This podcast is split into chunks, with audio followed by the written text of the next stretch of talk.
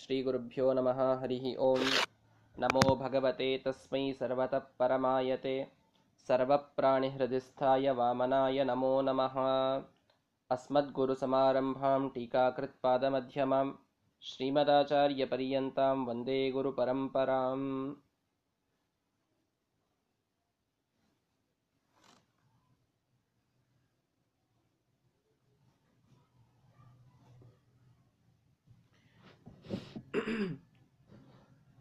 पराञ्चिखानि वितृणात् स्वयम्भूः तस्मात् परां पश्यति नान्तरात्मन् कश्चिद्धीरः प्रत्यगात्मानमैक्षत आवृत्तचक्षुर् अमृतत्वमिच्छन्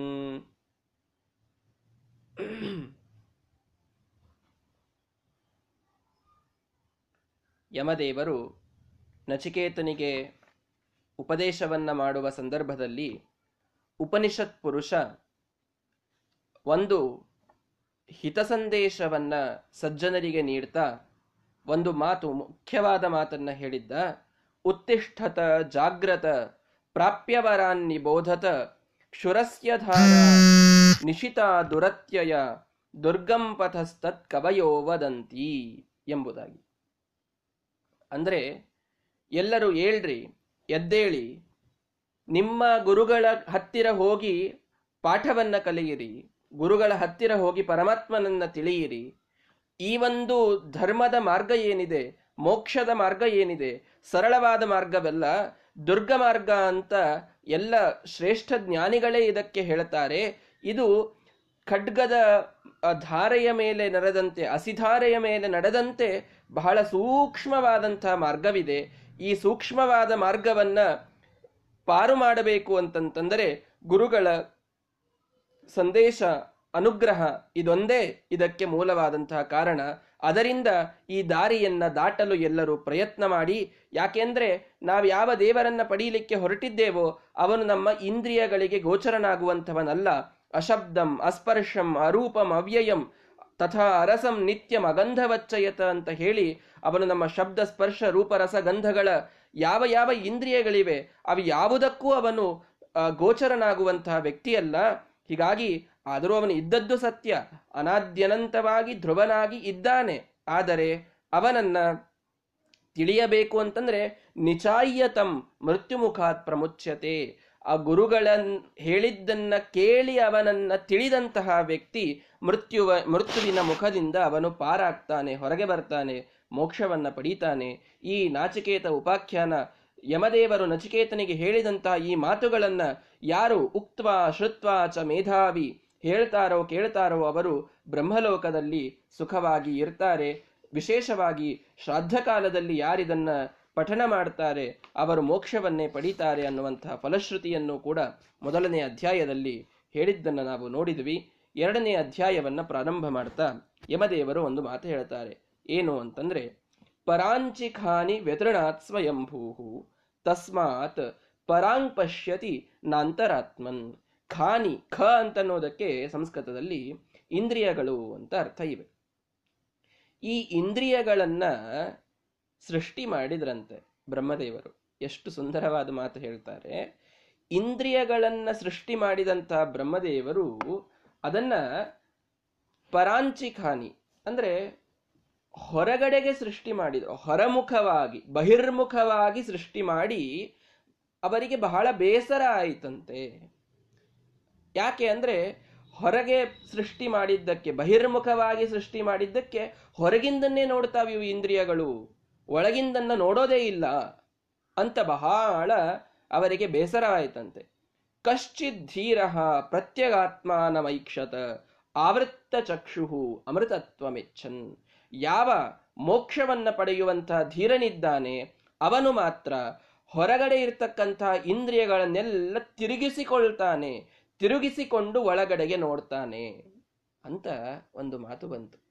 ವಿದೇಶ ತೀರ್ಥರು ಸುಂದರವಾಗಿ ಇದಕ್ಕೆ ಅರ್ಥ ಮಾಡಿ ಇದರ ವಿವರಣೆಯನ್ನ ಬರೀತಾರೆ. ಏನು ಅಂದ್ರೆ, ಈ ನಮ್ಮ ದೇಹದ ಸೃಷ್ಟಿ ಆಯ್ತಲ್ಲ, ಬ್ರಹ್ಮದೇವರು ಇಂದ್ರಿಯಗಳ ಸೃಷ್ಟಿಯನ್ನ ಮಾಡಿದರು. ಕಣ್ಣು, ಮೂಗು, ಕಿವಿ, ಬಾಲಿ, ಬಾಯಿ, ನಾಲಿಗೆ. ಎಲ್ಲದರ ಸೃಷ್ಟಿಯನ್ನು ಮಾಡಿದರು. ಸೃಷ್ಟಿಯನ್ನು ಮಾಡಿದಾಗ ಎಲ್ಲ ಇಂದ್ರಿಯಗಳು ಬಹಿರ್ಮುಖವಾಗಿ ಸೃಷ್ಟಿ ಮಾಡಿದರಂತೆ. ಅಂದ್ರೆ ಕಣ್ಣುಗಳು ಹೊರಗಡೆ ನೋಡ್ತವೆ, ಒಳಗಡೆ ನೋಡೋದಿಲ್ಲ. ಕಿವಿ ಹೊರಗಿನದನ್ನ ಕೇಳುತ್ತದೆ, ಒಳಗಿನದನ್ನ ಕೇಳೋದಿಲ್ಲ. ಈಗ ಕಿವಿಗೆ ನಮ್ಮ ಹೃದಯದಲ್ಲಿ ಬಡಿತ ಇದೆ, ನಮ್ಮ ನಾಡಿಯಲ್ಲಿ ಮಿಡಿತ ಇದೆ, ನಮ್ಮ ದೇಹದಲ್ಲಿ ಅನೇಕ ಶಬ್ದಗಳಾಗ್ತಾ ಇರ್ತವೆ. ಸ್ಟೆಟೋಸ್ಕೋಪ್ ಇಟ್ಟುಕೊಂಡು ನೋಡಿದಾಗ ಇನ್ನೊಬ್ಬರಿಗೆ ಕೇಳಿಸ್ತದೆಯೇ ಹೊರತು, ನಮ್ಮ ದೇಹದಲ್ಲಿ ಆಗಿರ್ತಕ್ಕಂತಹ ಶಬ್ದಗಳು ನಮಗೆ ಕೇಳಿಸ್ತವ? ಕೇಳಿಸೋದಿಲ್ಲ. ಕೆಲವು ಕೇಳಿಸಬಹುದು. ಒಳಗಡೆಗೆ ಆಗ್ತಾ ಇರತಕ್ಕಂತಹ ಕೆಲವು, ಎಲ್ಲೋ ಒಂದು ಹೃದಯದ ಮಿಡಿತ ಕೆಲವೊಮ್ಮೆ ಕೇಳಿಸ್ತದೆ ಅಷ್ಟೇ. ಹೆಚ್ಚಾಗಿ ನಮಗೆ ನಮ್ಮ ಒಳಗಿನ ಶಬ್ದಗಳು ಕೇಳಿಸೋದಿಲ್ಲ. ಅಥವಾ ಕಣ್ಣಿಗೆ ಹೊರಗಿನ ಎಂಥ ದೊಡ್ಡ ಪ್ರಪಂಚವೆಲ್ಲ ಕಾಣಿಸ್ತದೆ. ಒಳಗೇನಿದೆ ಅಂತ ಒಮ್ಮೆ ಆದರೂ ನೋಡಿದೆಯಾ ಕಣ್ಣು? ಒಳಗೆ ನಮ್ಮ ಹಾರ್ಟ್ ಹೇಗಿದೆ, ಲಂಗ್ಸ್ ಹೇಗಿದೆ, ಕಿಡ್ನಿ ಹೇಗಿದೆ, ಇದೆಲ್ಲ ಒಳಗಡೆ ನೋಡ್ಲಿಕ್ಕೆ ಬರ್ತಿತ್ತು ಅಂತಂದ್ರೆ ಇವತ್ತು ಈ ಮೆಡಿಕಲ್ನಲ್ಲಿ ಎಕ್ಸ್ರೇಗಳೇ ಇರ್ತಿರ್ಲಿಲ್ಲ. ಎಕ್ಸ್ರೇ ಬೇಕೇ ಆಗಿಲ್ಲ, ಎಲ್ಲ ಒಳಗಿನದನ್ನು ನಾವೇ ನೋಡ್ಕೊಂಡು ಬಿಡ್ಬೋದು. ಎಲ್ಲಿ ಕ್ರ್ಯಾಕ್ ಆಗಿದೆ, ಎಲ್ಲಿ ಹೋಲ್ ಆಗಿದೆ, ನಾವೇ ನೋಡಿಕೊಂಡು ಬೇಕಾದರೆ ಎಲ್ಲಿ ಬ್ಲಾಕ್ ಆಗಿದೆ ಅಂತ ಸ್ಟಂಟು ಕೂಡಿಸ್ಕೊಳ್ಬಹುದು. ಆದರೆ ಹಾಗಾಗೋದಿಲ್ಲ. ಕಣ್ಣಿಗೆ ಒಳಗಿನದು ಕಾಣೋದಿಲ್ಲ. ಕಿವಿಗೆ ಒಳಗಿನದು ಕೇಳೋದಿಲ್ಲ.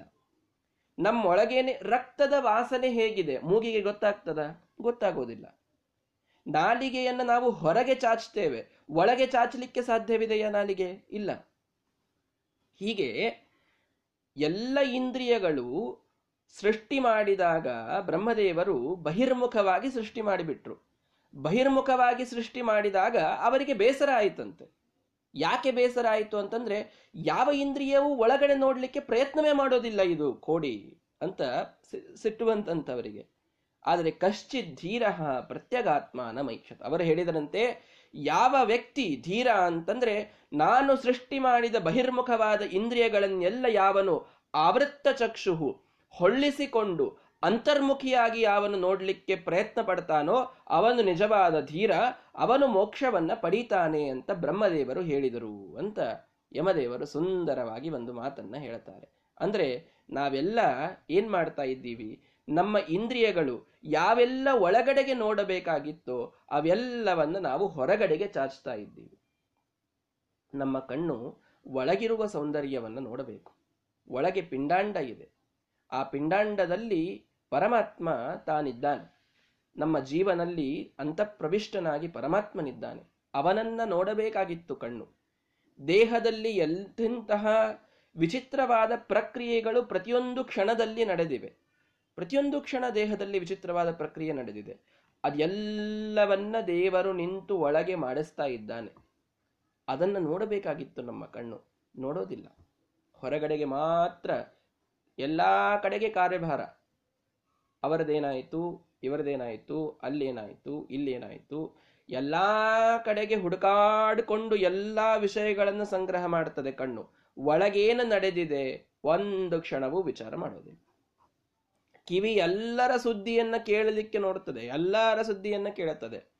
ಒಳಗೆ ನಮ್ಮ ಹೃದಯದ ಮಧ್ಯದಲ್ಲಿರುವ ಪರಮಾತ್ಮನ ವಾಣಿಯನ್ನ ಕೇಳಲಿಕ್ಕೆ ಮಾತ್ರ ಅದಕ್ಕೆ ಆಗೋದಿಲ್ಲ. ಒಳಗಿರುವ ಪರಮಾತ್ಮನ ಆ ಗಂಧವನ್ನ, ಸುಗಂಧವನ್ನ ಅಘ್ರಾಣನ ಮಾಡಲಿಕ್ಕೆ ನಮ್ಮ ಮೂಗಿಗೆ ಸಾಧ್ಯವಿಲ್ಲ. ಹೊರಗಿನದು ಎಲ್ಲವನ್ನ ಮಾತಾಡ್ತದೆ ನಮ್ಮ ನಾಲಿಗೆ. ಎಲ್ಲ ಬೇಕಾಬಿಟ್ಟಿ ವಿಚಾರಗಳೆಲ್ಲ ನಾಲಿಗೆಯ ಮೇಲೆ ಬಂದು ಹೋಗ್ತವೆ. ಒಳಗೇ ಇರುವ ಪರಮಾತ್ಮನ ಬಗ್ಗೆ ನಾಲ್ಕು ಮಾತು ಆಡು ಅಂತಂದ್ರೆ ನಾಲಿಗೆಗೆ ಸಾಧ್ಯವಿಲ್ಲ. ಹೀಗೆ ಯಾವ ಒಬ್ಬ ಧೀರ ಮಾತ್ರ, ಬ್ರಹ್ಮದೇವರು ಹೇಳ್ತಾರೆ, ಒಬ್ಬ ಧೀರ ಮಾತ್ರ ಎಲ್ಲೋ ಕೋಟಿಗೊಬ್ಬ ಅಂತ ಅಂತೀವಲ್ಲ, ಕೋಟಿಗೊಬ್ಬ ವ್ಯಕ್ತಿ ಮಾತ್ರ ತನ್ನ ಇಂದ್ರಿಯಗಳನ್ನ ಒಳಮುಖಿಯಾಗಿ ಮಾಡಿಕೊಳ್ತಾನೆ, ಅಂತರ್ಮುಖಿಯಾಗಿ ಮಾಡಿಕೊಳ್ತಾನೆ, ಕಣ್ಣುಗಳನ್ನು ಮುಚ್ಚಿ ಒಳಗಿನ ಪರಮಾತ್ಮನ ಒಂದು ಅನುಭವವನ್ನ ಯಾವನೋ ಕೋಟಿಗೊಬ್ಬ ವ್ಯಕ್ತಿ ಮಾಡ್ತಾನೆ. ಎಲ್ಲ ಹೊರಗಿನ ಕಿವಿಗೆ, ಯಾವ ಹೊರಗಿನ ಶಬ್ದವೂ ಕೇಳದಂತೆ, ಒಳಗಿನ ನಾದವೇ ಹೊರಗೆ ಬರುವಂತೆ, ಒಳಗಿನ ನಾದ ಮಾತ್ರ ಕೇಳಿಸುವಂತೆ ಯಾವುದೋ ಒಬ್ಬ ವ್ಯಕ್ತಿ ಅದನ್ನ ಸಾಧಿಸಿ ತೋರಿಸ್ತಾನೆ. ಹಾಗೆ ಮಾಡುವಂಥವ ಮೋಕ್ಷವನ್ನ ಪಡೀತಾನೆ. ಇದು ಬ್ರಹ್ಮದೇವರು ವಿಚಾರ ಮಾಡಿದ್ದನ್ನ ಯಮದೇವರು ನಚಿಕೇತನಿಗೆ ಹೇಳ್ತಾ ಇದ್ದಾರೆ. ಹೀಗಾಗಿ ನಾವೆಲ್ಲ ನಮ್ಮ ಇಂದ್ರಿಯಗಳನ್ನ ಅಂತರ್ಮುಖಿಯಾಗಿ ಮಾಡಿಕೊಳ್ಳಲಿಕ್ಕೆ ಪ್ರಯತ್ನ ಮಾಡಬೇಕು. ಸತ್ಯವ್ರತ ತೀರ್ಥರು ಅಂತ ಬಹಳ ಶ್ರೇಷ್ಠ ಸನ್ಯಾಸಿಗಳು, ಮಹಾನುಭಾವರು.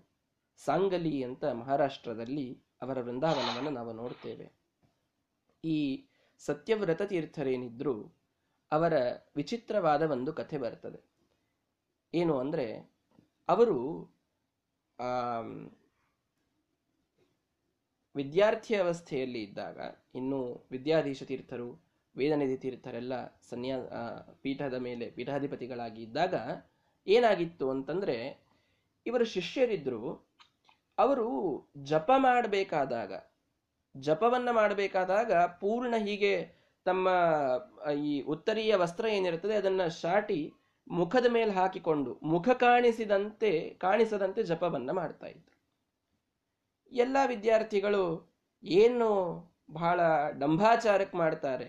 ಢೊಂಗಿ ಇದ್ದಾರೆ ಇವರು. ಎಲ್ಲ ಸುಮ್ಮನೆ ಸುಮ್ಮನೆ ಮುಸುಕು ಹಾಕಿಕೊಂಡು ಮಾಡುವಂತೆ ಒಳಗಡೆ ನಿದ್ದೆ ಮಾಡ್ತಾ ಇರ್ತಾರೆ. ಏನು ಜಪ ಗಿಪ ಏನು ಮಾಡ್ತಾ ಇರೋದಿಲ್ಲ. ಸುಮ್ಮನೆ ಮೇಲೆ ಹಾಕ್ಕೊಂಡಿರ್ತಾರೆ ಅದನ್ನು ಅಂತ ಕೆಲವು ವಿದ್ಯಾರ್ಥಿಗಳೆಲ್ಲ ಗೇಲಿ ಮಾಡಿದರು. ವಿದ್ಯಾಧೀಶ ತೀರ್ಥರು, ಅವರ ಗುರುಗಳು, ಅವರು ಅಂದರೆ ವಿದ್ಯಾಗುರುಗಳು ಅವರಿಗೆ ಗೊತ್ತಿತ್ತು. ಅವರನ್ನು ತಡೂಬೇಡ್ರಿ ಅಂತ ಹೇಳಿದರು. ವಿದ್ಯಾರ್ಥಿಗಳು ಬಹಳ ಗೇಲಿ ಮಾಡ್ತಾ ಇದ್ರು. ಅದಕ್ಕೆ ಒಂದು ಸಲ ಹೇಳಿದ್ರಂತೆ. ಜಪ ಮಾಡ್ತಾ ಕೂತಿದ್ರು ಸತ್ಯವ್ರತರು ಇನ್ನೂ ಪೂರ್ವಾಶ್ರಮದಲ್ಲಿ. ಜಪ ಮಾಡ್ತಾ ಮಾಡ್ತಾ ಮಾಡ್ತಾ ಕೂತಾಗ ಒಂದು ಸಲ ಅವನ ಮುಸುಕು ತೆಗೆದು ನೋಡ್ರಿ ಬೇಕಾದ್ರೆ ಅಂತ ಗುರುಗಳು ಹೇಳಿದ್ರಂತೆ. ಗುರುಗಳು ಹೇಳಿದ್ದಕ್ಕೆ ಯಾವ ಕುಹಕ ಶಿಷ್ಯರಿದ್ರು ಅವರು ಹೋಗಿ ಮುಸುಕು ತೆಗೆದು ನೋಡಿದರೆ ಮುಖ ಮನುಷ್ಯನ ಮುಖ ಇದ್ದಿದ್ದೇ ಇಲ್ಲ. ಏನಿತ್ತು ಅಂತೆಲ್ಲ ಗಾಬರಿಯಾಗಿ ನೋಡಿದರೆ ಭೂವರಾಹ ದೇವರ ಮುಖ ಕಾಣಿಸ್ತಾ ಇತ್ತಂತೆ. ಭೂವರಾಹ ದೇವರ ಮುಖವನ್ನ ಅವರು ನೋಡಿದರು. ಎಲ್ರಿಗೂ ಗಾಬರಿ ಆಯಿತು. ಮನುಷ್ಯನ ಮುಖವೇ ಇಲ್ಲಲ್ಲ ಇಲ್ಲಿ. ವರಾಹ ದೇವರ ಮುಖ ಕಾಣಿಸ್ತಾ ಇದೆಯಲ್ಲ ಅಂತ. ಆಗ ವಿದ್ಯಾಧೀಶ ತೀರ್ಥರು ಕರೆಸಿ ಕೂಡಿಸಿ ಹೇಳಿದರಂತೆ, ಅವರು ಮಹಾನುಭಾವರಪ್ಪ, ಸಾಮಾನ್ಯ ನಿಮ್ಮಂತಹ ಶಿಷ್ಯರು ಅಂತ ಅವರನ್ನು ತಿಳಿಯಬೇಡಿ. ಅವರಿಗೆ ಎಷ್ಟು ಯೋಗ್ಯತೆ ಇದೆ ಅಂತಂತಂದ್ರೆ ತಾವು ತಮ್ಮ ಕಣ್ಣುಗಳನ್ನ, ತಮ್ಮ ಇಂದ್ರಿಯಗಳನ್ನ ಎಷ್ಟು ಅಂತರ್ಮುಖಿಯಾಗಿ ಮಾಡಿಕೊಂಡಿರ್ತಾರವರು ಅಂತಂದ್ರೆ, ಯಾವ ಪರಮಾತ್ಮನ ರೂಪದ ಜಪವನ್ನ ಮಾಡ್ತಾ ಇರ್ತಾರೆ, ಆ ಪರಮಾತ್ಮನ ರೂಪವೇ ಅವರ ಮುಖದಲ್ಲಿ ಕಾಣಿಸುವಷ್ಟರ ಮಟ್ಟಿಗೆ ಅವರ ಸಾಮರ್ಥ್ಯ, ಅವರ ಜಪದ ಒಂದು ವೈಶಿಷ್ಟ್ಯ ಇತ್ತಂತೆ ಸತ್ಯವರತ ತೀರ್ಥರದು. ಭೂವರಾಹ ದೇವರ ಜಪವನ್ನ ಮಾಡ್ತಾ ಇದ್ರು ಅನ್ನೋದಕ್ಕೆ ನೀವು ತೆಗೆದಾಗ ವರಾಹದೇವರ ಮೂರ್ತಿಯೇ ಅಲ್ಲಿ ಕಾಣಿಸ್ತು. ಹಯಗ್ರೀವ ದೇವರ ಜಪವನ್ನ ಅವರು ಮಾಡ್ತಾ ಇದ್ರೆ ಹಯಗ್ರೀವ ದೇವರ ಮೂರ್ತಿ ಕಾಣಿಸ್ಬೇಕು ಮುಖದ ಮೇಲೆ. ಹೈಗ್ರೀವ ದೇವರ ರೂಪವೇ ಕಾಣಿಸ್ಬೇಕು ಮುಖದ ಮೇಲೆ. ಕೃಷ್ಣನ ಜಪವನ್ನು ಮಾಡ್ತಾ ಇದ್ರೆ ಕೃಷ್ಣನ ರೂಪ, ರಾಮದೇವರ ಜಪವನ್ನು ಮಾಡ್ತಾ ಇದ್ರೆ ರಾಮದೇವರ ರೂಪವೇ ಕಾಣಿಸುವಂತೆ. ಅಂದ್ರೆ ಅವರೇ ರಾಮದೇವರು, ಅವರೇ ಕೃಷ್ಣ ಅಂತಲ್ಲ, ಜಪವನ್ನ ಮಾಡಬೇಕಾದಾಗ ಪರಮಾತ್ಮನ ಸನ್ನಿಧಾನದ ಆವಿರ್ಭಾವವನ್ನ ಎಷ್ಟು ತಮ್ಮಲ್ಲಿ ಮೈಮರೆತು ಮಾಡ್ತಾ ಇದ್ರು ಅವರು, ಎಷ್ಟು ಪರಮಾತ್ಮನ ಸಾನ್ನಿಧ್ಯವನ್ನ ಹೊರತರ್ತಾ ಇದ್ರು ಅಂತಂದ್ರೆ ಅವರ ಮುಖದಲ್ಲಿ ಪರಮಾತ್ಮನ ಮುಖ ಕಾಣಿಸುವಷ್ಟರ ಮಟ್ಟಿಗೆ ಸತ್ಯವ್ರತ ತೀರ್ಥರು ಜಪದ ಒಂದು ವಿಶೇಷವನ್ನ ಮಾಡ್ತಾ ಇದ್ರು ಅಂತ ನಾವು ಕಥೆಯಲ್ಲಿ ಕೇಳುತ್ತೇವೆ. ಯಾಕಿದು ಸಾಧ್ಯವಾಯಿತು? ಈ ಮಾತು ನೋಡಿ. ಪರಾಂಚಿಖಾನಿ ವಿತರಣಾತ್ ಸ್ವಯಂಭೂಹು. ತಸ್ಮಾತ್ ಪರಾಂಗ್ ಪಶ್ಯತಿ ನಾಂತರಾತ್ಮನ್. ಎಲ್ಲ ಇಂದ್ರಿಯಗಳನ್ನ ಹೊರಮುಖವಾಗಿ ಸೃಷ್ಟಿ ಮಾಡಿದ ಬ್ರಹ್ಮದೇವರು, ಅವರು ಬೇಸತ್ತು ಯಾರೂ ಒಳಗಡೆಯ ಸೌಂದರ್ಯವನ್ನ ಒಳಗಿರುವಂತಹ ಪರಮಾತ್ಮನನ್ನ ನೋಡ್ತಾ ಇಲ್ಲಲ್ಲ ಅಂತ ಅಂದ್ರು. ಆದ್ರೆ ಕಶ್ಚಿತ್ ಧೀರ ಪ್ರತ್ಯಗಾತ್ಮಾನಮೈಕ್ಷತ. ಆವೃತ್ತ ಚಕ್ಷು ಅಮೃತತ್ವಮಿಚ್ಛನ್ ಸತ್ಯವ್ರತರಂತಹ ಮಹಾನುಭಾವರು ಮಾತ್ರ ಪ್ರತ್ಯಗಾತ್ಮರಾಗಿ, ಅರ್ಥಾತ್ ತಮ್ಮ ಎಲ್ಲ ಇಂದ್ರಿಯಗಳನ್ನ ಒಳಗಡೆ ನೋಡುವಂತೆ ಮಾಡಿ, ಒಳಗಿರುವ ಪರಮಾತ್ಮನನ್ನೇ ಹೊರತರುವಂತಹ ಮಹಾಮಂದು ಸಾಮರ್ಥ್ಯವನ್ನ ತೋರಿಸಿದಂಥವರು, ಅಂಥವರು ಅಮೃತತ್ವವನ್ನ, ಮೋಕ್ಷವನ್ನ ಪಡೆಯುವಂಥವರು. ಹೀಗಾಗಿ ನಿಮ್ಮ ಎಲ್ಲ ಇಂದ್ರಿಯಗಳು ಏನು ಬಹಿರ್ಮುಖವಾಗಿವೆ, ಎಲ್ಲವನ್ನ ಅಂತರ್ಮುಖವನ್ನಾಗಿ ಮಾಡಲಿಕ್ಕೆ ಪ್ರಯತ್ನ ಮಾಡಿ ಅಂತ ಯಮದೇವರು ಬಹಳ ಸುಂದರವಾದಂತಹ ಮಾತನ್ನ ಹೇಳ್ತಾರೆ. ಇಂದ್ರಿಯ ನಿಗ್ರಹಕ್ಕೆ ಇದು ಮೂಲವಾದಂತಹ ಕಾರಣ. ಇಂದ್ರಿಯಗಳು ಯಾವಾಗ ನಿಗ್ರಹವಾಗ್ತವೆ? ಇಂದ್ರಿಯಗಳ ನಿಗ್ರಹ ಅಂತಂದ್ರೆ ಏನು ಅಂತ ಕೇಳಿದ್ರೆ, ಇಷ್ಟು ಇಂದ್ರಿಯಗಳನ್ನು ಹತೋಟಿಯಲ್ಲಿ ಇಟ್ಕೋಬೇಕು ಹತೋಟಿಯಲ್ಲಿ ಇಟ್ಕೋಬೇಕು ಅಂತ. ಹತೋಟಿಯಲ್ಲಿ ಇಡೋದಂದ್ರೆ ಏನು? ಅಂದ್ರೆ ಅದರ ಡೆಫಿನಿಷನ್ ಇಷ್ಟೇ. ಯಾವ ಇಂದ್ರಿಯಗಳೆಲ್ಲ ಹೊರಚಾಚಿವೆ, ಅವೆಲ್ಲವನ್ನ ಒಳಗಡೆಗೆ ಮಾಡಿಕೊಳ್ಳೋದು. ಇಷ್ಟೇ ಇಂದ್ರಿಯ ನಿಗ್ರಹ. ಕಣ್ಣು ಹೊರಗಿನದನ್ನೆಲ್ಲ ನೋಡಿ ತಿಳಿದುಕೊಳ್ತಾ ಇದೆಯಲ್ಲ, ಆ ಹೊರಗಿನದನ್ನ ನೋಡುವುದನ್ನ ನಿಲ್ಲಿಸಿ ಒಳಗಿನದನ್ನ ನೋಡುವಂತೆ ಮಾಡೋದು ಇದು ಕಣ್ಣಿನ ನಿಗ್ರಹ. ಕಿವಿಗಳೆಲ್ಲ ಹೊರಗಿನ ಮಾತನ್ನೇ ಕೇಳ್ತಾ ಇರ್ತವೆ. ಹಿಂಡು ಮಾತುಗಳೆಲ್ಲ, ವಿಷ್ಣು ಕಥೆಯೋ ಅಂತ ದಾಸರು ಹೇಳ್ತಾರಲ್ಲ ಅದರ ಅರ್ಥ ಇದೆ. ಏನು ಅಂದ್ರೆ, ಹೊರಗಿನ ಮಾತನ್ನೇ ಕೇಳ್ತಾ ಕೇಳ್ತಾ ಕೇಳ್ತಾ ಕೂತಂತಹ ಕಿವಿಗಳು ಒಳಗಿನ ಪರಮಾತ್ಮನ ಬಗೆಗಿನ ಮಾತುಗಳನ್ನ ಕೇಳಲಿಕ್ಕೆ ಪ್ರಯತ್ನ ಮಾಡಬೇಕು. ಶ್ರುತಿಂಚಕಾರಾಚ್ಯುತ ಸತ್ಕಥೋದಯೇ ಅಂತ ಭಾಗವತದಲ್ಲಿ ಅಂಬರೀಷ ಮಹಾರಾಜರ ಬಗ್ಗೆ ಹೇಳಬೇಕಾದಾಗ, ಅಂಬರೀಷ ಮಹಾರಾಜರ ಕಿವಿಗಳು ಕೇವಲ ಪರಮಾತ್ಮನ ಮಹಿಮೆಯನ್ನ ಬಿಟ್ಟರೆ ಇನ್ನೇನನ್ನೂ ಕೇಳ್ತಾ ಇರಲಿಲ್ಲ. ಸವೈಮನ ಕೃಷ್ಣ ಪದಾರವಿಂದಯೋಹೋ, ವಚಾಂಸಿ ವೈಕುಂಠ ಗುಣಾನುವರ್ಣನೆ. ಕರೌ ಮಾರ್ಜನಾದಿಷು ಶ್ರುತಿಂ ಚಕಾರಾಚ್ಯುತ ಸತ್ಕಥೋದಯೇ. ಭಾಗವತದಲ್ಲಿ ಅಂಬರೀಷ ಮಹಾರಾಜರ ಬಗ್ಗೆ ಹೇಳಬೇಕಾದಾಗ ಹೇಳುತ್ತಾರೆ. ಅವರ ಮನಸ್ಸು ಕೃಷ್ಣನ ಪಾದಾರವಿಂದವೊಂದನ್ನ ಬಿಟ್ರೆ ಇನ್ನೇನನ್ನು ಚಿಂತೆಯೇ ಮಾಡ್ತಾ ಇರಲಿಲ್ಲ. ಚಿಂತನವನ್ನೇ ಮಾಡ್ತಾ ಇರಲಿಲ್ಲ.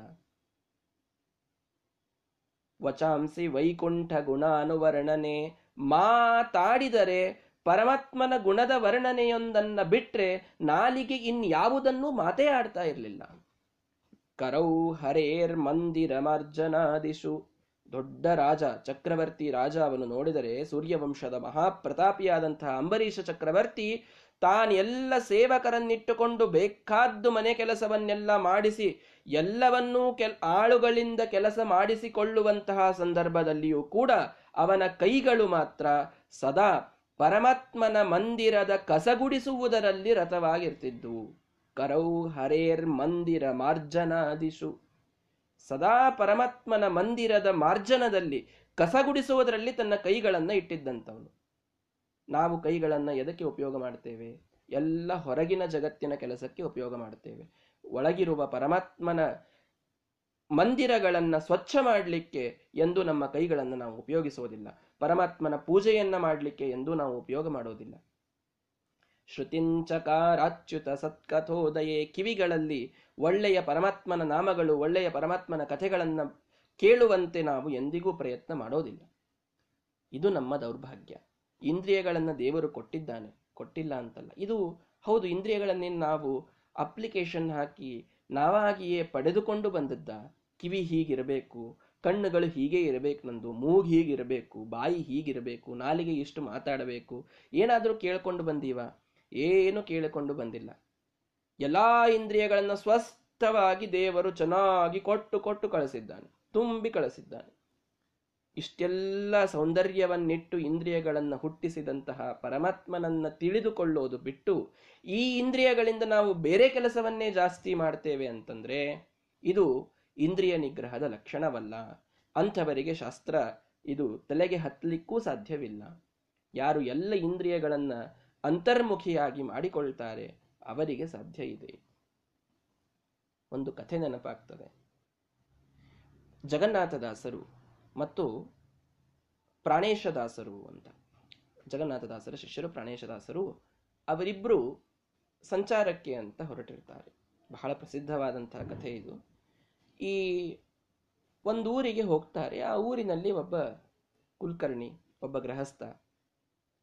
ಆತ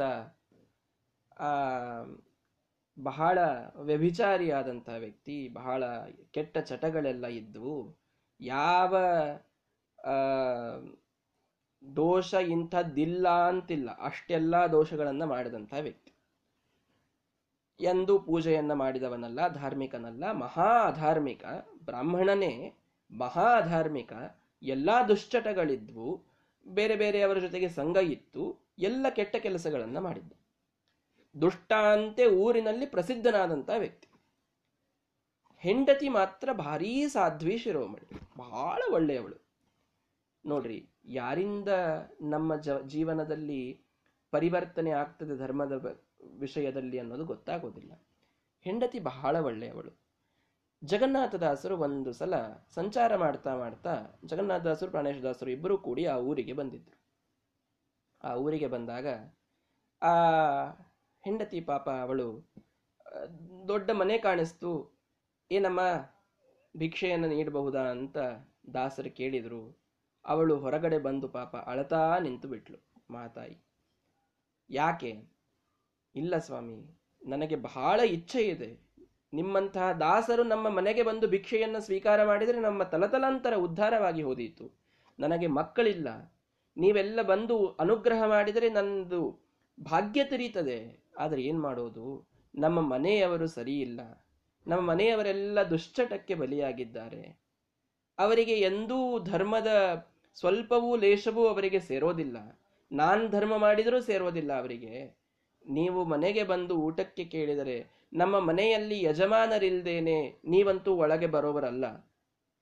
ಅವರೆಲ್ಲ ನಚಿಕೇತ ನೋಡ್ರಿ. ಯ ಶ್ಯಾಮಲಾದೇವಿ ಮಹಾದೇವತಾ ಸ್ತ್ರೀ ಅವಳು ಒಳಗಡೆ ಇದ್ರೂ ಕೂಡ ಯಮದೇವರು ಬರಲಿ ಅಂತ ಹೊರಗಡೆಗೆ ಕಾಯ್ದ ಹೊರತು ಮೂರು ದಿವಸ ಒಳಗೆ ಹೋಗಲಿಲ್ಲ ಅಂತ ನಾವು ಕೇಳ್ತೇವೆ ಹಾಗಾಗಿ ಎಲ್ಲ ಆದರ್ಶಗಳನ್ನ ಪಾಲಿಸುವಂಥವರು. ಹೀಗಾಗಿ ಜಗನ್ನಾಥದಾಸರಿಗೆ ಅವಳು ಹೇಳಿದ್ಲು, ನಾನೊಬ್ಬನೇ ಮನೆಯಲ್ಲಿ ಇರ್ತೇನೆ, ನಾನೊಬ್ಬಳೇ ಇರ್ತೇನೆ. ನನ್ನ ಮನೆಯವರು ರಾತ್ರಿ ಎಲ್ಲೆಲ್ಲೋ ಹೋಗಿರ್ತಾರೆ ಯಾವುದೋ ವೇಶ್ಯ ಸಂಘವನ್ನ ಮಾಡ್ತಾರೆ, ಅವರು ಹೊಳ್ಳಿಯೂ ಬರೋದಿಲ್ಲ. ಎಷ್ಟೋ ರಾತ್ರಿಗಳ ಗಟ್ಟಲೆ ಅವರು ಬರೋದಿಲ್ಲ. ಅದಕ್ಕೆ ನಾನು ನಿಮಗೆ ಕರೆದು ಹಾಕು, ಊಟಕ್ಕೆ ಹಾಕುವಂತಹ ಭಾಗ್ಯವೂ ನನ್ನದಿಲ್ಲ ಸ್ವಾಮಿ ಅಂತ ಬಹಳ ಪೇಚಾಡಿ ಅಳ್ತಾ ಇದ್ಲು ಆ ಹೆಣ್ಣುಮಗಳು ಸರಿಯಮ್ಮ, ಇವತ್ತೊಂದು ರಾತ್ರಿ ನಾವಿಲ್ಲೇ ಇರ್ತೇವೆ. ನಿಮ್ಮ ಮನೆಯವರು ನಾಳೆಗೆ ಬಂದ್ರೆ ನಾವು ನಿಮ್ಮ ಮನೆಯಲ್ಲಿ ಬರ್ತೇವೆ ಅಂತ. ಏನೋ ಜಗನ್ನಾಥದಾಸರಿಗೆ ಇಚ್ಛೆ. ಉದ್ಧಾರ ಮಾಡಬೇಕಿವನ್ನ ಅಂತ. ದೇವರು ಯಾರ ರೂಪದಲ್ಲಿ ಯಾರನ್ನ ಉದ್ಧಾರ ಮಾಡ್ತಾನೆ ಹೇಳಲಿಕ್ಕೆ ಬರೋದಿಲ್ಲ. ಉದ್ಧಾರ ಮಾಡಬೇಕು ಅಂತ ಕೂತು. ಒಂದು ದಿವಸ ಅಲ್ಲೇ ಮಲಗಿಕೊಂಡಿದ್ರು, ಬೆಳಗ್ಗೆ ಆತ ಗೃಹಸ್ಥ ಬಂದ. ಬಂದಾಗ ಬಹಳ ಖುಷಿ ಆಯ್ತು ದಾಸರಿಗೆ. ಬರ್ರಿ ನಿಮ್ಮ ಸಲುವಾಗಿ ನಾವು ಕಾಯ್ತಾ ಇದ್ವಿ. ಯಾಕ್ರಿ ಸ್ವಾಮಿ ದಾಸರೇ ನಮ್ಮ ಸಲುವಾಗಿ ಯಾಕೆ ಕಾಯ್ತೀರಿ? ನಮ್ಮ ಬಗ್ಗೆ ಬಹಳ ಗೊತ್ತಿಲ್ಲ ನಿಮಗೆ ಊರಲ್ಲಿ ಅಂತ. ಇಲ್ಲ ನಿಮ್ಮ ಬಗ್ಗೆ ಎಲ್ಲ ತಿಳ್ಕೊಂಡೀವಿ ನಾವು ಅಂತ ಹೇಳಿ. ಏನು ಬೇಕಾಗಿತ್ತು ನಿಮಗೆ? ದುಡ್ಡು ಬೇಕಾ? ಕೊಡ್ತೀನಿ, ಹೋಗ್ಬಿಡ್ರಿ. ಬಹಳ ನಮ್ಮ ಮನೆಯಲ್ಲೆಲ್ಲ ಬರಬೇಡ್ರಿ ಅಂತ. ಇಲ್ಲ ಮನೆಯಲ್ಲಿ, ನಿಮ್ಮ ಮನೆಯಲ್ಲಿ ಬಾವಿ ಎಲ್ಲ ವ್ಯವಸ್ಥೆ ಬಹಳ ಚೆನ್ನಾಗಿದೆ. ನಿಮ್ಮ ಮನೆಯಲ್ಲೇ ಒಂದು ದಿನ ಪೂಜೆ ಮಾಡಿ ಹೋಗಬೇಕು. ಒಂದಿನ ನಿಮ್ಮ ಮನೆಯಲ್ಲೇ ಪೂಜೆ ಮಾಡಿ ಭಿಕ್ಷಾ ಸ್ವೀಕಾರ ಮಾಡಿಕೊಂಡು ನಾವು ಮುಂದಿನ ಊರಿಗೆ ಹೋಗೋರಿದ್ದೀವಿ ನಮ್ಮ ಮನೆಯಲ್ಲಿ ನೀವು ಬರ್ತೀರಾ? ನಮ್ಮ ಮನೆಯಲ್ಲಿ ಬರಲಿಕ್ಕೆ ಈ ಊರಿನ ಪುರೋಹಿತರೇ ನಾಚಿಕೆ ಪಡ್ತಾರೆ. ಏನು ಇವನ ಮನೆಗೆ ಹೋಗೋದು ಅಂತಂತಾರೆ? ನೀವಿಂಥ ದೊಡ್ಡ ದಾಸರು ಅಂತೆಲ್ಲ ನಾವು ಕೇಳಿವಿ. ನೀವು ನಮ್ಮ ಮನೆಗೆ ಬರೋದಾ ಸ್ವಾಮಿ? ಏ, ಬೇಡ ಬೇಡ ಬೇಡ.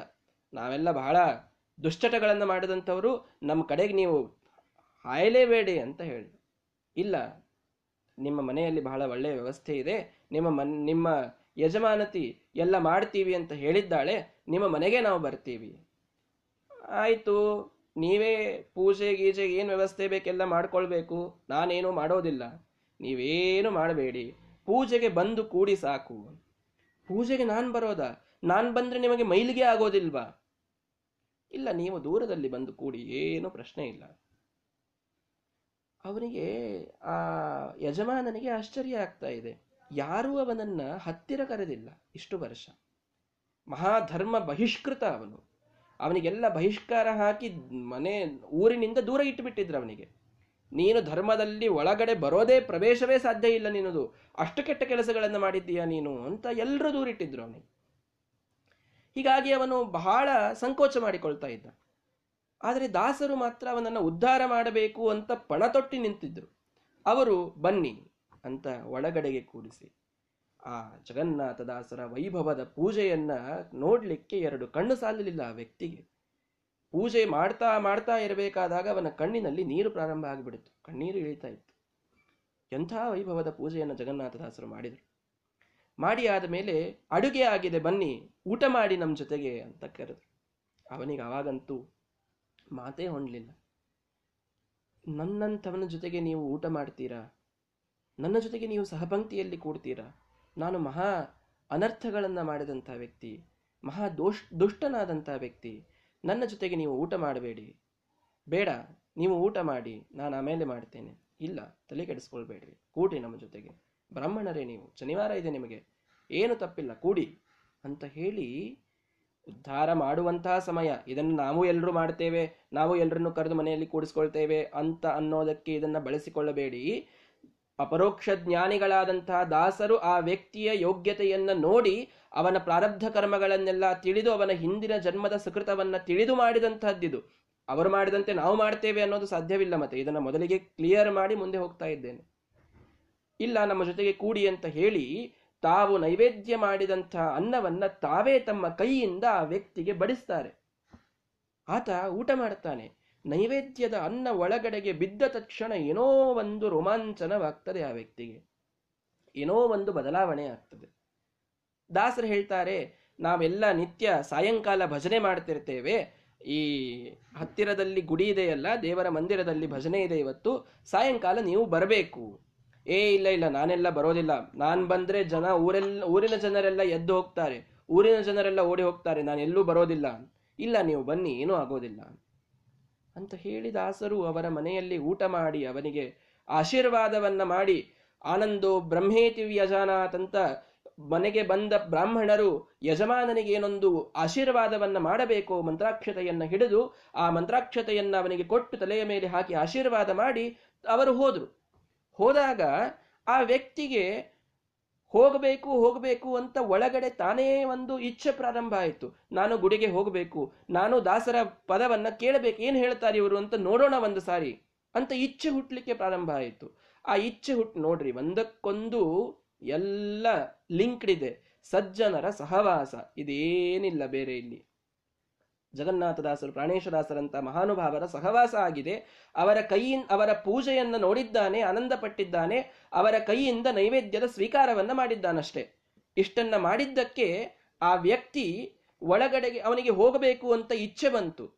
ಪರಾಂಚಿಖಾನಿ ವ್ಯತೃಣಾತ್ ಸ್ವಯಂಭೂ ಇಷ್ಟು ದಿನ ಬರೀ ಹೊರಗಡೆ ತನ್ನ ಇಂದ್ರಿಯಗಳನ್ನ ವ್ಯಕ್ತಿ ಆತ ತನ್ನ ಎಲ್ಲ ಇಂದ್ರಿಯಗಳನ್ನ ಹತೋಟಿಯಲ್ಲಿ ಇಟ್ಟುಕೊಳ್ಳದೆ, ನಿಗ್ರಹ ಮಾಡಿಕೊಳ್ಳದೇನೆ ಬೆಕ್ಕಾದ ದುಶ್ಚಟಗಳನ್ನೆಲ್ಲ ಮಾಡಿದಂತಹ ವ್ಯಕ್ತಿಗೆ ಒಮ್ಮೆ ಒಳಗಡೆಗೆ ನೋಡೋಣ, ಅಂತರ್ಮುಖಿ ಆಗೋಣ ಅಂತ ಅನಿಸಿತು. ಒಂದೇ ಒಂದು ಶ್ಲೋಕ ಇವತ್ತು ನಾನು ಹೇಳ್ತಾ ಇರೋದು. ಎಷ್ಟು ಅರ್ಥ ಇದೆ ಈ ಶ್ಲೋಕದಲ್ಲಿ? ಇಷ್ಟೇ ಅರ್ಥ ಇದೆ ಅಂತಲ್ಲ. ನಾನು ಹೇಳುವುದು ಬಹಳ ಸ್ವಲ್ಪ, ಇನ್ನೂ ಮಹಾ ಅರ್ಥ ಇದೆ. ಅಂತೂ ಒಂದು ಸಲ ಒಳಗಡೆಗೆ ನೋಡೋಣ, ಪರಮಾತ್ಮನ ಸೌಂದರ್ಯವನ್ನ ತಿಳಿದುಕೊಳ್ಳೋಣ ಅಂತ ಇಚ್ಛೆ ಬಂತು. ಇಚ್ಛೆ ಬಂದಿದ್ದಕ್ಕೆ ದಾಸರು ಹೋದಲ್ಲಿ ಹೋಗಿಬಿಟ್ಟ ತಾನು. ದಾಸರು ಕೇಳ್ತೀರಾ, ಅಲ್ಲಿಯೇ ಹಾಡುಗಳನ್ನ ಕಟ್ಟಿ, ಅಲ್ಲಿಯೇ ಹಾಡುಗಳನ್ನ ರಚಿಸಿ ಹಾಡುವಂತ ಒಂದು ಪದ್ಧತಿಯಾಗ ಜಗನ್ನಾಥ ಜಗನ್ನಾಥದಾಸರು ಅಲ್ಲಿಯೇ ರಚನೆ ಮಾಡಿ ಹಾಡ ಹಾಡಲಿಕ್ಕೆ ಪ್ರಾರಂಭ ಮಾಡಿದರು. ಸಿರಿರಮಣ ತವಚರಣ ದೊರಕುವುದು ಹೆಂಗಿನ್ನು ಪರಮ ಪಾಪಿಷ್ಠ ನಾನು. ನರಹರಿಯೇ, ನಿನ್ನ ನಾಮಸ್ಮರಣೆ ಮಾಡದೆ ನರಕದಲ್ಲಿ ಗುರಿಯಾದೆನೋ ಹರಿಯೇ ಅಂತ ಹೇಳಿ ಆ ಇಡೀ ಹಾಡು ಈ ವ್ಯಕ್ತಿ ಏನೇನು ದುಶ್ಚಟಗಳನ್ನ ಮಾಡಿದ್ನಲ್ಲ, ಅದೆಲ್ಲ ಪಟ್ಟಿ ಮಾಡಿ ಇಟ್ಟುಬಿಟ್ರು ಸಾಕಲ್ಯದಿಂದ ಶಾಲಗ್ರಾಮದ ಅಭಿಷೇಕ ಆಕಳ ಹಾಲಲ್ಲಿ ಮಾಡದೆ ನಾಕೆಂಟು ನಾಯಿಗಳ ಸಾಕಿ ಮನೆಯೊಳು ಬದುಕಬೇಕೆಂದು ಹಾಲ ಹೊಯ್ದೆ. ಇವ ಅದನ್ನ ಮಾಡಿದ್ದ ಇವನು. ನಾಕೆಂಟು ನಾಯಿಗಳನ್ನ ಮನೆಯಲ್ಲಿ ಸಾಕಿದ್ದ. ಶಾಲಗ್ರಾಮಕ್ಕೆ ಅಭಿಷೇಕ ಮಾಡ್ತಾ ಇರಲಿಲ್ಲ. ಅದೆಲ್ಲ ಲಿಸ್ಟ್ ಮಾಡಿ ಜಗನ್ನಾಥದಾಸರು ಒಂದು ಹಾಡು ಬರೆದು ಬಿಟ್ರು. ನಾಕೆಂಟು ನಾಯಿಗಳ ಸಾಕಿ ಮನೆಯೊಳು ಬದುಕಬೇಕೆಂದು ಹಾಲ ಹೊಯ್ದೆ.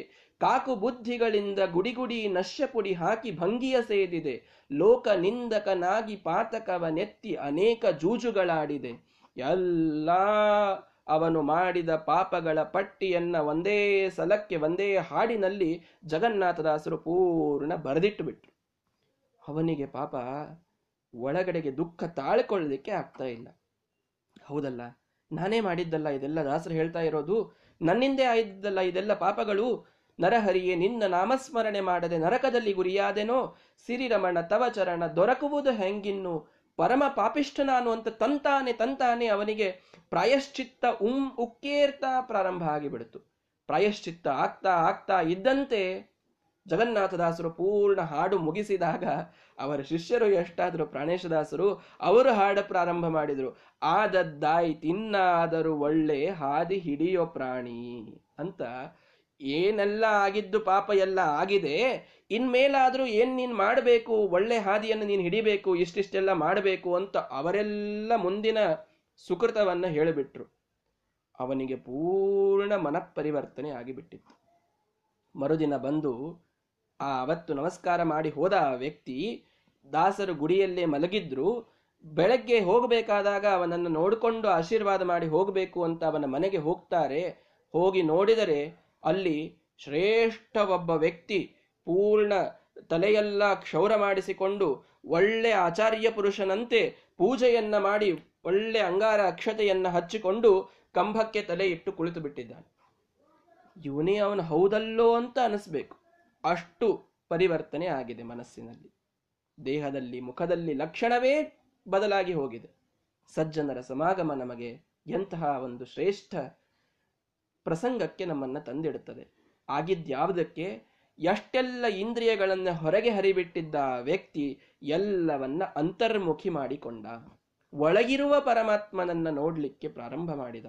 ದೇಹದ ಒಳಗಿರುವ ಹೃದಯದ ಮಧ್ಯದಲ್ಲಿರುವಂತಹ ಪರಮಾತ್ಮನ ಚಿಂತನೆಯನ್ನ ದಾಸರು ಹೇಳಿದಂತೆ ಮಾಡಲಿಕ್ಕೆ ಪ್ರಾರಂಭ ಮಾಡಿದ. ದಾಸರಿಗೆ ಬಂದು ಶರಣಾದ, ಸ್ವಾಮಿ, ನನಗೂ ದಾಸದೀಕ್ಷೆಯನ್ನ ಕೊಡಿರಿ. ನಾನು ನಿಮ್ಮ ಜೊತೆಗೆ ಸಂಚಾರಕ್ಕೆ ಬಂದು ಬಿಡ್ತೇನೆ ಅಂತ ವೈರಾಗ್ಯ ಬಂದು ಹೋಯಿತು. ಎಲ್ಲ ಇಂದ್ರಿಯಗಳ ನಿಗ್ರಹ ಒಂದೇ ದಿನದಲ್ಲಿ ಆಗಿ ಹೋಗಿತ್ತು. ದಾಸರು ಹೇಳಿದರು, ಜನ ಎಲ್ಲ ನಿಂದಿಸ್ತಾರಪ್ಪ ಇನ್ನ. ನೀನು ಇಷ್ಟು ದಿವಸ ಏನೂ ಮಾಡಿದವಲ್ಲ ಧರ್ಮ. ಇವತ್ತೊಮ್ಮಿಂದೊಮ್ಮೆ ನೋಡ್ರಿ, ಎಷ್ಟು ಧರ್ಮ ಮಾಡ್ತಾ ಇದ್ದಾನೆ, ನಿನ್ನೆ ಎಷ್ಟೆಲ್ಲ ಕೆಟ್ಟ ಕೆಲಸ ಮಾಡಿದ್ದ. ಇವತ್ತು ಭಾರಿ ಒಮ್ಮೆ ಪೂಜೆ ಗೀಜೆ ಅಂತ ಇದ್ದಾನೆ ಅಂತ ಎಲ್ಲ ಜನ ನಿಂದಿಸ್ತಾರೆ ಅಂತ. ಯಾರು ನಿಂದಿಸಿದ್ರು ನನಗಿನ್ನೇನು? ಅದರಿಂದ ವ್ಯತ್ಯಾಸ ಆಗೋದಿಲ್ಲ ಸ್ವಾಮಿ. ನಾನು ಅಂತರ್ಮುಖಿಯಾಗಿದ್ದೇನೆ. ಹೊರಗಿನ ಜನ ಏನು ಹೇಳ್ತಾರೆ, ನಾನೇನು ನೋಡ್ತೇನೆ, ಏನು ಕೇಳ್ತೇನೆ, ಇದರಿಂದ ನನಗಿನ್ಯಾವ ವ್ಯತ್ಯಾಸವಾಗೋದಿಲ್ಲ.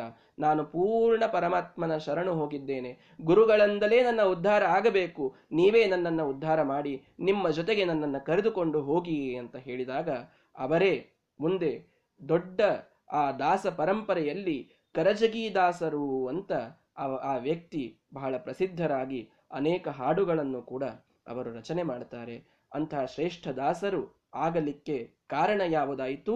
ಕಶ್ಚಿತ್ ಧೀರ ಪ್ರತ್ಯಗಾತ್ಮಾನಮೈಕ್ಷತ ಆವೃತ್ತ ಚಕ್ಷುಹು ಅಮೃತತ್ವಮಿಚ್ಛನ್. ಯಮದೇವರ ಇದೊಂದು ಮಾತು, ಕೋಟಿಯಲ್ಲಿ ಒಬ್ಬ ಪುರುಷ ಮಾತ್ರ ತನ್ನ ಹೊರಗೆ ಚಾಚಿದ ಇಂದ್ರಿಯಗಳನ್ನ ಒಳತಿರುಗಿಸಿಕೊಂಡು ದೇವರನ್ನ ನೋಡುವ ಪ್ರಯತ್ನವನ್ನ ಗುರುಗಳ ಅನುಗ್ರಹದಿಂದ ಮಾಡ್ತಾನೆ, ಅವನೇ ಮೋಕ್ಷವನ್ನ ಪಡೀತಾನೆ ಅಂತ ಆ ಯಮದೇವರ ಒಂದೇ ಒಂದು ಮಾತು ಇಲ್ಲಿ ನಾವು ನೋಡಲಿಕ್ಕೆ ಉದಾಹರಣೆಯಾಗಿ ನಮಗೆ ಸಿಗುತ್ತದೆ. ಅಂತಹ ಶ್ರೇಷ್ಠ ದಾಸರು ಬರಲಿಕ್ಕೆ ಈ ಮಾತು ಉದಾಹರಣೆಯಾಯಿತು ಕಾರಣವಾಯಿತು. ಆದ್ದರಿಂದ ಯಾವ ಪ್ರಸಂಗದಲ್ಲಿ ನಮಗೆ ವೈರಾಗ್ಯ ಬರ್ತದೆ, ಇಂದ್ರಿಯ ನಿಗ್ರಹಗಳು ಬರ್ತದೆ ಅನ್ನೋದು ನಮಗೆ ಗೊತ್ತಾಗೋದಿಲ್ಲ. ಸಜ್ಜನರ ಸಂಘ ಮಾತ್ರ ಎಲ್ಲಕ್ಕಿಂತ ಮಹತ್ವದ್ದು. ಸಜ್ಜನರ ಸಂಘದಲ್ಲಿ ನಾವಿದ್ರೆ ಎಷ್ಟೋ ಪಾಲು ನಮ್ಮ ಇಂದ್ರಿಯಗಳು ನಮ್ಮ ನಿಗ್ರಹದಲ್ಲಿ ಇರಲಿಕ್ಕೆ ಸಾಧ್ಯ. ನಾಲ್ಕೆಂಟು ಜನ ಏಕಾದಶಿ ಉಪವಾಸ ಮಾಡುವರ ಮಧ್ಯದಲ್ಲಿ ನಾವಿದ್ದಾಗ ಏಕಾದಶಿ ಮಾಡಬೇಕು ಅಂತ ನಮಗೂ ಅನಿಸ್ತದೆ. ಎಲ್ಲರೂ ತಿನ್ನವರ ಮಧ್ಯದಲ್ಲೇ ಇದ್ರು, ಇದ್ವಿ ಅಂತಂದ್ರೆ ನಮಗೂ ತಿನ್ನಬೇಕು ಅಂತ ಅನಿಸ್ತದೆ. ಬಹಳ ಮಹಾನುಭಾವರಿಗೆ ಇಂದ್ರಿಯ ನಿಗ್ರಹ ಸಾಧ್ಯ ಇಲ್ಲ ಅಂತಲ್ಲ. ಸಾಮಾನ್ಯರು ನಾವೆಲ್ಲ ಲೌಕಿಕರು, ನಮಗೆ ನಾಲ್ಕು ಜನ ಮಾಡೋದನ್ನ ನೋಡಿಯೇ ಮಾಡುವಂತಹ ಅಭ್ಯಾಸವಾಗಿರ್ತದೆ. ಹೀಗಾಗಿ ಒಳ್ಳೆಯ ಸಜ್ಜನರ ಸಮಾಗಮದಲ್ಲಿ ನಾವಿರುವುದು ಇದು ಬಹಳ ಮಹತ್ವದ್ದು. ಅದಿದ್ದಾಗ ಈ ಎಲ್ಲ ಪಾಠ ಪ್ರವಚನಗಳನ್ನ ಸದಾ ಕೇಳ್ತಾ ಧರ್ಮದ ಉಪದೇಶವನ್ನ ನಿತ್ಯದಲ್ಲಿ ನಮ್ಮ ಕಿವಿಯಲ್ಲಿ ನಾವು ಹಾಕಿಕೊಳ್ತಾ ಇದ್ದಾಗ ಅವಶ್ಯವಾಗಿ ಧರ್ಮದ ಮಾರ್ಗದಲ್ಲಿ ನಾವು ಮುಂದೆ ಹೋಗಲಿಕ್ಕೆ ಸಾಧ್ಯ. ಇದನ್ನು ನಾವಿವತ್ತು ತಿಳಿದುಕೊಂಡ್ವಿ. ಇವತ್ತಿನ ಮುಖ್ಯವಾದ ಸಂದೇಶ ಇಷ್ಟೇ. ಇಂದ್ರಿಯ ನಿಗ್ರಹ ಸಾಧಿಸಬೇಕು ಅಂತಂದ್ರೆ ಹೊರಗೆ ಚಾಚಿದ ಎಲ್ಲ ಇಂದ್ರಿಯಗಳನ್ನು ಆವೃತ್ತ ಚಕ್ಷುವನ್ನಾಗಿ ಮಾಡಿಕೊಂಡು ಅಂತರ್ಮುಖಿಗಳಾಗಿರಿ. ಒಳಗಿನ ಸೌಂದರ್ಯವನ್ನು ನೋಡಿ, ಒಳಗಿನ ಪರಮಾತ್ಮನನ್ನ ಕಾಣಲಿಕ್ಕೆ ಪ್ರಯತ್ನ ಮಾಡಿ, ಹೊರಗಿನ ಎಲ್ಲ ವಿಷಯಗಳನ್ನ ದೂರ ಸರಿಸಿ. ವಿಷಯ ವಿನಿವರ್ತಂತೆ ನಿರಾಹಾರಸ್ಯ ದೇಹಿನ. ಉಪವಾಸ, ವ್ರತ ಎಲ್ಲವನ್ನ ಮಾಡ್ತಾ ಈ ಹೊರಗಿನ ವಿಷಯಗಳ ಸಂಪರ್ಕ ಕಡಿಮೆ ಆಗುವಂತೆ, ಕಟ್ಟಾಗುವಂತೆ ಹೆಚ್ಚಾಗಿ ನೋಡಿಕೊಂಡು ಹೆಚ್ಚು ಹೆಚ್ಚು ಧರ್ಮದ ಮಾರ್ಗವನ್ನೇ, ಹೆಚ್ಚು ಪೂಜೆ, ಹೆಚ್ಚು ಪಾರಾಯಣ, ಹೆಚ್ಚು ದೇವರ ಒಂದು ಸೇವೆಗಳು, ವ್ರತಗಳು, ಬ್ರಾಹ್ಮಣರಿಗೆ ಅನ್ನದಾನ, ಪಾಠ, ಪ್ರವಚನ, ಇದರಲ್ಲಿಯೇನೇ ಸಮಯವನ್ನು ಕಳೆಯುವ ಅಥವಾ ನಮ್ಮ ಲೌಕಿಕ ವಿಷಯಗಳನ್ನು ನಾವು ನೌಕರಿ ಮಾಡ್ತಾ ಇರ್ತೀವಿ, ಏನೋ ಮಾಡ್ತಾ ಇರ್ತೀವಿ ಅಂತಾದರೂ ಆ ಎಲ್ಲ ಪ್ರಸಂಗದಲ್ಲಿ ಚಿಂತನೆ ಮಾತ್ರ ದೇವರ ಬಗೆಗೆ ಇರುವಂತಹ ಪ್ರಯತ್ನವನ್ನಾದರೂ ಅವಶ್ಯವಾಗಿ ಎಲ್ಲರೂ ನಾವು ಮಾಡಬೇಕು. ಇದು ಯಮದೇವರ ಸಂದೇಶ. ಇದೇ ಶ್ರೀಮದಾಚಾರ್ಯರು ಕೂಡ ನಮಗೆ ನೀಡುವಂತಹ ಒಂದು ಉಪದೇಶ, ಉಪನಿಷತ್ತಿನ ಆದೇಶ ಅಂತ ನಾವು ಇವತ್ತು ತಿಳಿಯೋಣ. ಮುಂದೆ ಯಮದೇವರೇನು ಉಪದೇ, ಉಪದೇಶ ಮಾಡಿದರು ಅನ್ನುವುದನ್ನು ನಾಳೆಯ ದಿವಸ ನೋಡೋಣ. ಶ್ರೀಕೃಷ್ಣ ಶ್ರೀ ಗುರುಭ್ಯೋ ನಮಃ ನಮೋ ಭಗವತೆ ತಸ್ಮೈ ಸರ್ವತಃ ಪರಮಾಯತೆ ಸರ್ವಪ್ರಾಣಿ ಹೃದಯಸ್ಥಾಯ ವಾಮನಾಯ ನಮೋ ನಮಃ ಅಸ್ಮದ್ಗುರು ಸಮಾರಂಭಾಂ ಟೀಕಾಕೃತ್ ಪಾದಮಧ್ಯಮಾಂ ಶ್ರೀಮದಾಚಾರ್ಯ ಪರ್ಯಂತಾಂ ವಂದೇ ಗುರುಪರಂಪರಾಂ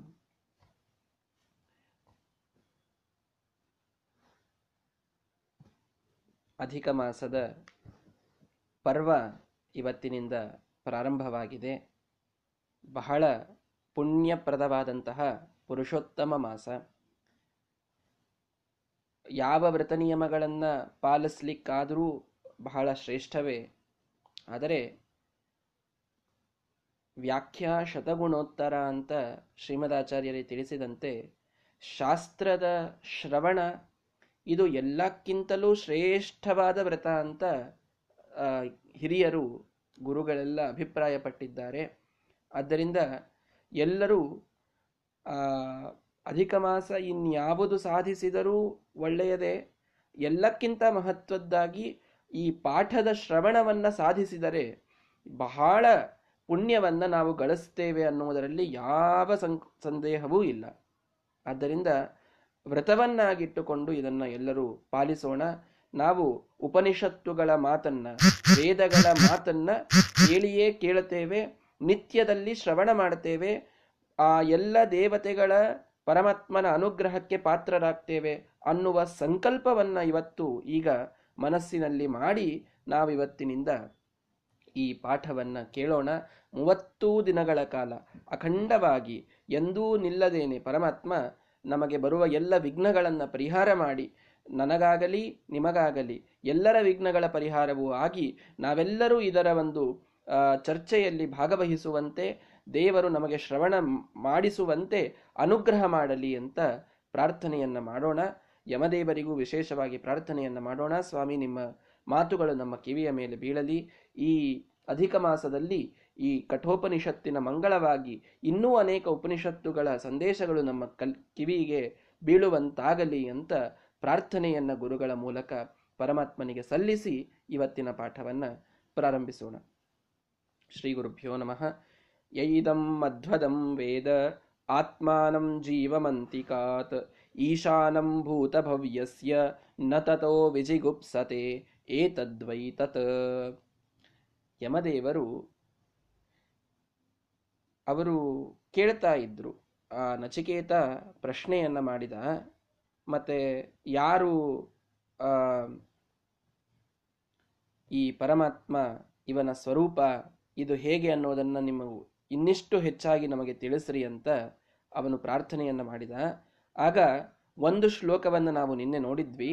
ಯಾವ ಪರಮಾತ್ಮನಿಂದ ನಾವು ಸ್ವಪ್ನ ಮತ್ತು ಜಾಗೃತ ಅವಸ್ಥೆಗಳನ್ನು ಪಡಿತೀವಿ, ನಿದ್ರೆಯನ್ನು ಪಡಿತೀವಿ, ಅಂತಹ ಸರ್ವವ್ಯಾಪ್ತನಾದಂತಹ ಪರಮಾತ್ಮನನ್ನು ತಿಳಿದವ ಅವನು ಶೋಕಕ್ಕೆ ಒಳಗಾಗೋದಿಲ್ಲ ಅಂತ ಆ ಸಂದೇಶವನ್ನು ಯಮದೇವರು ನೀಡಿದ್ರು.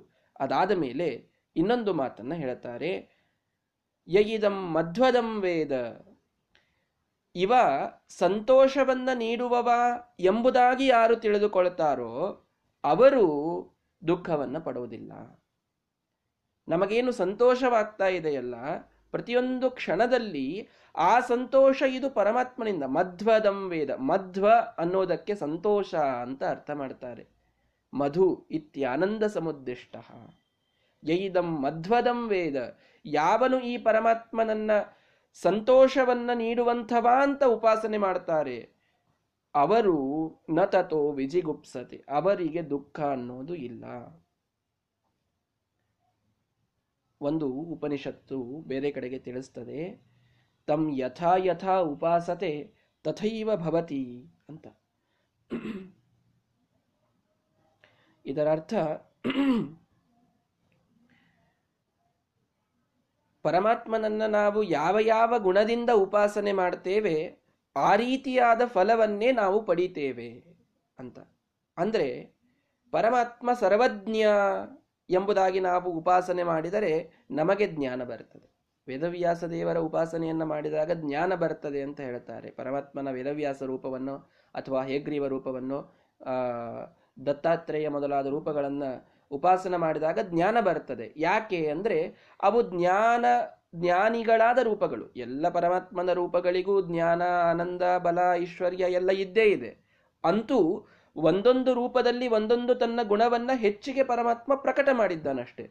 ನರಸಿಂಹದೇವರ ಪರಶುರಾಮ ದೇವರ ಇತ್ಯಾದಿ ರೂಪಗಳಲ್ಲಿ ತನ್ನ ಶೌರ್ಯ ಪರಾಕ್ರಮಗಳ ಪ್ರಕಟವನ್ನ ಮಾಡಿದ್ದಾನೆ. ಮತ್ತೆ ಕೆಲವು ಜ್ಞಾನ ರೂಪಗಳು. ವೇದವ್ಯಾಸ, ದತ್ತಾತ್ರೇಯ, ಮಹಿದಾಸ ಆಮೇಲೆ ಹಂಸನಾಮಕ ಪರಮಾತ್ಮ, ಇವೆಲ್ಲ ಜ್ಞಾನವನ್ನು ಕೊಡುವಂತಹ ರೂಪಗಳು. ಹಯಗ್ರೀವ ದೇವರು, ಇವೆಲ್ಲ ಜ್ಞಾನ ರೂಪಗಳು. ಇನ್ನು ಕೆಲವು ಬಲರೂಪಗಳು ಕೆಲವು ಸೌಂದರ್ಯದ ರೂಪಗಳು, ಕೆಲವು ಸರ್ವ ಗುಣಗಳನ್ನು ತೋರಿಸುವಂತಹ ರಾಮ ಮೊದಲಾದಂತಹ ರೂಪಗಳು. ಈ ಎಲ್ಲ ರೂಪಗಳಲ್ಲಿ ಪರಮಾತ್ಮ ಯಾವ ಯಾವ ಗುಣಗಳನ್ನು ಅಭಿವ್ಯಕ್ತ ಮಾಡಿದ್ದಾನೆ ಆ ರೀತಿಯಾದ ಗುಣವುಳ್ಳವನು ಪರಮಾತ್ಮ ಅಂತ ಉಪಾಸನೆ ಮಾಡೋದ್ರಿಂದ ನಮ್ಮಲ್ಲಿ ಆ ಗುಣಗಳು ಬೆಳೀತವೆ ಅಂತ ಉಪನಿಷತ್ತು ಒಂದು ಕಡೆಗೆ ತಿಳಿಸ್ತದೆ. ತಮ್ ಯಥಾ ಯಥಾ ಉಪಾಸತೆ ತಥೈವ ಭವತಿ ಅಂತ. ಅಂದರೆ ಪರಮಾತ್ಮ ಸಂತೋಷಪ್ರದನಾದಂತಹ ಪರಮಾತ್ಮ ಅಂತ ಚಿಂತನವನ್ನು ಮಾಡಿದರೆ ನಮಗೆ ಸಂತೋಷ ಬರುತ್ತದೆ ಪರಮಾತ್ಮ ಆನಂದ ಸಮುದ್ರ ಅಂತ ಚಿಂತನೆ ಮಾಡಿದಾಗ ನಮ್ಮಲ್ಲಿ ಆನಂದ ಹೆಚ್ಚಾಗ್ತದೆ. ಯಾಕೆ ಪರಮಾತ್ಮನ ಗುಣಗಳ ಚಿಂತನೆಯನ್ನ ಮಾಡಲಿಕ್ಕೆ ಹೇಳ್ತಾರೆ? ಯಾಕೆ ಪರಮಾತ್ಮ ಆ ಗುಣವುಳ್ಳವ ಈ ಗುಣವುಳ್ಳವ ಅಂತ ನಾವೆಲ್ಲ ಅನಂತ ಗುಣಗಳ ಉಪಾಸನೆಯನ್ನ ಮಾಡಬೇಕು ಅಂತ ಸಾಕಷ್ಟು ಜನ ಪ್ರಶ್ನೆ ಮಾಡ್ತಾರೆ. ಇದಕ್ಕೆ ಈ ಉತ್ತರ ಏನು ಅಂತಂದ್ರೆ, ಪರಮಾತ್ಮನ ಗುಣಗಳ ಉಪಾಸನೆಯಿಂದ ನಮ್ಮಲ್ಲಿ ಗುಣಗಳು ಬೆಳೀತವೆ. ಯಾರಿದನ್ನ ಬಹಳ ಮಾಡುವವರು ಹೇಳಿ, ವಾಯುದೇವರು. ವಾಯುದೇವರು ಪರಮಾತ್ಮನ ಅನಂತ ಗುಣಗಳ ಉಪಾಸನೆಯನ್ನು ಮಾಡ್ತಾರಂತೆ. ಅನಂತ ಗುಣಗಳ ಉಪಾಸನೆಯನ್ನು ಮಾಡ್ತಾರೆ. ಅನಂತ ಗುಣ ಕ್ರಿಯಾ ಸಾಮಾನ್ಯ ಉಪಾಸನೆಯನ್ನು ಮಾಡುವವರು ಅಂತ ರಾಯರು ನಮಗೆ ಪ್ರಾತಃಸಂಕಲ್ಪ ಗದ್ಯದಲ್ಲಿ ವಾಯುದೇವರ ಬಗ್ಗೆ ತಿಳಿಸುವಾಗ ಹೇಳ್ತಾರೆ. ಏನು ಅಂದರೆ, ಆ, ಪರಮಾತ್ಮನ ಅನಂತಾನಂತ ಅನಂತ ಗುಣಗಳ ಉಪಾಸನೆಯನ್ನು ವಾಯುದೇವರು ಮಾಡ್ತಾರೆ ಅಂತ. ಈ ಅನಂತಾನಂತ ಗುಣಗಳ ಉಪಾಸನೆಯನ್ನು ಮಾಡುವುದಕ್ಕೆ ಏನಾಗಿದೆ? ಅವರಿಗೆ ಅಂದರೆ, ಏ ಏ ಗುಣ ನಾಮ ಜಗತ್ ಪ್ರಸಿದ್ಧ, ಯಂ ತೇಷು ತೇಷು ಸ್ಮ ನಿದರ್ಶಯಂತಿ, ಸಾಕ್ಷಾನ್ ಮಹಾಭಾಗವತ ಪ್ರಬರ್ಹಂ ಶ್ರೀಮಂತಮೇನಂ ಹನುಮಂತ ಮಾಹುಹು ಅಂತ ಸುಮಧ್ವಜಯ ತಿಳಿಸ್ತದೆ. ಯಾವ ಯಾವ ಜಗತ್ತಿನಲ್ಲಿ ಗುಣಗಳು ಅಂತ ಪ್ರಸಿದ್ಧ ಇವೆಯೋ ಆ ಎಲ್ಲ ಗುಣಗಳಿಗೆ ಒಬ್ಬರೇ ಉದಾಹರಣವಾಗಿ ನಿಲ್ಲುವಂಥವರು ಹನುಮಂತ ದೇವರು ಅಂತ ಮಾತು ಬರ್ತದೆ. ಇದು ಯಾಕಾಯಿತು? ದೇವರ ಅನಂತ ಗುಣಗಳ ಉಪಾಸನೆಯನ್ನ ಮಾಡ್ತಾರೆ ಅನ್ನೋದಕ್ಕೆ ವಾಯುದೇವರಲ್ಲಿ ಜಗತ್ತಿನ ಎಲ್ಲ ಗುಣಗಳು ಕೂಡ ಅವಿಷ್ಟವಾದ ಜಗತ್ತಿನಲ್ಲಿರುವ ಎಲ್ಲ ಗುಣಗಳ ಸಾಕಾರ ಮೂರ್ತಿ ವಾಯುದೇವರಾಗಲಿಕ್ಕೆ ಮುಖ್ಯ ಕಾರಣ ಏನು ಅಂತಂದ್ರೆ ದೇವರು ಅನಂತ ಗುಣ ಅನ್ನೋದನ್ನು ಅವರು ಉಪಾಸನೆ ಮಾಡುತ್ತಾರೆ ಅನ್ನೋದಕ್ಕೆ. ಅಂದ್ರೆ ಏನಾಯ್ತು? ತಮ್ ಯಥಾ ಯಥಾ ಉಪಾಸತೆ ತಥೈವ ಭವತಿ. ದೇವರನ್ನ ಯಾವ ಯಾವ ರೀತಿಯಲ್ಲಿ ಉಪಾಸನೆ ಮಾಡ್ತೇವೆ, ಆ ಎಲ್ಲ ಗುಣಗಳು ನಮ್ಮಲ್ಲಿ ಬರ್ತವೆ. ಆದ್ದರಿಂದ ಯಮದೇವರು ಹೇಳಿದ್ರು, ಎಲ್ಲಕ್ಕಿಂತ ಮುಖ್ಯವಾದ ಗುಣ ಯಾವುದು? ಯಯಿದಂ ಮಧ್ವದಂ ವೇದ. ಮಧ್ವ ನೀಡುವಂತಹ ಅರ್ಥಾತ್ ಸುಖಪ್ರದನಾದಂತಹ ಪರಮಾತ್ಮನ ರೂಪ ಅಂತ ಉಪಾಸನೆಯನ್ನ ಮಾಡ್ತಾ ಇದ್ದರೆ ಅವನಿಗೆ ದುಃಖ ಆಗೋದಿಲ್ಲ, ಅವನು ಸುಖವನ್ನೇ ಪಡಿತಾನೆ. ನತತೋ ವಿಜಿಗುಪ್ತ. ಇದು ಬಹಳ ಶ್ರೇಷ್ಠವಾದ ಚಿಂತನ. ನಮಗಾಗುವ ಪ್ರತಿಯೊಂದು ಸುಖವೂ ಕೂಡ ದೇವರ ಭಿಕ್ಷೆ ಅಂತ ನಾವು ಅನುಸಂಧಾನ ಮಾಡಿಕೊಳ್ಳಬೇಕು.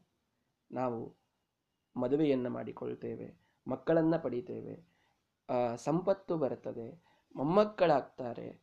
ಮತ್ತೆ ಮತ್ತಷ್ಟು ವಂಶಾಭಿವೃದ್ಧಿ, ಐಶ್ವರ್ಯದ ಅಭಿವೃದ್ಧಿ, ಸಂಪತ್ತಿನ ಅಭಿವೃದ್ಧಿ, ಜ್ಞಾನದ ಅಭಿವೃದ್ಧಿ, ಎಷ್ಟೆಷ್ಟು ಸುಖ ನಮಗೆ ದೇವರು ಕೊಡ್ತಾನೆ. ಇದೆಲ್ಲ ಬಿಡಿ.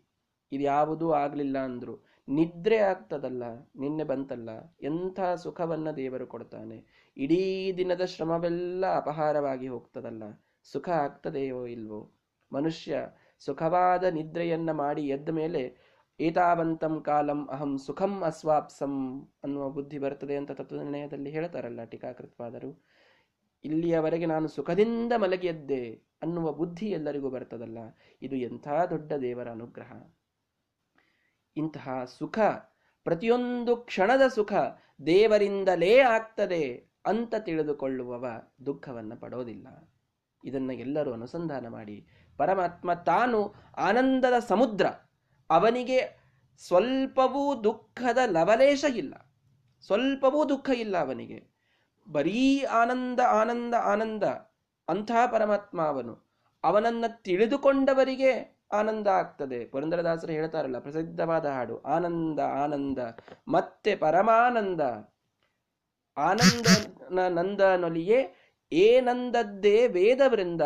ಆನಂದ ಆನಂದ, ಮತ್ತೆ ಪರಮಾನಂದ ಅಂತ ದಾಸರು ಹೇಳ್ತಾರಲ್ಲ ಆ ನಂದನ ನಂದನೊಲಿಯೇ, ಆ ನಂದನ ಕುಮಾರ ಕೃಷ್ಣ ನಮಗೆ ಒಲೆದರೆ ಏನಂದದ್ದೇ ವೇದವೃಂದ, ನಮ್ಮ ಬಾಯಿಯಿಂದ ಏನು ಬರ್ತದೆ ಅದೇ ವೇದವೃಂದ ಆಗ್ತದೆ. ಆನಂದ ಆನಂದ, ಮತ್ತೆ ಪರಮಾನಂದ. ಅಷ್ಟು ಆನಂದ ಆನಂದ ಜಗತ್ತಿನಲ್ಲಿ ಆಗಲಿಕ್ಕೆ, ನಮಗೆ ಜೀವನದಲ್ಲಿ ಆಗಲಿಕ್ಕೆ ಸಾಧ್ಯ.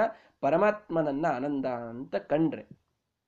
ಹೇಳ್ತಾರಲ್ಲ ದಾಸರು, ಅಣುರೇಣು ತೃಣಕಾಷ್ಟ ಪರಿಪೂರ್ಣ ಗೋವಿಂದ. ಈ ಪರಿ ಮಹಿಮೆಯ ತಿಳಿಯುವುದೇ ಆನಂದ ಆನಂದ ಆನಂದ, ಮತ್ತೆ ಪರಮಾನಂದ. ಪರಮಾತ್ಮ ಅಣು ರೇಣು ತೃಣ ಕಾಷ್ಟಗಳಲ್ಲಿ ಪ್ರತಿಯೊಂದರಲ್ಲೂ ವ್ಯಾಪ್ತನಾಗಿ ಇದ್ದಾನೆ. ಎಲ್ಲ ಕಡೆಗೆ ನಿಂತು ನಮಗೆ ಅನುಗ್ರಹ ಮಾಡ್ತೀಯಲ್ಲೋ ಸ್ವಾಮಿ, ಏನು ನಿನ್ನ ಮಹಿಮೆ ಅಂತ ತಿಳಿದು ತಿಳಿದು ಆನಂದವನ್ನು ಪಡ್ತಾ ಇರಬೇಕಂತೆ. ಆನಂದ, ಮತ್ತೆ ಮತ್ತೆ ಪರಮಾನಂದವನ್ನು ಪಡ್ತಾ ಇರಬೇಕಂತೆ. ಒಬ್ಬ ಭಕ್ತನ ಲಕ್ಷಣ ಇದು. ಎಲ್ಲದರಲ್ಲಿ ದೇವರನ್ನು ಕಾಣ್, ಕಂಡು ಅಲ್ಲಿ ನಿಂತು ದೇವರು ನಮಗೆ ಆನಂದವನ್ನು ನೀಡ್ತಾ ಇದ್ದಾನೆ ಅನ್ನುವ ಪ್ರಜ್ಞೆ ನಮ್ಮಲ್ಲಿ ಬರಬೇಕು. ಯಾವ ರೀತಿಯಾಗಿ ಅಂತ ಹೇಳಿದರೆ, ಈ ಅನೇಕ ದಾಸರ ಗುರುಗಳ ಕಥೆಯಲ್ಲೂ ಕೂಡ ಬರ್ತದೆ.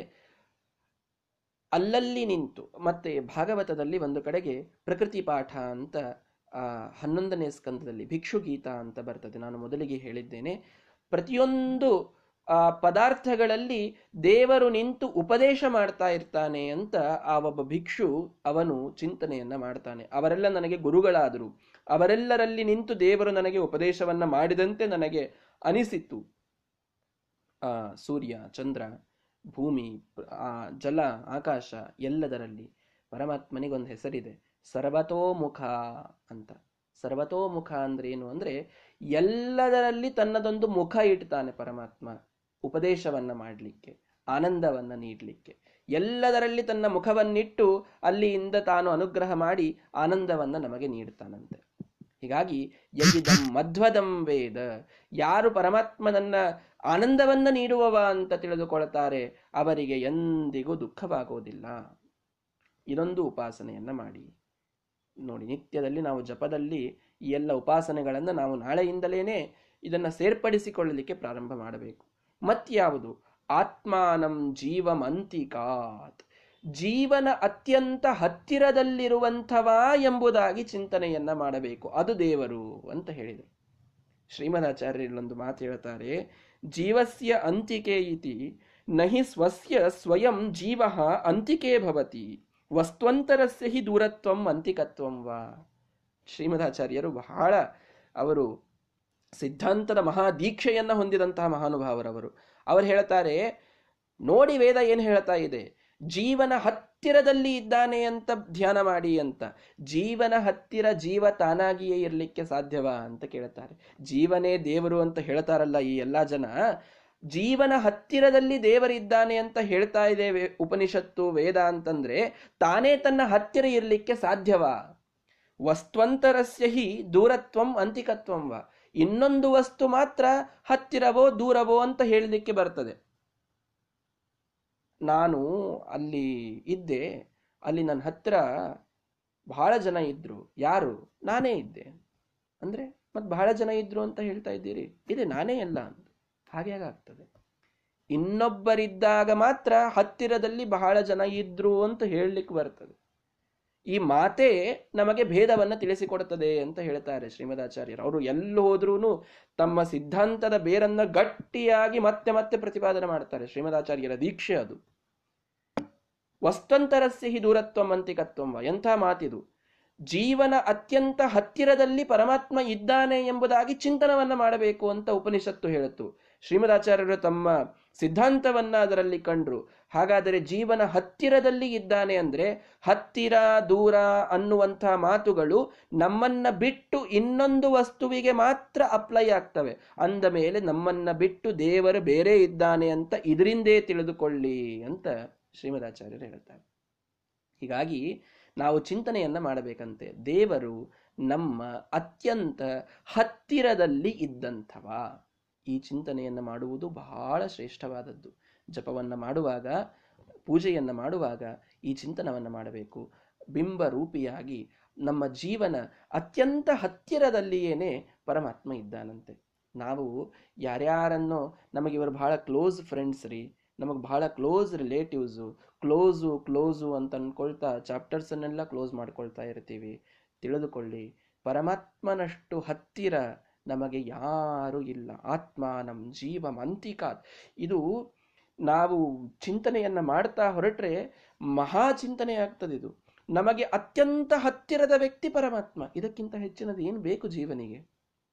ಅತ್ಯಂತ ನಮಗೆ ಹತ್ತಿರ ಇರುವಂಥವನು ಎಲ್ಲವನ್ನ ಕೊಡುವಂತಹ ಸರ್ವಾಂತರ್ಯಾಮಿಯಾದ ಸರ್ವೋತ್ತಮನಾದಂತಹ ಭಗವಂತ ಅಂತ ತಿಳಿದು ಬಿಟ್ರೆ ಇದಕ್ಕಿಂತ ಹೆಚ್ಚಿನದೇನಿದೆ ಜೀವನದಲ್ಲಿ? ಯಾರ್ಯಾರನ್ನೋ ನಾವು ನಮಗೆ ಹತ್ತಿರದವರು ಅಂತ ಅಂದುಕೊಳ್ತೇವೆ? ಸರ್ವಥಾ ಅಂದುಕೊಳ್ಳಬೇಡಿ. ಇರಬಹುದು, ನೆಂಟರಿಷ್ಟರು ಇರಬಹುದು, ಇಲ್ಲ ಅಂತಲ್ಲ. ಆದರೆ ಹಾಗಿಲ್ಲ. ಕಾಡ ಬೆಳದಿಂಗಳು ಈ ಸಂಸಾರ, ಕತ್ತಲೆ ಬೆಳದಿಂಗಳು. ಉಂಟಾದ ಕಾಲಕ್ಕೆ ನೆಂಟರಿಷ್ಟರು ಬಂದು ಬಂಟರಾಗಿ ನಮ್ಮ ಬಾಗಿಲ ಕಾಯುವರು. ದಾಸರು ಹೇಗೆ ಹೇಳ್ತಾರೆ ನೋಡ್ರಿ. ಉಂಟಾದ ಕಾಲಕ್ಕೆ ನಮಗೆ ಶ್ರೀಮಂತಿಕೆ ಇದೆ, ನಮಗೆ ಒಳ್ಳೆ ಸಂಪತ್ತಿದೆ ಅಂತಂದಾಗ ನೆಂಟರಿಷ್ಟರು ಬಂದು ಬಂಟರಾಗಿ ಬಾಗಿಲ ಕಾಯುವರು. ನಮ್ಮ ಸೇವಕರಂತಾಗಿ ನಮ್ಮ ಬಾಗಿಲ ಕಾಯಲಿಕ್ಕೂ ರೆಡಿ ಆಗ್ತಾರಂತೆ. ಉಂಟಾದ ತನ ತಪ್ಪಿ ಬಡತನ ಬಂದರೆ ಒಂಟೆಯಂತೆ ಕತ್ತ ಮೇಲಕ್ಕೆ ಎತ್ತುವರು. ಕಾಡ ಬೆಳದಿಂಗಳು, ಈ ಸಂಸಾರ ಕತ್ತಲೆ ಬೆಳದಿಂಗಳು ಅಂತ ದಾಸರು ಬೈತಾರೆ. ಒಂದು ವೇಳೆ ಆ ಉಂಟಾದತನ ತಪ್ಪಿ ಸ್ವಲ್ಪ ಸಂಪತ್ತು ಕಡಿಮೆಯಾಗಿ ಬಡತನ ಬಂತು ಅಂತಂದರೆ ಯಾರೋ ನಮಗೆ ಗೊತ್ತಿಲ್ಲ ಬಿಡಿ ಅವರು ಅಂತ ನೆಂಟರಿಷ್ಟರು ಒಂಟೆಯಂತೆ ಕತ್ತ ಮೇಲಕ್ಕೆ ಎತ್ತುವರು. ನಮಗೆ ನಮ್ಮ ಕಡೆಗೆ ಮುಖನೂ ಮಾಡದೇನೆ ಮೇಲಕ್ಕೆ ಎತ್ಕೊಂಡು ಹೋಗ್ಬಿಡ್ತಾರಂಥವ್ರು ಅಂತ ನಾವೆಲ್ಲ ಒಂದು ಸಮಯಕ್ಕೆ ಬಹಳ ಕ್ಲೋಸು ಅಂತೆಲ್ಲ ಅಂದುಕೊಂಡಿರ್ತೀವಿ. ಯಾರು ಸಂಗಡ ಬಾಹೋರಿಲ್ಲ. ಆಸೆ ಹೇಳಿದ್ರಲ್ಲ, ಪರಮಾತ್ಮನನ್ನ ಬಿಟ್ಟರೆ ನಮಗೆ ಅತ್ಯಂತ ಹತ್ತಿರದ ವ್ಯಕ್ತಿ ಅಂತ ಇನ್ಯಾರೂ ಇಲ್ಲ. ಹೋಗ್ಲಿ, ಈ ಜನ್ಮದಲ್ಲಿ ಈ ದೇಹಕ್ಕೆ ಯಾರೋ ನಾಲ್ಕು ಜನ ಹತ್ತಿರ ಇರಬಹುದು. ಮುಂದಿನ ಜನ್ಮದಲ್ಲಿ ಇರ್ತಾರ ಅವರು? ಇಲ್ಲ. ಹಿಂದಿನ ಜನ್ಮದಲ್ಲಿ ಇದ್ರ? ಇಲ್ಲ. ಅನಾದಿ ಕಾಲದಿಂದ ಮೋಕ್ಷದ ಆಗುವವರೆಗೂ, ಮೋಕ್ಷವಾದ ಮೇಲೂ ಅನಂತ ಕಾಲದವರೆಗೆ ಜೀವನ ಹತ್ತಿರದಲ್ಲಿ ಇರ್ತಕ್ಕಂತಹ ವ್ಯಕ್ತಿ ಪರಮಾತ್ಮ ಒಬ್ಬನೇ ಅಲ್ವಾ? ಇದು ಎಂತಹ ದೊಡ್ಡ ಚಿಂತನೆ. ಇದನ್ನು ನಾವು ಮಾಡಬೇಕು. ನಮ್ಮ ಹತ್ತಿರ ಪರಮಾತ್ಮ ಇದ್ದಾನೆ. ಇದು ಬಹಳ ಶ್ರೇಷ್ಠವಾದದ್ದು. ಎಷ್ಟೆಷ್ಟು ದುಃಖಗಳು ಬಂದಾಗ ಯಾರ ಮುಂದೋ ಹೇಳಿಕೊಳ್ತಾ ಸಮಯವನ್ನು ವ್ಯರ್ಥ ಮಾಡ್ತೇವಲ್ಲ, ಹತ್ತಿರದಲ್ಲಿ ಪರಮಾತ್ಮ ಇದ್ದಾನ್ರಿ. ಭವರೋಗ ವೈದ್ಯ, ಎಲ್ಲ ರೋಗಗಳನ್ನು, ಕಷ್ಟಗಳನ್ನು, ಎಲ್ಲವನ್ನ ಅವನ ಮುಂದೆ ಹೇಳಿಕೊಂಡ್ರೆ ಯಾವುದು ಹೋಗೋದಿಲ್ಲ ಹೇಳಿ. ಎಲ್ಲ ಹೋಗ್ತದೆ. ಆದರೆ ನಾವು ನೋಡೋದಿಲ್ಲ. ಪರಾಂಚಿಖಾನಿ ಹಿಂದೆ ಬಂತಲ್ಲ, ಎಲ್ಲ ಇಂದ್ರಿಯಗಳು ನಮ್ಮದು ಹೊರಗೇನೆ ಫೋಕಸ್ಡ್ ಇವೆ. ಒಳಗಡೆಗೆ ಫೋಕಸ್ಡ್ ಇಲ್ಲ ಅಷ್ಟೇ. ಆದರೆ ಜೀವ, ಆತ್ಮಾನಂ ಜೀವಮಂತಿಕಾತ್ ಜೀವನ ಹತ್ತಿರದೊಳಗಿದ್ದಂಥವನು ಪರಮಾತ್ಮ ಅನ್ನುವ ಚಿಂತನೆ ಇರಬೇಕು. ನಿತ್ಯದಲ್ಲಿ ಇದನ್ನು ಮಾಡಬೇಕು. ಪೂಜೆಯನ್ನು ಮಾಡಬೇಕಾದಾಗಲಂತೂ ವಿಶೇಷವಾಗಿ ಇದರ ಚಿಂತನೆಯನ್ನು ಹೇಳ್ತಾರೆ. ನೀವೆಲ್ಲ ಪೂಜೆಯನ್ನು ಮಾಡ್ತಾ ಇರ್ತೀರಿ, ಗೊತ್ತಿರುತ್ತದೆ. ಬಿಂಬರೂಪಿ ಪರಮಾತ್ಮನನ್ನ ಆಹ್ವಾನ ಮಾಡಬೇಕು ಅಂತ ಇದೆ. ಬಿಂಬರೂಪಿಯಾದ ಪರಮಾತ್ಮ ನಮ್ಮ ಹೃದಯದ ಮಂದಿರದಲ್ಲಿ, ಮಧ್ಯದಲ್ಲಿ ಪ್ರಾಣದೇವರ ಒಳಗೆ ತಾನು ಸಮಾವಿಷ್ಟನಾಗಿ ಇದ್ದು ಅವನು ಪೂಜೆಯನ್ನು ಮಾಡುವಾಗ ಚಿಂತನೆಯನ್ನು ಮಾಡ್ತಾರೆ. ಜ್ಞಾನಿಗಳು ಹೆಚ್ಚಾಗಿ ಎಲ್ಲರೂ ಮಾಡಬೇಕು. ಏನು ಅಂದರೆ ಆ ಬಿಂಬರೂಪಿ ಪರಮಾತ್ಮ, ಇದೆಲ್ಲ ಏನು ದೇಹ ಇದೆ, ಈ ದೇಹದಲ್ಲಿ ಮಧ್ಯದಲ್ಲಿ ಒಂದು ನಾಡಿ ಇದೆ. ಅದಕ್ಕೆ ಸುಷುಮ್ನಾ ನಾಡಿ ಅಂತ ಕರೀತಾರೆ. ಮಧ್ಯದ ನಾಡಿ ಅದು. ಅದು ನಮ್ಮ ಜೀವಕ್ಕೆ ಡೈರೆಕ್ಟ್ ಆಗಿ ಸಂಬಂಧಪಟ್ಟಂತಹ ನಾಡಿ ಅದು. ಈ ಬ್ರಹ್ಮರಂಧ್ರ ಅಂತ ಇಲ್ಲಿ ನೆತ್ತಿಯ ಮಧ್ಯದಲ್ಲಿ ಇರ್ತದೆ. ಅಲ್ಲಿಯಿಂದ ಪ್ರಾರಂಭವಾಗಿ ಜೀವನವರೆಗೆ ಮಧ್ಯದಲ್ಲಿ ಇದೆ ಆ ನಾಡಿ. ಆ ನಾಡಿಗೆ ಅದರ ಬಲಭಾಗಕ್ಕೆ, ಅದರ ಎಡಭಾಗಕ್ಕೇನೆ ಮತ್ತಷ್ಟು ನಾಡಿಗಳು ಇವೆಯಂತೆ. ಇಡಾನಾಡಿ ಪಿಂಗಳಾನಾಡಿ ಅಂತ. ಆ ಸುಷುಮ್ನಾ ನಾಡಿಯ ಎರಡು ಪಾರ್ಟ್ಸ್ ಎರಡು ಬ್ರಾಂಚ್ ಆಗ್ತವೆ. ಬಲಕ್ಕೊಂದು ಇಡಾನಾಡಿ ಎಡಕ್ಕೊಂದು ಪಿಂಗಳಾನಾಡಿ ಅಂತ.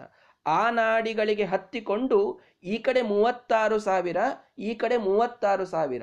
ಒಟ್ಟು ಎಪ್ಪತ್ತೆರಡು ಸಾವಿರ ನಾಡಿಗಳು ನಮ್ಮ ದೇಹದಲ್ಲಿ ಇವೆ ಎಪ್ಪತ್ತೆರಡು ಸಾವಿರ ನಾಡಿಗಳು ನಮ್ಮ ದೇಹದಲ್ಲಿ ಇವೆ.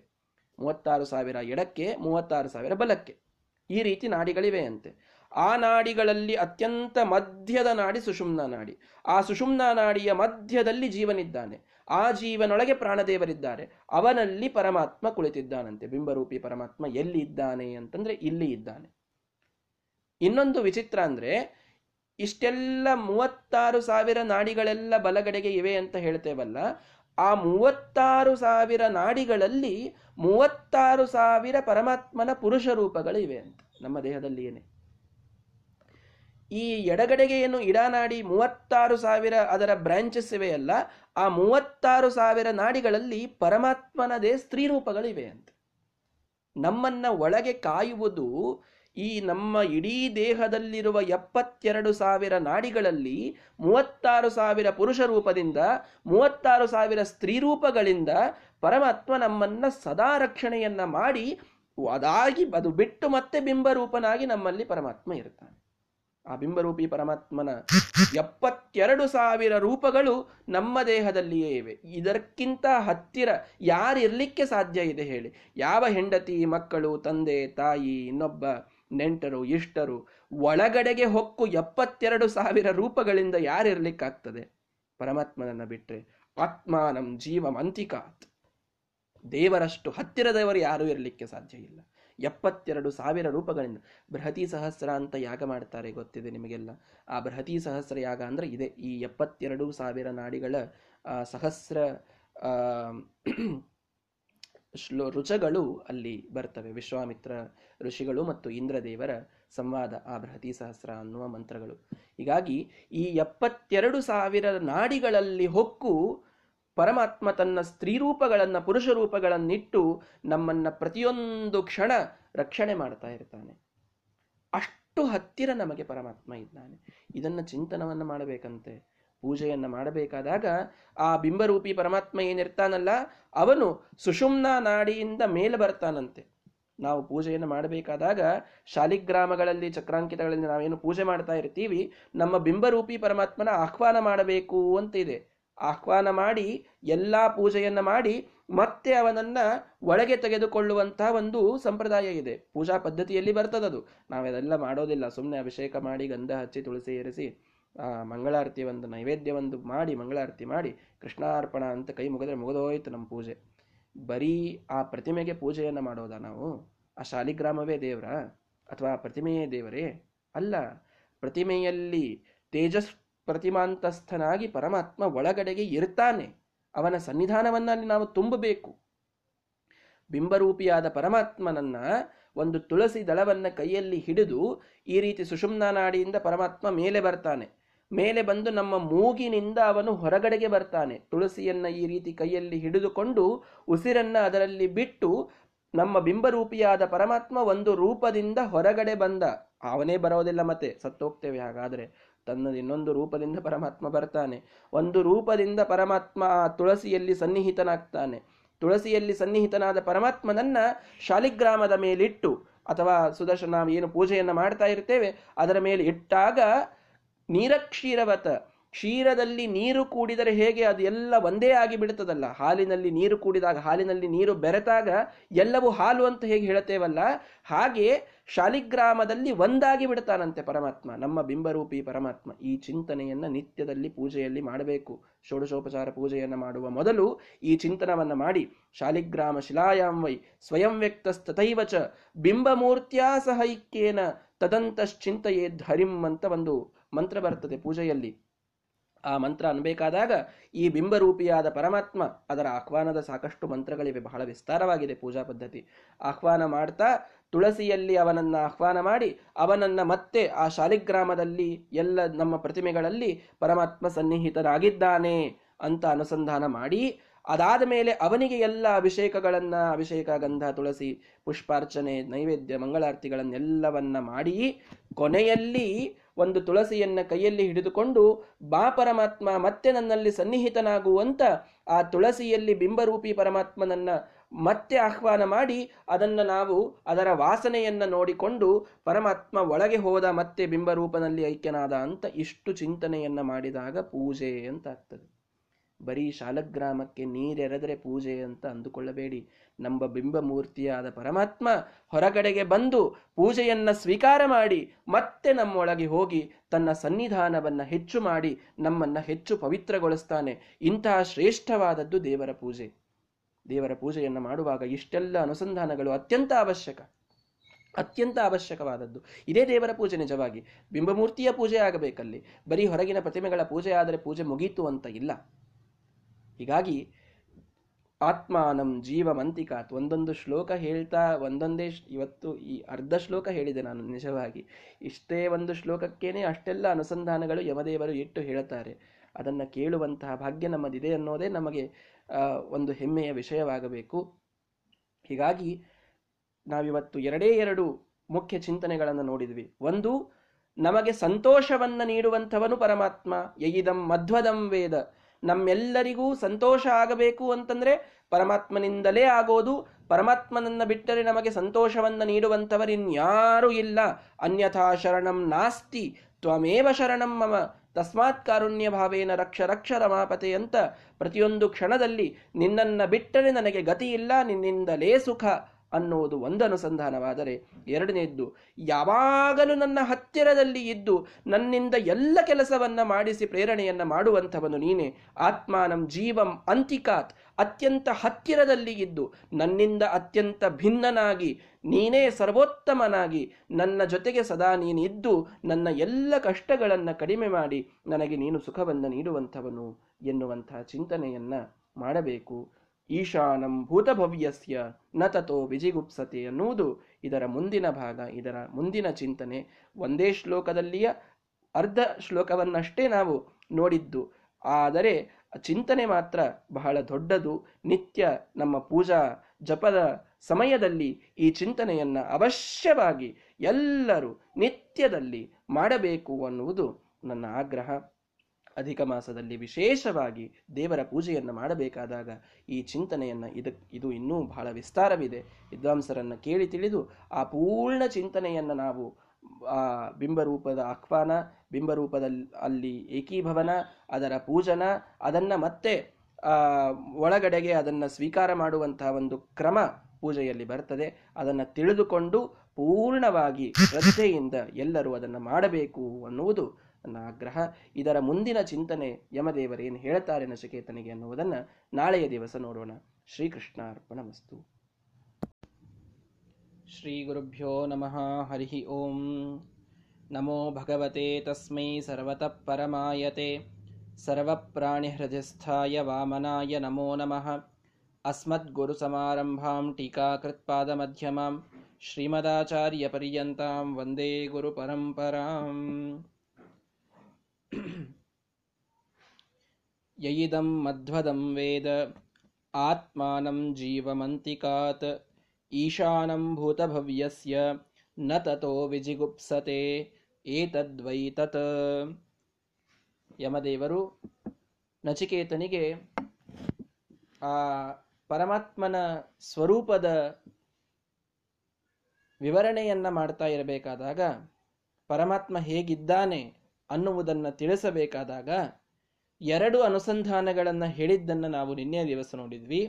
ಒಂದು, ಪರಮಾತ್ಮ ಸುಖಪ್ರದ, ಯಾವನು ಯಯಿದಂ ಮಧ್ವದಂ ವೇದ ಆತ್ಮಾನಂ ಜೀವಮಂತಿಕಾತ್, ಯಾವ ಮನುಷ್ಯ ಪರಮಾತ್ಮ ಇವನು ಸುಖಪ್ರದ ಅಂತ ತಿಳಿದುಕೊಳ್ತಾನೋ ಅವನಿಗೆ ದುಃಖವಾಗೋದಿಲ್ಲ. ಯಾಕೆ ಅಂದರೆ ತಮ್ ಯಥಾ ಯಥಾ ಉಪಾಸತೆ ತಥೈವ ಭವತಿ ದೇವರ ಯಾವ ಯಾವ ಗುಣಗಳನ್ನು ಉಪಾಸನೆ ಮಾಡ್ತೇವೋ ಆ ಗುಣಗಳು ನಮ್ಮಲ್ಲಿ ಬೆಳೀತವೆ ಅನ್ನುವಂತಹ ಒಂದು ಚಿಂತನೆಯನ್ನ ನಾವು ನಿನ್ನೆ ನೋಡಿದ್ವಿ. ಎರಡನೆಯ ಮುಖ್ಯವಾದ ಚಿಂತನೆ, ಆತ್ಮಾನಂ ಜೀವಂ ಅಂತಿಕಾತ್. ನಮ್ಮ ಅತಿ ಹತ್ತಿರದಲ್ಲಿ ಪರಮಾತ್ಮನಿದ್ದಾನೆ ಅಂತನ್ನುವುದನ್ನು ಯಾವನು ತಿಳಿತಾನೋ ಅವನು ದುಃಖವನ್ನು ಪಡೋದಿಲ್ಲ. ನಮ್ಮ ಅತಿ ಹತ್ತಿರದಲ್ಲಿ ಹೇಳಿದ್ವಲ್ಲ, ಎಪ್ಪತ್ತೆರಡು ಸಾವಿರ ನಾಡಿಗಳಲ್ಲಿ, ನಮ್ಮ ನಾಡಿಗಳಲ್ಲಿ ಮೂವತ್ತಾರು ಸಾವಿರ ಸ್ತ್ರೀ ರೂಪ, ಮೂವತ್ತಾರು ಸಾವಿರ ಪುರುಷ ರೂಪಗಳನ್ನಿಟ್ಟುಕೊಂಡು ಪರಮಾತ್ಮ ತಾನೂ ಬಿಂಬರೂಪಿಯಾಗಿದ್ದು, ಉಳಿದ ಅಂಗಾಂಗಗಳಲ್ಲಿ ತನ್ನ ತನ್ನದೊಂದು ರೂಪವನ್ನು ಇಟ್ಟು ನಮಗೆ ಪ್ರೇರಣೆ ಮಾಡುವ ತತ್ವಾಭಿಮಾನಿ ದೇವತೆಗಳಲ್ಲೊಂದು ತಾನು ತನ್ನ ರೂಪಗಳನ್ನೆಲ್ಲ ಇಟ್ಟು, ಇಷ್ಟೆಲ್ಲ ರೂಪಗಳಿಂದ ನಮ್ಮನ್ನ ವ್ಯಾಪಿಸಿ ಪರಮಾತ್ಮ ನಮ್ಮ ಅತ್ಯಂತ ಹತ್ತಿರದಲ್ಲಿ ಇರತಕ್ಕಂತಹ ವ್ಯಕ್ತಿ ಇದರ ಉಪಾಸನೆಯನ್ನು ಮಾಡಬೇಕು ಅಂತ ಬಂತು. ಇದನ್ನೇ ಇನ್ನೂ ಸ್ವಲ್ಪ ನಾವು ತಿಳಿಯೋದಾದರೆ, ಇದರ ವ್ಯತಿರೇಕವೂ ಕೂಡ ಅಷ್ಟೇ ಸತ್ಯ. ಏನು ಅಂತ ಕೇಳಿದರೆ, ಯಯಿದಂ ಮಧ್ವದಂ ವೇದ ಅಂತ ಮಾತನ್ನು ಹೇಳಿದರು ನಿನ್ನೆ.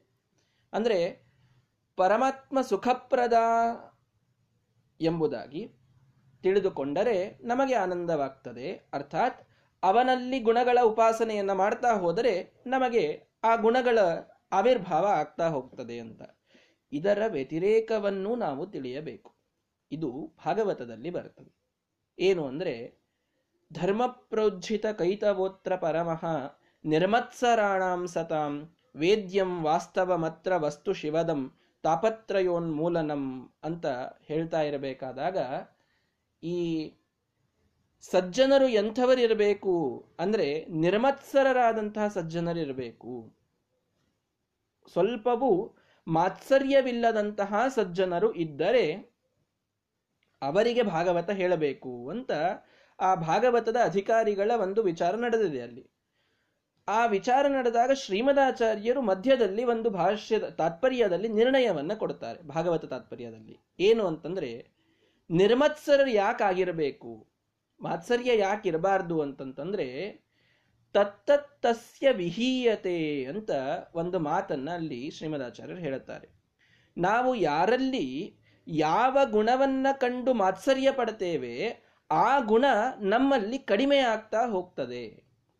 ನಾನಿದನ್ನು ಯಾಕೆ ಹೇಳಲಿಕ್ಕೆ ಬಂದೆ ಅಂದರೆ, ನಿನ್ನೆ ನಾವೇನು ತಿಳಿದುಕೊಂಡ್ವಿ, ಇದು ಅನ್ವಯ ವ್ಯಾಪ್ತಿ ಅಂದರೆ, ದೇವರಲ್ಲಿ ಈ ಗುಣಗಳು ಇವೆ ಎನ್ನುವ ಉಪಾಸನೆಯಿಂದ ಆಯಾ ಗುಣಗಳು ನಮ್ಮಲ್ಲಿ ಬರ್ತವೆ ಅಂತ. ವ್ಯತಿರೇಕವಾಗಿ ತಿಳಿಯೋದಾದರೆ ಯಾವ ಯಾವ ಗುಣಗಳ ವಿಷಯದಲ್ಲಿ ನಾವು ಇನ್ನೊಬ್ಬರನ್ನ ನೋಡಿ ಮಾತ್ಸರ್ಯ ಪಡ್ತೇವಲ್ಲ, ಅದು ನಮಗೆ ಹೋಗ್ತದೆ ಅನ್ನುವುದು ಅಷ್ಟೇ ಸತ್ಯ. ಆ ಗುಣ ನಮ್ಮಿಂದ ಹೋಗಿಬಿಡುತ್ತದಂತೆ ಇದು ತಿಳಿದುಕೊಳ್ಳಬೇಕಾದಂತಹ ಸಂಗತಿ. ನಾವು ಒಬ್ಬರು ಬಹಳ ಶ್ರೀಮಂತರಿದ್ದಾರೆ ಅಂತ ಮಾತ್ಸರ್ಯ ಪಟ್ಟರೆ ನಮ್ಮ ಶ್ರೀಮಂತಿಕೆ ಶ್ರೀಮಂತಿಕೆಯೂ ಹೋಗ್ತದೆ. ನಾವು ಒಬ್ಬರು ಬಹಳ ಬುದ್ಧಿವಂತರು ಅನ್ನುವ ಮಾತ್ಸರ್ಯವನ್ನು ಪಟ್ಟರೆ ನಮ್ಮಲ್ಲಿ ಇದ್ದ ಬಿದ್ದ ಬುದ್ಧಿಯೂ ಹೋಗ್ತದೆ. ಹೀಗಾಗ್ತದೆ ನಮ್ಮ ಪರಿಸ್ಥಿತಿ. ದೇವರಲ್ಲಿ ಗುಣಗಳು ಇವೆ ಎನ್ನುವುದರ ಉಪಾಸನೆ ಎಷ್ಟು ಮುಖ್ಯವೋ, ಇನ್ನೊಬ್ಬರಲ್ಲಿದ್ದ ಗುಣಗಳನ್ನ ನೋಡಿ ಮಾತ್ಸರ್ಯ ಪಡದೇ ಇರುವುದು ಕೂಡ ಅಷ್ಟೇ ಮುಖ್ಯ. ನನಗದನ್ನ ಇಲ್ಲಿ ತಿಳಿಸಬೇಕಾಗಿದೆ. ಪ್ರಸಂಗ, ಪ್ರಾಸಂಗಿಕವಾಗಿ ಅದನ್ನ ಹೇಳ್ತಾ ಇದ್ದೇನಷ್ಟೇ. ಅರ್ಥ ಮಾಡಿಕೊಳ್ಳಿ. ಇದರಲ್ಲಿ ಇಲ್ಲಿ ಶ್ರೀಮದಾಚಾರ್ಯರು ಕೆಲವು ತಾತ್ಪರ್ಯದಲ್ಲಿ ಬಹಳ ಸೂಕ್ಷ್ಮವಾದ ವಿಷಯವನ್ನು ತಿಳಿಸ್ತಾರೆ. ಏನು ಅಂತಂದ್ರೆ, ಕೆಲವು ದುರ್ಜನರಿಗೆ ಏನೋ ಒಂದು ವಿಶಿಷ್ಟವಾದ ಸಂಪತ್ತು ಸಿಗ್ತಾ ಇದೆ ಅಂದಾಗ ಮಾತ್ಸರ್ಯವನ್ನ ಪಟ್ರೆ ದೋಷವಲ್ಲ ಅಂತ. ಅದಕ್ಕೊಂದು ಉದಾಹರಣೆಯನ್ನು ಕೊಡ್ತಾರೆ, ಯಥಾ ಅರ್ಜುನಸ್ಯ ಏಕಲವ್ಯಾದಿಶು ಅಂತ. ಅಂದ್ರೆ ಏಕಲವ್ಯನನ್ನ ನೋಡಿ ಅರ್ಜುನ ಮಾತ್ಸರ್ಯ ಪಟ್ಟ ಅಂತ ಕಥೆ ಬರ್ತದೆ. ಅಲ್ಲ, ನಿರ್ಮತ್ಸರಾಣಾಂ ಸತಾಂ ಅಂತ ಹೇಳ್ತಾ ಇರತಕ್ಕಂತಹ ಭಾಗವತ, ಮಾತ್ಸರ್ಯವಿಲ್ಲದಂತಹ ಸಜ್ಜನರಿಗೆ ಮಾತ್ರ ನಾವು ಆ ಭಾಗವತವನ್ನ ಉಪದೇಶ ಮಾಡಬೇಕು ಅಂದಾಗ, ಅರ್ಜುನನಂತಹ ಮಹಾನುಭಾವರು, ಸ್ವರ್ಗಾಧಿಪತಿಯಾದ ಇಂದ್ರನ ಅವತಾರನಾದಂತಹ ಅರ್ಜುನನಿಗೇನೆ ಮಾತ್ಸರ್ಯದ ಒಂದು ಕಲಂಕ ಇದೆ ಅಂತಂದ ಮೇಲೆ ಅವನಿ ಹಾಗೆ ಭಗವದ್ಗೀತೆಯನ್ನು, ಭಾಗವತವನ್ನು, ಅರ್ಥಾತ್ ವಿಷ್ಣುಶಾಸ್ತ್ರವನ್ನ ಕಲಿಯಲಿಕ್ಕೆ ಅರ್ಹನಾಗ್ತಾನೆ. ಅವನೇ ಇಲ್ಲ ಅಂತಂದ ಮೇಲೆ ನಾವು ಯಾರ್ರಿ? ನಾವು ಮಾತ್ಸರ್ಯ ಪಟ್ಟರೆ ಏನಿದೆ ಅಂತ ತಾವು ಪಡುವ ಮಾತ್ಸರ್ಯಕ್ಕೆ ಅದೊಂದು ಯೋಗ್ಯ ಅನ್ನುವುದರ ಲೇಪನವನ್ನು ಹಚ್ಚುವಂಥವರಿರ್ತಾರೆ ಅದಕ್ಕೆ ಶ್ರೀಮದಾಚಾರ್ಯರು ಒಂದು ನಿರ್ಣಯವನ್ನು ಕೊಡ್ತಾರೆ. ಏಕಲವ್ಯನಲ್ಲಿ ಅರ್ಜುನ ಮಾತ್ಸರ್ಯ ಪಟ್ಟದ್ದು ದೋಷವಲ್ಲ ಎಂಬುದಾಗಿ. ಯಾಕೆ ಅಂತಂತಂದ್ರೆ ದುಷ್ಟರಲ್ಲಿ ಗುಣಗಳು ಬೆಳೀತಾ ಇವೆ ಅಂತಂದಾಗ ಅದರಿಂದ ಅಕಸ್ಮಾತ್ ಮಾತ್ಸರ್ಯ ಬಂದರೆ ಅದು ಯಾವ ದೋಷವೂ ಅಲ್ಲ. ಟೆರರಿಸ್ಟ್ಗಳ ಕಡೆಗೆ ನ್ಯೂಕ್ಲಿಯರ್ ವೆಪನ್ಸ್ ಬೆಳೀತಾ ಇವೆ ಅಂತ ಆರ್ಮಿದವರು ಏನಾದರೂ ಮಾತ್ಸರ್ಯ ಪಟ್ಟರೆ ಅದು ದೋಷವ? ವಿಚಾರ ಮಾಡಿ. ದುಷ್ಟರೇ, ದುಷ್ಟರ ಕಡೆಗೆ ಬೆಳೀತಾ ಇದೆ ಕೆಲವು ಸಂಪತ್ತುಗಳು. ಅದನ್ನ ನೋಡಿ ಸಜ್ಜನರು ಮಾತ್ಸರ್ಯ ಪಡ್ತಾರೆ. ಈ ಟೆರರಿಸ್ಟ್ ಮತ್ತು ಆರ್ಮಿ ಎಕ್ಸಾಂಪಲ್ ಅನ್ನ ಇಟ್ಟುಕೊಳ್ಳೋಣ. ಇದು ಕರೆಕ್ಟ್ ಸೂಟ್ ಆಗ್ತದೆ. ಹೀಗಿದ್ದಾಗ ಅಲ್ಲಿ ಏನಾದರೂ ದೋಷ ಅಂತ ಅಂದುಕೊಳ್ತೇವಾ? ಇಲ್ಲ. ಏಕಲವ್ಯ ಈತ ಮಣಿಮಂತ ಅನ್ನುವಂತಹ ದೈತ್ಯನ ಅವತಾರ ಅವನು. ಅವನು ಯಾವ ರೀತಿಯಿಂದಲೂ ಸಜ್ಜನನಲ್ಲ. ಬಹಳ ಜನ, ಆ, ಟಿವಿಗಳಲ್ಲಿ ಸೀರಿಯಲ್ಗಳನ್ನು ನೋಡಿ ಏಕಲವ್ಯನ ಮೇಲೆ ಸಿಂಪತಿಯನ್ನು ಮಾಡುವಂತವರಿದ್ದಾರೆ ಅವನ ಮೇಲೆ ಕನಿಕರ ತೋರಿಸಿ, ನೋಡ್ರಿ ದ್ರೋಣಾಚಾರ್ಯರು ಅವನ ಬಟ್ಟು ಕಿತ್ಕೊಂಡ್ರು. ಅರ್ಜುನನ ಸಲುವಾಗಿ. ಅರ್ಜುನ ಮಾತ್ಸರ್ಯ ಪಟ್ಟ ಅನ್ನೋದ್ರ ಸಲುವಾಗಿ ಅವನ ಏಕಲವ್ಯನ ಬಟ್ಟು ಕಿತ್ಕೊಂಡ್ರು, ಆದರೂ ಅವನು ತಾನು ಗುರುಭಕ್ತಿಯನ್ನು ಬಿಡಲಿಲ್ಲ ಅಂತೆಲ್ಲ ಬಹಳಷ್ಟು ಉಪನ್ಯಾಸವನ್ನ, ಆ ರೀತಿಯಾದ ಪಿಕ್ಚರೈಸೇಷನ್ ಅನ್ನ ಸೀರಿಯಲ್ಗಳಲ್ಲಿ ಮಾಡ್ತಾರೆ. ಅರ್ಥ ಮಾಡಿಕೊಳ್ಳಿ, ಶ್ರೀಮದಾಚಾರ್ಯರು ತಾತ್ಪರ್ಯ ನಿರ್ಣಯದಲ್ಲಿ ಆ ವ್ಯಕ್ತಿಯ ಚಿತ್ರಣವನ್ನ ಸ್ಪಷ್ಟವಾಗಿ ಹೇಳ್ತಾರೆ, ಮಣಿಮಂತ ಎನ್ನುವಂತಹ ದೈತ್ಯನ ಅವತಾರ ಆ ಏಕಲವ್ಯ. ಪ್ರದ್ಯುಮ್ನನಿಂದ, ಅರ್ಥಾತ್ ಕೃಷ್ಣ ಮಗನಾದ ಪ್ರದ್ಯುಮ್ನನಿಂದ ಆತನ ಆತ ಸೋಲ್ತಾನೆ. ಮುಂದೆ ಮಣಿಮಂತನೇ ಆಗಿ ಅವನು ಮತ್ತೆ ಭೀಮಸೇನ ದೇವರ ಕಡೆಗೆ ಬಂದು ಅವರಿಂದ ಹತನಾಗ್ತಾನೆ ಗಂಧಮಾದನ ಪರ್ವತದಲ್ಲಿ ಸೌಗಂಧಿಕಾ ಪುಷ್ಪವನ್ನು ತರಲಿಕ್ಕೆ ಹೋದಾಗ. ಈ ಎಲ್ಲ ಕಥೆಯನ್ನು ಹೇಳಬೇಕಾದಾಗ ಆ ಮಣಿಮಂತನೇ ಏಕಲವ್ಯ ಅಂತ ಅನ್ನೋದನ್ನ ಶ್ರೀಮದಾಚಾರ್ಯರು ತಿಳಿಸ್ತಾರಲ್ಲಿ. ಯಾಕಿದನ್ನ ಹೇಳ್ತಾ ಇದ್ದೇನೆ ಅಂತಂದ್ರೆ, ಪೂರ್ಣ ಅರ್ಥ ಮಾಡಿಕೊಳ್ಬೇಕು ನಾವು. ಮಾತ್ಸರ್ಯವನ್ನ ಪಟ್ರೆ ಆ ಗುಣಗಳು ನಮ್ಮಲ್ಲಿ ಹೋಗ್ತವೆ ಅನ್ನುವುದು ನಿಜ. ಯಾವಾಗ ಅಂದ್ರೆ ಸಜ್ಜನರನ್ನ ನೋಡಿ ಮಾತ್ಸರ್ಯ ಪಟ್ರೆ ದುರ್ಜನರಲ್ಲಿ ಏನೋ ಒಂದು ಬೆಳೀತಾ ಇದೆ ದುರ್ಜನರೇನೋ ಮೇಲಕ್ಕೆ ಹೋಗ್ತಾ ಇದ್ದಾರೆ ಅಂತನ್ನೋದು ಗೊತ್ತಾಗಿ ಅದಕ್ಕೆ ನಾವು ಸ್ವಲ್ಪ ವಿರೋಧ ಮಾಡಿದರೆ ಅಲ್ಲಿ ನಾವು ಮಾತ್ಸರ್ಯ ಪಟ್ಟಂತಾಯ್ತು ನಮಗೆ ದೋಷ ಬಂತು, ನಮಗೆ ಪಾಪ ಬಂತು ಅಂತಂದುಕೊಳ್ಳುವ ಕಾರಣವಿಲ್ಲ. ಆದರೆ ಅಷ್ಟೇ ಮಹತ್ವದ್ದು, ಸಜ್ಜನರಲ್ಲಿ ಏನಾದರೂ ನಾವು ಮಾತ್ಸರ್ಯವನ್ನ ಪಟ್ರೆ ಆ ಎಲ್ಲ ಗುಣಗಳು ನಮ್ಮಿಂದ ಕಡಿಮೆ ಆಗ್ತಾ ಹೋಗ್ತವೆ. ಇದು ಕೂಡ ನಾವು ನೆನಪಿಟ್ಟುಕೊಳ್ಳಬೇಕು. ಇದು ನಾವು ಪಾಲಿಸಬೇಕಾದಂತಹ ನಮ್ಮ ಒಂದು ಶ್ರೇಷ್ಠವಾದಂತಹ ಗುಣ. ಯಾವ ಸಜ್ಜನರನ್ನು ನೋಡಿಯೂ ಮಾತ್ಸರ್ಯ ಪಡಬೇಡಿ. ಅವರು ಸಂಪದ್ಭರಿತರಾಗಿರ್ತಾರೆ ಕೆಲವರಿಗೆ ಪಾಪ ಮಕ್ಕಳಿರೋದಿಲ್ಲ.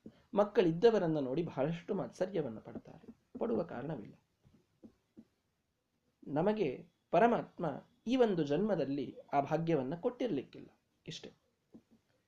ಆದರೆ ಅಲ್ಲ ಅದನ್ನ ನಾವು ಎಷ್ಟು ಸರಳವಾಗಿ ಸ್ವೀಕಾರ ಮಾಡ್ಬೋದು, ಹೇಳೋದು ಬಹಳ ಸರಳ. ಸ್ವೀಕಾರ ಆಗೋದಿಲ್ಲ ಅಂತ ಅಂತೇವೆ. ಸ್ವೀಕಾರ ಮಾಡಲಿಕ್ಕೆ ಸರಳವಾಗದೆ ಪರಮಾತ್ಮನಿಗೆ ಪ್ರಾರ್ಥನೆಯನ್ನ ಅವಶ್ಯವಾಗಿ ಮಾಡಿ, ನಾನು ಅದಕ್ಕೆ ನಿರಾಕರಣೆ ಮಾಡ್ತಾ ಇರಲಿಲ್ಲ. ಇದ್ದವರನ್ನ ನೋಡಿ ಮಾತ್ಸರ್ಯ ಪಡುವುದು ಬೇಡ ಅಂತ ಹೇಳ್ತಾ ಇದ್ದೇನೆ ಅಷ್ಟೆ ಅವಶ್ಯವಾಗಿ ಪ್ರಾರ್ಥನೆಯನ್ನು ಮಾಡೋಣ, ಅದಕ್ಕಾಗಿ ವ್ರತಗಳನ್ನು ಮಾಡೋಣ ಯಾವುದೋ ಒಂದು ಸಂಪತ್ತು ಯಾವುದೋ ನಮ್ಮಲ್ಲಿ ಇಲ್ಲ, ಇನ್ನೊಬ್ಬರಲ್ಲಿ ಇದೆ ಅಂತ ಗೊತ್ತಾಯಿತು ಅಂತಂದರೆ ಅದನ್ನು ನೋಡಿ ನಾವು ಅವಶ್ಯವಾಗಿ ಅದು ನಮಗೂ ಬರಲಿ ಎನ್ನುವ ಪ್ರಾರ್ಥನೆಯನ್ನ ಸಲ್ಲಿಸೋಣ. ಸಕಾಮವಾಗಿ ಅಲ್ಲ, ನಿಷ್ಕಾಮವಾದ ಪ್ರಾರ್ಥನೆ ಇದ್ದರೆ ಅವಶ್ಯವಾಗಿ ಸಲ್ಲಿಸೋಣ. ಆದರೆ ಅವರಲ್ಲಿ ಇದೆಯಲ್ಲ, ನನ್ನಲ್ಲಿ ಇಲ್ಲಲ್ಲ ಅನ್ನುವ ಮಾತ್ಸರ್ಯ ಮಾತ್ರ ಸರ್ವಥಾ ಪಡುವಂತಿಲ್ಲ. ಹಾ ಆ ಮಾತ್ಸರ್ಯ ಮಾತ್ರ ನಮಗೆ ಮತ್ತಷ್ಟು ನಮ್ಮಲ್ಲಿದ್ದ ಗುಣಗಳನ್ನ ಹಾನಿ ಮಾಡಲಿಕ್ಕೆ ಕಾರಣವಾಗ್ತದೆ. ಇದನ್ನ ಸ್ಪಷ್ಟವಾಗಿ ನಾವೆಲ್ಲ ಅರ್ಥ ಮಾಡಿಕೊಳ್ಳಬೇಕು. ಯಗಿದಂ ಮಧ್ವದಂ ವೇದ ಆತ್ಮಾನಂ ಜೀವವಂತಿಕ. ಜೀವನ ಹತ್ತಿರದಲ್ಲಿ ಪರಮಾತ್ಮ ಇದ್ದಾನೆ ಅನ್ನುವುದನ್ನು ಕೂಡ ಅರ್ಥ ಮಾಡಿಕೊಳ್ಳಬೇಕು. ಭಕ್ತಿ ಅಂದ್ರೆ ಏನು ಅಂತ ಒಂದು ವಿಷಯ ಬಂತು. ತಾತ್ಪರ್ಯ ನಿರ್ಣಯದಲ್ಲಿ ಮೊದಲನೇ ಅಧ್ಯಾಯದಲ್ಲಿ ಒಂದು ಮಾತನ್ನು ಹೇಳುತ್ತಾರೆ ಶ್ರೀಮದಾಚಾರ್ಯರು ಭಕ್ತಿಯ ಡೆಫಿನಿಷನ್ ಅನ್ನು ಹೇಳಬೇಕಾದಾಗ ಅವರಂತಾರೆ ಮಾಹಾತ್ಮ್ಯ ಜ್ಞಾನ ಪೂರ್ವಸ್ತು ಸುದೃಢ ಸರ್ವತೋಧಿಕ ಸ್ನೇಹೋ ಭಕ್ತಿ ರೀತಿ ಪ್ರೋಕ್ತ ತಯಾ ಮುಕ್ತಿರ್ ಚಾನ್ಯಥ ಅಂತ. ಭಕ್ತಿ ಅಂತಂದ್ರೆ ನಮಗೆ ದೇವರ ಮಹಾತ್ಮ್ಯ ಜ್ಞಾನವಾಗಬೇಕು ದೇವರ ಎಂಥ ದೊಡ್ಡವ ಅಂತನ್ನುವ ಜ್ಞಾನವಾಗಬೇಕು. ಆಗ ಸುದೃಢ ಎಷ್ಟೇ ಕಷ್ಟಗಳು ಬಂದರೂ ಕೂಡ ಅದರಿಂದ ನಮ್ಮ ಸ್ವಲ್ಪವೂ ನಮ್ಮಲ್ಲಿ ವಿಕಾರ ಆಗಿರಬಾರದು. ಭಕ್ತಿಯಲ್ಲಿ ಸ್ವಲ್ಪವೂ ಏರುಪೇರುಗಳಾಗಿರಬಾರದು. ಅಷ್ಟು ದೃಢವಾದ ಭಕ್ತಿ ಇರಬೇಕು. ಸರ್ವತೋಧಿಕ ಎಲ್ಲರಿಗಿಂತ ಅಧಿಕವಾದಂತಹ ಭಕ್ತಿ ನಮ್ಮಲ್ಲಿ ಅರ್ಥಾತ್ ಎಲ್ಲದಕ್ಕಿಂತ ಹೆಚ್ಚಿನ ಪ್ರೀತಿ ದೇವರಲ್ಲಿ ಇರಬೇಕು. ಸ್ನೇಹೋ ಭಕ್ತಿ ರೀತಿ ಪ್ರೋಕ್ತ. ಆ ಸ್ನೇ ಅಂತಹ ಸ್ನೇಹಕ್ಕೆ ಭಕ್ತಿ ಅಂತ ಕರೀತಾರೆ ಅಂತ ಒಂದು ಮಾತು ಬರ್ತದಲ್ಲಿ. ಅದನ್ನು ಸುಧಾದಲ್ಲಿ ಶ್ರೀಮತ್ ಟೀಕಾಕೃತ್ಪಾದರು ಅದರ ಅರ್ಥವನ್ನು ಬರೀಬೇಕಾದಾಗ ಮಹಾತ್ಮ್ಯ ಜ್ಞಾನ ಪೂರ್ವಸ್ತು ಅಂತಂದರೆ ಪರಮಾತ್ಮನ ಅನಂತ ಗುಣಗಳ ಜ್ಞಾನ ಆಗಬೇಕು. ಯ ಇದಂ ಅಧ್ವದಂ ವೇದ. ಪರಮಾತ್ಮನ ಅನಂತ ಗುಣಗಳನ್ನು ಜ್ಞಾನ ಮಾಡಿಕೊಳ್ಬೇಕು. ಅದಾದ ಮೇಲೆ ಏನು ಬಂದರೂ ಅಡ್ಡಿ ಆಗಬಾರ್ದು ಭಕ್ತಿ ಕಡಿಮೆ ಆಗಬಾರ್ದು ಅಂತ ಹೇಳಿ ಸರ್ವತೋಧಿಕ ಅಂತ ಅಲ್ಲೊಂದು ಶ್ರೀಮದಾಚಾರ್ಯರ ಮಾತಿದೆಯಲ್ಲ, ಎಲ್ಲದಕ್ಕಿಂತ ಹೆಚ್ಚಾಗಿ ಪ್ರೀತಿ ಪರಮಾತ್ಮನಲ್ಲಿ ಮಾಡಬೇಕು ಅನ್ನೋದಕ್ಕೆ ಅಲ್ಲಿ ಶ್ರೀ ಟೀಕಾಕೃತ್ಪಾದರು ಒಂದು ಮಾತು ಹೇಳ್ತಾರೆ, ಸ್ವಾತ್ಮಾತ್ಮೀಯ ಸಮಸ್ತ ವಸ್ತುಭ್ಯೋ ಅನಂತ ಗುಣಾಧಿಕ ಅಂತ ಒಂದು ಮಾತು ಬರ್ತದಲ್ಲಿ ಭಕ್ತಿ ಹೇಗಿರಬೇಕು ಅಂತಂದ್ರೆ, ತನಗಿಂತ ಮತ್ತು ತನ್ನ ಆತ್ಮೀಯರಿಗಿಂತ, ತನ್ನಲ್ಲಿ ತನ್ನ ಆತ್ಮೀಯರಲ್ಲಿ ಎಷ್ಟೊಂದು ಪ್ರೀತಿಯನ್ನ ಒಬ್ಬ ಮನುಷ್ಯ ಮಾಡ್ತಾನೋ ಅದರ ಅನಂತ ಗುಣವಾದ, ಅನಂತ ಪಟ್ಟಾದ ಭಕ್ತಿಯನ್ನ, ಪ್ರೀತಿಯನ್ನ ದೇವರಲ್ಲಿ ಮಾಡಿದರೆ ಅದಕ್ಕೆ ಭಕ್ತಿ ಅಂತ ಕರೀತಾರೆ ಅಂತ ಅಲ್ಲಿ ಒಂದು ಮಾತು ಬರ್ತದೆ.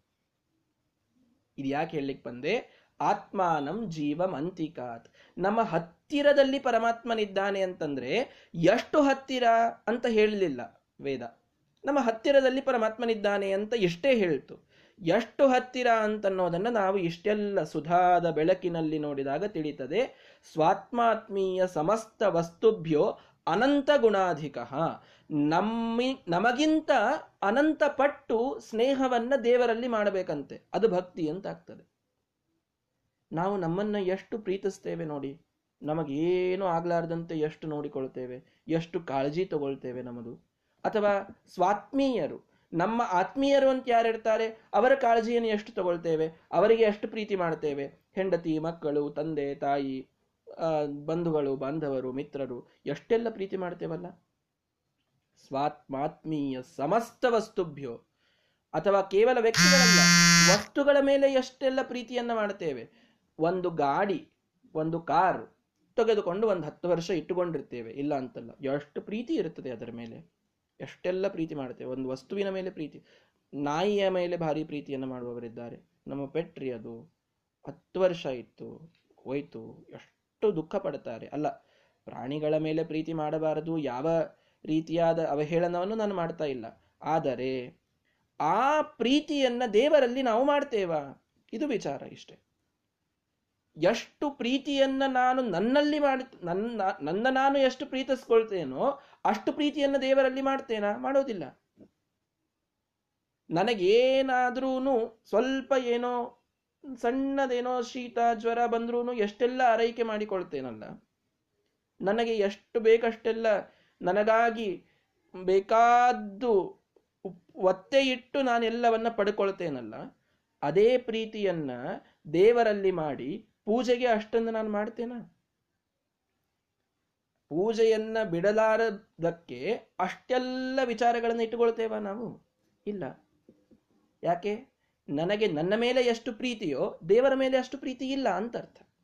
ನಾನು ನನ್ನ ಸಲುವಾಗಿ, ನನ್ನ ಆರೋಗ್ಯದ ಸಲುವಾಗಿ ದೇವರ ಪೂಜೆಯನ್ನು ಬಿಡ್ತೇನೆ ಅಂತ ಅನ್ನೋದರ ಅರ್ಥ ಏನು ಅಂತಂತಂದ್ರೆ, ನನಗಿಂತ ನನಗೆ ದೇವರ ಮೇಲೆ ಪ್ರೀತಿ ಕಡಿಮೆ ಇದೆ ಅಂತ ಅರ್ಥ. ಇಂಪ್ರಾಕ್ಟಿಕಲ್ ಇದು ಅಂತ ಬಹಳ ಅನಿಸ್ತದೆ. ನಾವು ಮತ್ತೆ ನಮ್ಮ ಆರೋಗ್ಯದ ಆರೈಕೆಯನ್ನು ಮಾಡಿಕೊಳ್ಬೇಕ್ರಿ. ಶರೀರ ಮಾಧ್ಯಮ ಕಲು ಧರ್ಮ ಸಾಧನಂ. ಶರೀರ ಆರೋಗ್ಯ ಇತ್ತು ಅಂತಂದ್ರೇನೆ ಮುಂದಿಂದೆಲ್ಲ ಆಗೋದು. ಅಂತೆಲ್ಲ ಉಪನ್ಯಾಸವನ್ನ ಮಾಡ್ತಾರೆ. ಇಲ್ಲ ಅಂತಲ್ಲ ನನಗೆ ಗೊತ್ತು ನಾನು ಆರೈಕೆಯನ್ನು ಮಾಡಿಕೊಳ್ಳಬಾರದು ಅನ್ನುವಂತಹ ನಿರ್ಣಯವನ್ನ ಹೇಳ್ತಾ ಇಲ್ಲ. ಅಥವಾ ಆರೋಗ್ಯದ ಕಡೆಗೆ ಕಾಳಜಿ ಮಾಡಬಾರದು ಅನ್ನುವ ನಿರ್ಣಯವನ್ನ ಹೇಳ್ತಾ ಇಲ್ಲ. ಆದರೆ ದೇವರ ಪೂಜೆಗೆ ಎಷ್ಟು ಮಹತ್ವ ಕೊಡಬೇಕು ಅನ್ನುವುದರ ಬಗ್ಗೆ ಹೇಳ್ತಾ ಇದ್ದೇನಷ್ಟೆ ನಾನು ನನ್ನನ್ನ ಎಷ್ಟು ಪ್ರೀತಿಸ್ತೇನೋ ಅದಕ್ಕಿಂತ ಹೆಚ್ಚು ದೇವರನ್ನ ಪ್ರೀತಿಸಬೇಕು. ಹೌದಲ್ಲ, ನೀನು ನಿನ್ನ ಅರೈಕೆಯನ್ನ ಮಾಡಿಕೊಳ್ತಾ ಇದ್ದೀಯಲ್ಲ, ದೇವರ ಪೂಜೆ ಆಗಿಲ್ಲ ಅನ್ನುವ ದುಃಖವಾದರೂ ನಿನ್ನಲ್ಲಿ ಇದೆಯಾ? ಅದಿದ್ರೂ ಸಾಕು, ದೇವರನ್ನ ಪ್ರೀತಿಸಿದಂತೆಯೇ ಅಲ್ಲ. ನನಗೆ, ನನ್ನ ಸಂಬಂಧಿಕರು ಯಾರೋ ಕಷ್ಟದಲ್ಲಿ ಇದ್ದಾರೆ. ನನಗವರಿಗೆ ಸಹಾಯ ಮಾಡ್ಲಿಕ್ಕಾಗ್ಲಿಲ್ಲ, ಯಾಕೆಂದ್ರೆ ನಾನು ಕಷ್ಟದಲ್ಲಿ ಇದ್ದೇನೆ. ಆಗ ಅಕಸ್ಮಾತ್ ನಾನು ದುಃಖವನ್ನಾದರೂ ಪಟ್ರೆ ನನಗವರ ಮೇಲೆ ಪ್ರೀತಿ ಇದೆ ಅಂತ ಅರ್ಥವಲ್ವಾ? ಹಾಗೆ ನಾನು ನನಗೆ ಆರೈಕೆಯನ್ನು ಮಾಡಿಕೊಳ್ತಾ ಇರಬೇಕಾದಾಗ ನನಗೆ ಯಾವುದೋ ಒಂದು ಸಾಧನೆ ಆಗಲಿಲ್ಲ, ದೇವರ ಪೂಜೆಯೋ ಇನ್ನೊಂದೇನೋ ಆಗಲಿಲ್ಲ. ಆಗ ದುಃಖವನ್ನಾದರೂ ನಾವು ಪಡ್ತೇವಾ? ದುಃಖವನ್ನು ಪಟ್ಟರೂ ಸಾಕು, ದೇವರ ಮೇಲೆ ನಮಗೆ ಪ್ರೀತಿ ಇದೆ ಅಂತ ಅರ್ಥ. ದುಃಖವನ್ನಾದರೂ ಪಡ್ತೇವಾ? ಅದನ್ನು ಪಡೋದಿಲ್ವಲ್ಲ. ಅಲ್ಲಿ ನಮ್ಮ ಭಕ್ತಿ ಕಡಿಮೆ ಆಗ್ತದೆ. ಅಲ್ಲಿ ನಾವು ನಿರ್ಣಯ ಮಾಡಿಕೊಳ್ಳಬಹುದು, ನಮಗಿಂತ ನಾವು ದೇವರನ್ನು ಕಡಿಮೆ ಪ್ರೀತಿಸ್ತೇವೆ ಅಂತ.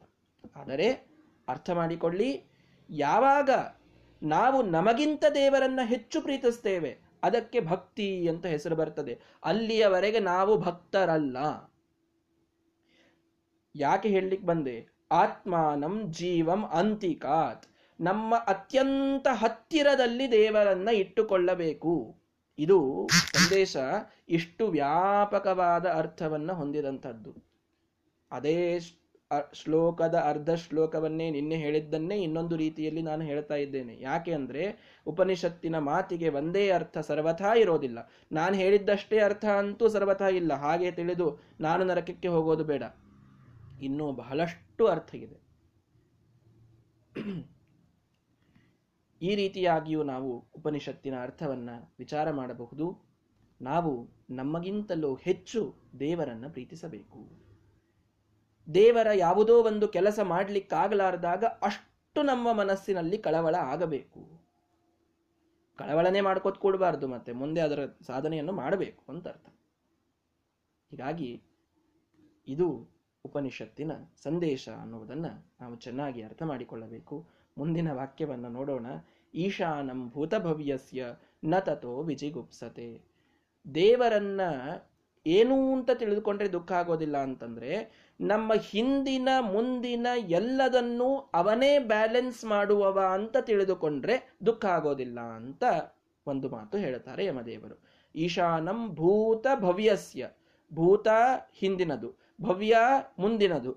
ಈ ಭೂತ ಭವ್ಯ ವರ್ತಮಾನಗಳ ಈಶಾನಂ, ಈಶಾ ಅಂದ್ರೆ ಅದೆಲ್ಲವನ್ನ ಕಂಟ್ರೋಲ್ ಮಾಡುವ ಕೋಆರ್ಡಿನೇಟ್ ಮಾಡುವಂತಹ ವ್ಯಕ್ತಿ ಪರಮಾತ್ಮ ಅಂತ ಯಾವನು ತಿಳಿದುಕೊಳ್ತಾನೋ ಅವನಿಗೆ ಯಾವ ದುಃಖಗಳಾಗೋದಿಲ್ಲ.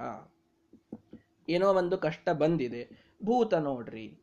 ಪ್ರಾರಬ್ಧ ಕರ್ಮದಲ್ಲಿ ಆ ಕಷ್ಟ ಬಂದಿತ್ತು. ಅದನ್ನ ದೇವರು ಕೋಆರ್ಡಿನೇಟ್ ಮಾಡಿ ಕೊಟ್ಟ.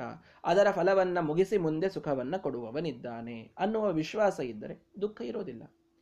ಭವ್ಯಸ್ಯ. ಮುಂದೇನಾಗ್ತದೋ ಅಂತ ಬಹಳಷ್ಟು ಟೆನ್ಷನ್ ಇದೆ. ಯಾಕೆ ಮಾಡಿಕೊಳ್ತೀರಿ? ಚಿಂತೆ ಯಾಕೆ ಮಾಡುತ್ತೀರಿ ಚಿನುಮಯನಿದ್ದಾನೆ. ನೀವ್ಯಾರು ಮುಂದಿನದನ್ನ ನೋಡುವಂಥವರು. ಈಶಾನಂ ಭೂತ ಭವ್ಯಸ್ಯ ಮುಂದೇನಾಗೋದಿದೆ ಅಂತನ್ನೋದನ್ನು ಮಾಡುವವನು ಅವನಿದ್ದಾನೆ. ಮುಂದೇನಾಗೋದಿದೆ ಅಂತನ್ನೋದು ಅವನ ಕೈಯಲ್ಲಿ ಇದೆ. ನೀನು ಟೆನ್ಷನ್ ತಗೊಂಡೇನ್ ಮಾಡ್ತೀಯ? ಹೀಗಾಗಿ ಯಾವನು ನನ್ನ ಹಿಂದಿನ ಆಗು ಹೋಗುಗಳು ಮುಂದೆ ಬರುವಂಥವುಗಳು, ಇದೆಲ್ಲದಕ್ಕೂ ಪರಮಾತ್ಮ ನಿಯಾಮಕ ಅಂತ ತಿಳಿದುಕೊಳ್ತಾನೋ ಅವನಿಗೆ ಯಾವ ದುಃಖವಾಗುವುದಿಲ್ಲ ದೇವರಿಗೆ ನನ್ನ ಮುಂದಿನದು ಎಲ್ಲವೂ ಗೊತ್ತು. ಅದನ್ನ ನೋಡಿ ದೇವರು ನನಗೆ ಈಗ ಫಲವನ್ನ ಕೊಡ್ತಾ ಇದ್ದಾನೆ. ಯಾವುದೋ, ಯಾರೋ ಒಬ್ಬರಿಗೆ ಏನೋ ಒಂದು ಲಾಭ ಆಗಲಿಲ್ಲ. ಬಹಳ ದುಃಖ ಪಡ್ತಾರೆ ದೇವರು ನನಗೆ ಆ ಲಾಭವನ್ನ ಮಾಡಿಸಿಕೊಡ್ಲಿಲ್ಲ. ಎಷ್ಟು ಪ್ರಾರ್ಥನೆಯನ್ನ ಮಾಡಿದೆ ಅಂತ ಆದರೂ ಆಗಲಿಲ್ಲ ಅಂತ ಬಹಳಷ್ಟು ಮನಸ್ಸಿಗೆ ಕಷ್ಟ ಮಾಡಿಕೊಳ್ತಾರೆ. ಅರ್ಥ ಮಾಡಿಕೊಳ್ಳಿ. ಈಶಾನಂ ಭೂತಭವ್ಯಸ್ಯ ಬರೀ ಈ ವರ್ತಮಾನದನ್ನ ನೋಡಿ ಪರಮಾತ್ಮ ನಿರ್ಣಯವನ್ನ ಮಾಡಿರೋದಿಲ್ಲ. ಮುಂದೆ ಇನ್ನೂ ಒಂದು ದೊಡ್ಡ ಲಾಭ ಆಗೋದಿರ್ತದೆ. ಅದಕ್ಕಾಗಿ ಈಗೊಂದು ಲಾಭವನ್ನ ನಮ್ಮ ಕೈ ತಪ್ಪಿಸಿರ್ತಾನೆ ಪರಮಾತ್ಮ. ಇದರ ಅನುಸಂಧಾನವನ್ನ ಮಾಡಿಕೊಳ್ಳಬೇಕು ನಾವು. ಮುಂದೆ ಬಹಳ ದೊಡ್ಡ ಲಾಭಕ್ಕಾಗಿ ಈಗೊಂದು ಸಣ್ಣ ಹಾನಿಯಾಗಿದೆ. ಏನು ವಿಚಾರ ಬೇಡ. ದೇವರು ಮುಂದೆ ನನಗೆ ಕೊಡುವವನಿದ್ದಾನೆ. ಈ ಪ್ರಜ್ಞೆ ಇದ್ರೆ ದುಃಖ ಎಲ್ಲಿದಾಗ್ತದೆ ಹೇಳಿ? ಮುಂದಿನದೆಲ್ಲ ದೇವರಿಗೆ ಗೊತ್ತು ಅನ್ನೋದು ನಮಗೆ ಗೊತ್ತಿರಬೇಕು. ನಾರದರು ಒಮ್ಮೆ, ಈ ಕಥೆ ಬಹಳ ಪ್ರಸಿದ್ಧವಿದೆ ಪುರಾಣದಲ್ಲಿ. ನಾರದರು ಒಮ್ಮೆ ಕೃಷ್ಣನ ಕಡೆಗೆ ಬಂದ್ರಂತೆ. ಕೃಷ್ಣನ ಕಡೆಗೆ ಬಂದು ಸಜ್ಜನರ ಸಂಘದ ಮಹತ್ವ ಏನು ಅಂತ ಕೇಳಿದ್ರಂತೆ. ಆ ಸಜ್ಜನರ ಸಂಘದ ಮಹತ್ವ ಏನು ಅಂತ ಕೇಳಿದಾಗ, ಕೃಷ್ಣ ಏನು ಮಾಡಿದ? ಅಲ್ಲಿ ಗಿಡ ಕಾಣಿಸ್ತಾ ಇದೆಯಲ್ಲಪ್ಪ. ಆ ಗಿಡದ ಮೇಲೊಂದು ಓತಿಕೇತ. ಅದು ಇದೆ. ಉಡ. ಆ ಉಡಕ್ಕೆ ಹೋಗಿ ಕೇಳು. ಅದು ನಿನಗೆ ಹೇಳುತ್ತದೆ, ಸಜ್ಜನರ ಸಂಘದ ಮಹತ್ವ ಏನು ಅಂತ ಅಂತ ಪರಮಾತ್ಮ ಹೇಳಿದ. ಅವರಿಗೆ ಆ ಉಡ ಹೇಗೆ ಮಾತಾಡ್ತದೆ ಪರಮಾತ್ಮ? ನೀನು ಹೇಳು. ಇಲ್ಲ, ನೀನಲ್ಲಿ ಹೋಗಿ ಕೇಳು. ಆ ಉಡ ನಿನಗೆ ಮಾ, ತಿಳಿಸ್ತದೆ ಸಜ್ಜನರ ಸಂಘದ ಮಹತ್ವವನ್ನು. ಸರಿ, ಕೃಷ್ಣ ಪರಮಾತ್ಮನ ಆಜ್ಞೆ ಮಾಡಿದರಾಯಿತು ಅಂತ ನಾರದರು. ಆ ಉಡದ ಕಡೆಗೆ ಹೋದರು, ಏನಪ್ಪ, ಸಜ್ಜನರ ಸಂಘದ ಮಹತ್ವ ಏನು? ಅಂತ ಕೇಳಿದರು. ಕೇಳಿದ ತಕ್ಷಣದೊಳಗೆ ಆ ಗಿಡದ ಮೇಲಿಂದ ಕೆಳಗೆ ಬಿದ್ದು ಸತ್ತು ಹೋಗ್ಬಿಡ್ತು ಆ ಉಡ. ಗಾಬರಿ ಆಗ್ಬಿಡ್ತವರಿಗೆ ವಾಪಸ್ ಕೃಷ್ಣನ ಕಡೆಗೆ ಬಂದರು. ಅಲ್ಲ, ನಾನೊಂದು ಕ್ಷಣ ಕೇಳಿದ್ದಕ್ಕೆ ಅದು ಸತ್ಯ ಹೋಯ್ತಲ್ಲ. ನನಗೆ ಗೊತ್ತಾಗ್ಲಿಲ್ಲ ಸಜ್ಜನರ ಸಂಘದ ಮಹತ್ವ. ಸ್ವಲ್ಪ ದಿನ ಬಿಟ್ಟು ಬಾ ನಾರದ ಹೇಳ್ತೀನಿ. ಸ್ವಲ್ಪ ದಿನ ಬಿಟ್ಟು ಮತ್ತೆ ಕೃಷ್ಣನ ಕಡೆಗೆ ಬಂದರು. ಪರಮಾತ್ಮ, ಸಜ್ಜನರ ಸಂಘದ ಮಹತ್ವವನ್ನು ತಿಳಿಸ್ತೀನಿ ಅಂತ ಹೇಳಿದ್ದಿ. ಏನು ಅಂತ ಹೇಳು. ನಾರದ ಅಲ್ಲಿ ಗಿಡ ಕಾಣ್ತಾ ಇದೆಯಲ್ಲ, ಅದರ ಮೇಲೊಂದು ಗಿಣಿ ಕೂತಿದೆ. ಆ ಗಿಣಿಗೆ ಹೋಗಿ ಕೇಳು ಸಜ್ಜನರ ಸಂಘದ ಮಹತ್ವ. ಅದು ತಿಳಿಸ್ತದೆ. ಆಯಿತು, ಕೃಷ್ಣನ ಆಜ್ಞೆ. ಹೋದರು. ಗಿಣಿಗೆ ಕೇಳಿದರು. ಗಿಣಿ, ಸಜ್ಜನರ ಸಂಘದ ಮಹತ್ವ ಏನು? ಅದು ಬಿದ್ದು ಸತ್ತೋಯ್ತು. ಆ ಕ್ಷಣವೇ ಬಿದ್ದು ಸತ್ತೋಯ್ತು. ಗಾಬರಿ ಆಯಿತು ಮತ್ತೆ. ನಾನು ಹೋಗಿ ಕೇಳಿದರೆ ಅದು ಸತ್ತು ಹೋಯಿತು ಕೃಷ್ಣ ಪರಮಾತ್ಮ. ಏನು ಮಾಡ್ತಾ ಇದ್ದೀಯಾ ನೀನು? ಇಲ್ಲ, ಇನ್ನೂ ನಾ, ಇನ್ನೂ ಸ್ವಲ್ಪ ದಿವಸ ಬಿಟ್ಟು ಬಾ. ನಾನು ತಿಳಿಸ್ತೇನೆ ನಿನಗೆ ಸಜ್ಜನರ ಮಹತ್ವ, ಸಂಘದ ಮಹತ್ವವನ್ನು. ಸರಿ, ಇನ್ನೂ ಸ್ವಲ್ಪ ದಿನ ಬಿಟ್ಟು ಬಂದರು, ನಾರದರು. ಕೇಳಿದರು, ಸ್ವಾಮಿ, ಈಗಾದರೂ ಹೇಳು, ಸಜ್ಜನರ ಸಂಘದ ಮಹತ್ವ ಏನು? ನರದ, ಈ ರಾಜ್ಯ ಇದೆಯಲ್ಲ, ಈ ಪಕ್ಕದ ರಾಜ್ಯ, ಅಲ್ಲಿ ಒಬ್ಬ ರಾಜನಿದ್ದಾನೆ.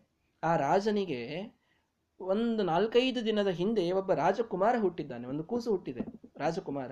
ಅವನಿಗೆ ಹೋಗಿ ಕೇಳು, ಅವನು ಹೇಳ್ತಾನೆ, ಸಜ್ಜನರ ಸಂಘದ ಮಹತ್ವವನ್ನ ಅಂತ ಕೃಷ್ಣ ಪರಮಾತ್ಮ ಹೇಳಿದನಂತೆ. ನಾರದರು ಕೈ ಮುಗಿದು ಬಿಟ್ರು, ಸ್ವಾಮಿ ಬೇಡ. ನಾನು ಆ ಓತಿಕೇತಕ್ಕೆ ಕೇಳಿದ್ದೆ ಅದು ಹಾಗೇ ಬಿದ್ದು ಸತ್ತು ಹೋಯಿತು. ನಾನು ಆ ಗಿಣಿಗೆ ಬಂದು ಕೇಳಿದೆ, ಆ ಗಿಣಿ ಹಾಗೇ ಬಿದ್ದು ಸತ್ತು ಹೋಯಿತು. ಈಗ ಆ ಕೂಸಿಗೆ ಹೋಗಿ ನಾನು ಕೇಳಿ, ಆ ಕೂಸು ಸತ್ತು ಹೋದ್ರೆ ಆ ರಾಜ ನನಗೇನು ದಂಡ ಮಾಡಲಿಕ್ಕಿಲ್ಲ, ಸರ್ವಥ ನಾನು ಕೇಳೋದಿಲ್ಲ ಅಂತ ಹೇಳಿಬಿಟ್ಟು ನಾರದ ವಿಶ್ವಾಸ ಇಡು. ನೀನು ಹೋಗಿ ಆ ಕೂಸಿಗೆ ಕೇಳು, ಆ ಕೂಸು ಅವಶ್ಯವಾಗಿ ನಿನಗೆ ಸಜ್ಜನರ ಸಂಘದ ಮಹತ್ವ ಹೇಳ್ತದೆ ಅಂತ ಕೃಷ್ಣ ಪರಮಾತ್ಮ ಹೇಳಿದ. ಆಯಿತು ಕೃಷ್ಣನ ಆಜ್ಞೆ ಪಾಲಿಸೋಣ ಅಂತ ನಾರದರು ಆ ರಾಜ್ಯಕ್ಕೆ ಹೋದರು. ರಾಜಭಾರಿ ಬರಮಾಡಿಕೊಂಡ, ಸ್ವಾಗತವನ್ನ ಮಾಡಿದ, ಜ್ಞಾನಿಗಳು ಬಂದಿದ್ದಾರೆ ಅಂತ ಹೇಳಿದ, ನನ್ನ ಕೂಸಿಗೆ ಆಶೀರ್ವಾದ ಮಾಡಿ ಸ್ವಾಮಿ ಅಂತ ಕೂಸಿನ ಕಡೆಗೆ ಆ ನಾರದರನ್ನ ಕರೆದುಕೊಂಡು ಹೋದ ಮಹಾದೇವರ್ಷಿಗಳಾದಂತಹ ಜ್ಞಾನಿಗಳಾದಂತಹ ಹೆಸರೇ ನಾರದ, ನಾರ ಅಂದ್ರೆ ಜ್ಞಾನ, ನಾರದ, ಜ್ಞಾನದ, ಜ್ಞಾನವನ್ನ ನೀಡುವಂತಹ ಮಹಾನುಭಾವರು. ಅವರ ಆಶೀರ್ವಾದದಿಂದ ವಿಶೇಷವಾದ ಜ್ಞಾನ ಆಗಲಿಕ್ಕೇ ಬೇಕು. ಹೀಗಾಗಿ ಆಶೀರ್ವಾದವನ್ನ ಮಾಡಿ ಅಂತ ಕರೆದುಕೊಂಡು ಹೋದ ಆಶೀರ್ವಾದವನ್ನ ಮಾಡಿ ಅದರ ತಲೆ ಮೇಲೆ ಕೈ ಇಟ್ಟು ಬಹಳ ಒಳಗೆ ಒಂದು ಅಳುಕ ಇತ್ತು ಏನಾಗ್ತದೋ ಕೂಸಿಗೆ ಅಂತ. ಏನೋ ಸಂಕೋಚ ಮಾಡ್ತಾ ಮಾಡ್ತಾ ಕೃಷ್ಣನ ಆಜ್ಞೆ ಅಂತ ಅಂದುಕೊಂಡು ಕೇಳಿಯೇ ಬಿಟ್ರು. ಕೂಸು, ನಿನಗೆ ಗೊತ್ತಾ ಸಜ್ಜನರ ಸಂಘದ ಮಹತ್ವ ಅಂತ? ನಾಲ್ಕೈದು ದಿನ ಆಗಿತ್ರಿ ಆ ಕೂಸು ಹುಟ್ಟಿ, ಅದು ಮಾತಾಡ್ಲಿಕ್ಕೆ ಪ್ರಾರಂಭ ಆಯಿತು. ನಾರದರೆ, ಸಜ್ಜನರ ಸಂಘದ ಮಹತ್ವ ನನಗೆ ಗೊತ್ತು ಕೇಳಿ ಅಂತಂತು. ಅವರು ರೋಮಾಂಚನ ಆಯಿತು ನಾರದರಿಗೆ. ನಾಲ್ಕೈದು ದಿನದ ಕೂಸು ಮಾತನಾಡ್ತಾ ಇದೆಯಲ್ಲ ಏನಪ್ಪ ಹೇಳು, ಸಜ್ಜನರ ಸಂಘದ ಮಹತ್ವ ಏನು ಹೇಳು? ನಾನೇ ಸಜ್ಜನರ ಸಂಘದ ಮಹತ್ವಕ್ಕೆ ಉದಾಹರಣೆ ಅಂತ ಕೂಸು ಹೇಳಿತು ಏನ್ ಹಂಗಂದ್ರೆ, ನಾನು ಎರಡು ಜನ್ಮದ ಹಿಂದೆ ಓತಿಕೇತ ಆಗಿದ್ದೆ ಸ್ವಾಮಿ. ಓತಿಕೇತವಾದಾಗ ನೀವು ನಾರದರು, ನೀವು ಮಹಾ ದೇವರ್ಷಿಗಳು, ನೀವು ನನ್ನ ಹತ್ತಿರ ಬಂದ್ರಿ, ನಿಮ್ಮ ಸಂಘವಾಯಿತು, ನಿಮ್ಮ ದರ್ಶನದಿಂದ ನಾನು ಕೆಳಗೆ ಬಿದ್ದು ಸತ್ತು ಗಿಣಿಯಾಗಿ ಹುಟ್ಟಿದೆ. ನಾನೇ ಗಿಣಿಯಾದಾಗ ಮತ್ತೆ ಕೃಷ್ಣ ಪರಮಾತ್ಮ ನಿಮಗೆ ನನ್ನ ಕಡೆಗೆ ಕಳಿಸಿದ, ಮತ್ತೆ ನಿಮ್ಮ ಸಂಘವಾಯಿತು. ಆ ಸಂಘದಿಂದ ನನಗೆ ಈಗ ಮನುಷ್ಯ ಜನ್ಮ ಬಂತು. ಇದೇ ಸಜ್ಜನರ ಸಂಘದ ಮಹತ್ವ ಅಂತ ನನಗೆ ಕೃಷ್ಣ ಪರಮಾತ್ಮನ ಅನುಗ್ರಹದಿಂದ ಗೊತ್ತಾಯಿತು. ನಿಮ್ಮಿಂದ ನಾನು ಉದ್ಧತನಾದೆ. ನನ್ನ ಎರಡು ಜನ್ಮಗಳನ್ನು ಪಾರು ಮಾಡಿ ನೀವು ನನಗೆ ಮನುಷ್ಯ ಜನ್ಮವನ್ನು ಕೊಟ್ರಿ. ಅದು ರಾಜಕುಮಾರನನ್ನಾಗಿ ನೀವು ಮಾಡಿದ್ರಿ. ನನಗಿದು ಬಹಳ ದೊಡ್ಡ ಉಪಕಾರ ನಾನು ನಿಮ್ಮ ಉಪಕಾರವನ್ನ ಮರೆಯಲಿಕ್ಕೆ ಸಾಧ್ಯ ಇಲ್ಲ ಅಂತ ನಾಲ್ಕೈದು ದಿನದ ಕೂಸು ಮಾತನಾಡ್ತಂತೆ. ನಾರದರಂದ್ರು, ಇದು ನನ್ನ ಉಪಕಾರ ಸರ್ವಥಾ ಅಲ್ಲ, ಈಶಾನಂ ಭೂತ ಭವ್ಯಸ್ಯ, ನ ತಥೋ ವಿಜಿಗುಪ್ಸತೆ. ಆಗು ಹೋಗುಗಳ ಮುಂದಿನ ಹಿಂದಿನ ಎಲ್ಲದರ ಕೋಆರ್ಡಿನೇಟ್ ಮಾಡುವಂಥವನ ಅವನು ಇದ್ದಾನಪ್ಪ, ಆಟನ ಆಡಿಸುವಂಥವ. ನಿ ಅಖಿಲ ನಾಟಕ ಸೂತ್ರಾಧಾರ, ಕಪಟ ನಾಟಕ ಸೂತ್ರಾಧಾರ ಅವನೆಲ್ಲ ಮಾಡ್ತಾ ಇದ್ದಾನೆ. ನನ್ನದೇನಿಲ್ಲ ಇದರಲ್ಲಿ ಅಂತ ನಾರದರು ಹೇಳಿದರು. ನನಗೆ ಗೊತ್ತೂ ಇಲ್ಲ ನೀನು ಆ ಓತಿಕೇತರಾಗಿ ಗಿಣಿಯಾಗಿ ರಾಜಕುಮಾರನಾಗಿ ಹುಟ್ಟಿದಿ ಅಂತ ಅವ ಹೇಳಿದ ಇದು ಆಯ್ತಿಷ್ಟೇ. ಆಗ ನಾರದರು ಈ ಮಾತನ್ನ ಹೇಳ್ತಾರೆ. ಈ ವಾಕ್ಯಕ್ಕೆ ನಾವು ಆ ಕಥೆಯನ್ನ ಉದಾಹರಣವಾಗಿ ಇಟ್ಟುಕೊಳ್ಳಬಹುದು. ಈಶಾನಂ ಭೂತಭವ್ಯಸ್ಯ ನತತೋ ವಿಜಿಗುಪ್ಸತೆ. ನಮ್ಮ ಮುಂದಿನ ಆಗುಹೋಗುಗಳು, ನಾವು ಈ ಒಂದು ಜನ್ಮದ್ದು ಮಾತನಾಡ್ತಾ ಇರ್ತೀವಿ ರೀ ದೇವರು ನಮ್ಮ ಅನಂತ ಜನ್ಮದ ಲಿಸ್ಟನ್ನೆಲ್ಲ ಮುಂದಿಟ್ಟುಕೊಂಡು ಕ್ಯಾಲ್ಕುಲೇಟ್ ಮಾಡಿ ಅಷ್ಟೆಲ್ಲ ಒಳ್ಳೆಯ ಫಲಗಳನ್ನು ಕೊಡ್ತಾ ಇರ್ತಾನೆ. ನಾವೇನು ಕರ್ಮಗಳನ್ನು ನಿಜವಾಗಿ ಮಾಡಿರೋದಿಲ್ಲ. ಪರಮಾತ್ಮ ಸಮಯಕ್ಕೆ ಯಾರನ್ನೋ ಕಳಿಸಿ ಕಳಿಸಿ ನಮಗೆಲ್ಲ ಅನುಗ್ರಹವನ್ನ ತಾನಾಗಿಯೇ ಮಾಡಿಸ್ತಾ ಇರ್ತಾನೆ. ಎಷ್ಟೆಲ್ಲ ಸುಖವನ್ನ ನಮಗೆ ಸುರಿತಾ ಇರ್ತಾನೆ. ಅದರ ಕಡೆಗೆ ಲಕ್ಷ್ಯ ಕೊಡಬೇಕು. ದೇವರಷ್ಟು ಹತ್ತಿರದವರು ನಮಗೆ ಯಾರೂ ಇಲ್ಲ. ಯಾರಿಂದೂ ನಮಗೆ ಸುಖವಿಲ್ಲ. ಪರಮಾತ್ಮನಿಂದಲೇ ಸುಖ. ಅವನಿಂದಲೇ ನಮಗೆಲ್ಲ ಮಂಗಲವಾಗೋದು. ಈ ವಿಶ್ವಾಸ ನಮಗೆ ಸದಾ ಇರಬೇಕು. ಇದಿದ್ದರೆ ಸರ್ವಥ ದುಃಖ ನಮ್ಮ ಹತ್ತಿರ ಸುಳಿಯೋದಿಲ್ಲ. ಈ ಚಿಂತನ ಮಾಡಬೇಕು. ಇದೇ ದೇವರು ಎಂಬುದಾಗಿ ನಮಗೆ ನಚಿಕೇತನಿಗೆ ತಿಳಿಸುವುದರ ಮೂಲಕ ಯಮದೇವರು ಪ್ರತಿಯೊಬ್ಬ ಸಜ್ಜನನಿಗೂ ಈ ಸಂದೇಶವನ್ನು ನೀಡ್ತಾ ಇದ್ದಾರೆ. ಇನ್ನೂ ಪರಮಾತ್ಮನ ವಿಚಿತ್ರವಾದ ಲೀಲೆಗಳನ್ನು ತಿಳಿಸ್ತಾರೆ ಯಮದೇವರು ನಾಳೆಯ ದಿವಸ ನೋಡೋಣ ಶ್ರೀಕೃಷ್ಣ ಅರ್ಪಣಮಸ್ತು ಶ್ರೀ ಗುರುಭ್ಯೋ ನಮಃ ಹರಿ ಓಂ ನಮೋ ಭಗವತೆ ತಸ್ಮೈ ಪ ಸರ್ವತಃ ಪರಮಾಯತೆ ಸರ್ವಪ್ರಾಣಿಹೃದಿಸ್ಥಾಯ ವಾಮನಾಯ ನಮೋ ನಮಃ अस्मद्गुरुसमारम्भां टीकाकृत्पादमध्यमां ಶ್ರೀಮದಾಚಾರ್ಯಪರ್ಯಂತಾಂ ವಂದೇ ಗುರುಪರಂಪರಾಂ ಶ್ರೀಮದಾಚಾರ್ಯರು ಹೇಳಿದಂತಹ ವಿಶೇಷಗಳ ಜೊತೆಗೆ ಯಮದೇವರ ಮಾತುಗಳನ್ನು ನಾವು ಕೇಳ್ತಾ ಇದ್ವಿ. ವಿಶೇಷವಾದ ಉಪಾಸನೆಯನ್ನ ಯಮದೇವರು ಹೇಳ್ತಾ ಇದ್ರು. ಪರಮಾತ್ಮನ ಬಗ್ಗೆ ನನಗೆ ತಿಳಿಸಿರಿ ಅಂತ ನಚಕೇತ ಹೇಳಿದಾಗ, ಯಾವನು ನಮ್ಮ ಹೃದಯ ಗುಹೆಯಲ್ಲಿ ಪ್ರವಿಷ್ಟನೋ ಅವನ ಬಗ್ಗೆ ತಿಳಿಸಿ ಎಂಬುದಾಗಿ ನಚಿಕೇತನ ಪ್ರಶ್ನೆ ಏತದ್ವೈತತ, ಹೇಳ್ತೇನೆ ಕೇಳು, ಇದು ಪರಮಾತ್ಮನ ಸ್ವರೂಪ ಅಂತ ಮತ್ತೆ ಮತ್ತೆ ಬೇರೆ ಬೇರೆ ಬೇರೆ ಬೇರೆ ಚಿಂತನೆಯಲ್ಲಿ ಬೇರೆ ಬೇರೆ ಅನುಸಂಧಾನಗಳ ಮೂಲಕ ಯಮದೇವರು ನಮಗೆ ಪರಮಾತ್ಮನ ಬಗ್ಗೆ ತಿಳಿಸಿಕೊಡ್ತಾ ಇದ್ರು. ಅದರಲ್ಲಿ ಕೆಲವನ್ನ ನಾವು ನೋಡಿದ್ವಿ. ನಿನ್ನೆ ನೋಡುವಾಗ ಒಂದು ಮಾತು ಬಂತು, ಈಶಾನಂ ಭೂತಭವ್ಯಸ್ಯ ನ ತಥೋ ವಿಜಿಗುಪ್ಸತೆ, ಏತದ್ವೈತತ. ನಮ್ಮೆಲ್ಲ ಆಗು ಹೋಗುಗಳು ಯಾವುದು ಆಗಿ ಹೋಗಿವೆ, ಯಾವುದು ಆಗುವುದಿದೆ, ಅದೆಲ್ಲದಕ್ಕೂ ನಿಯಾಮಕನೆಂದು ಪರಮಾತ್ಮನನ್ನು ತಿಳಿದುಕೊಂಡಂಥವ ದುಃಖವನ್ನು ಪಡೋದಿಲ್ಲ ಎಂಬುದಾಗಿ ಹೇಳಿದರು. ಇದರ ಮುಂದೆ ಹೋಗೋಣ ಇವತ್ತು. ಯಪೂರ್ವಂ ತಪಸೋ ಜಾತಂ ಅಭ್ಯಪೂರ್ವಮಜಾಯತ ಗುಹಾಂ ಪ್ರವಿಶ್ಯ ತಿಷ್ಠಂತಂ, ಯೋ ಭೂತೇಭಿರ್ವ್ಯಪಶ್ಯತ, ಏತದ್ವೈತತ. ಇವನು ಪರಮಾತ್ಮ ಅಂತ ಹೇಳಿದರು ನಚಿಕೇತನಿಗೆ ಯಮದೇವರು. ಯಾವನು ಗೊತ್ತಾ? ಯಪೂರ್ವಂ ತಪಸೋ ಅಜಾತಂ ಅದ್ಭ್ಯಪೂರ್ವಂ ಅಜಾಯತ. ಈ ರೀತಿಯೂ ಪರಮಾತ್ಮನ ಚಿಂತನೆಯನ್ನ ಮಾಡು. ಏನು ಅಂತಂದ್ರೆ, ಯಾವ ನೀರಿಗಿನ್, ನೀರಿಗಿಂತಲೂ ಮೊದಲು, ತಪಸ್ಸಿಗಿಂತಲೂ ಮೊದಲು ಇರುವಂಥವನನ್ನ ಹುಟ್ಟಿಸಿದ್ದಾನೋ ಅವನು ಪರಮಾತ್ಮ ಅಂತ ತಿಳಿದುಕೋ. ಏನಿದರ ಅರ್ಥ? ನೀರಿಗಿಂತಲೂ ಮೊದಲು ತಪಸ್ಸಿಗಿಂತಲೂ ಮೊದಲು ಇರುವಂಥವನು, ಅವನನ್ನು ಹುಟ್ಟಿಸಿದವನು. ಇದರ ಅರ್ಥ ಏನಾಗ್ತದೆ ಹೇಳಿ ನಮಗೆ. ಶ್ರೀಮದಾಚಾರ್ಯರ ಭಾಷ್ಯವಿಲ್ಲದಿದ್ರೇನೆ, ವಿಲ್ಲದಿದ್ರೆ ನಾವು ಈ ಮಾತಿಗೆ ಅರ್ಥ ಹೇಗೆ ಮಾಡಿಕೊಳ್ಳಲಿಕ್ಕೆ ಸಾಧ್ಯ? ನೀರು ಯಾಕೆ ಬಂತು? ತಪಸ್ಸು ಯಾಕೆ ಬಂತು? ಏನೂ ಗೊತ್ತಾಗೋದಿಲ್ಲ. ಹೀಗಾಗಿ ಅದಕ್ಕೆ ಶ್ರೀಮದಾಚಾರ್ಯರ ಭಾಷ್ಯ ಬಂತು.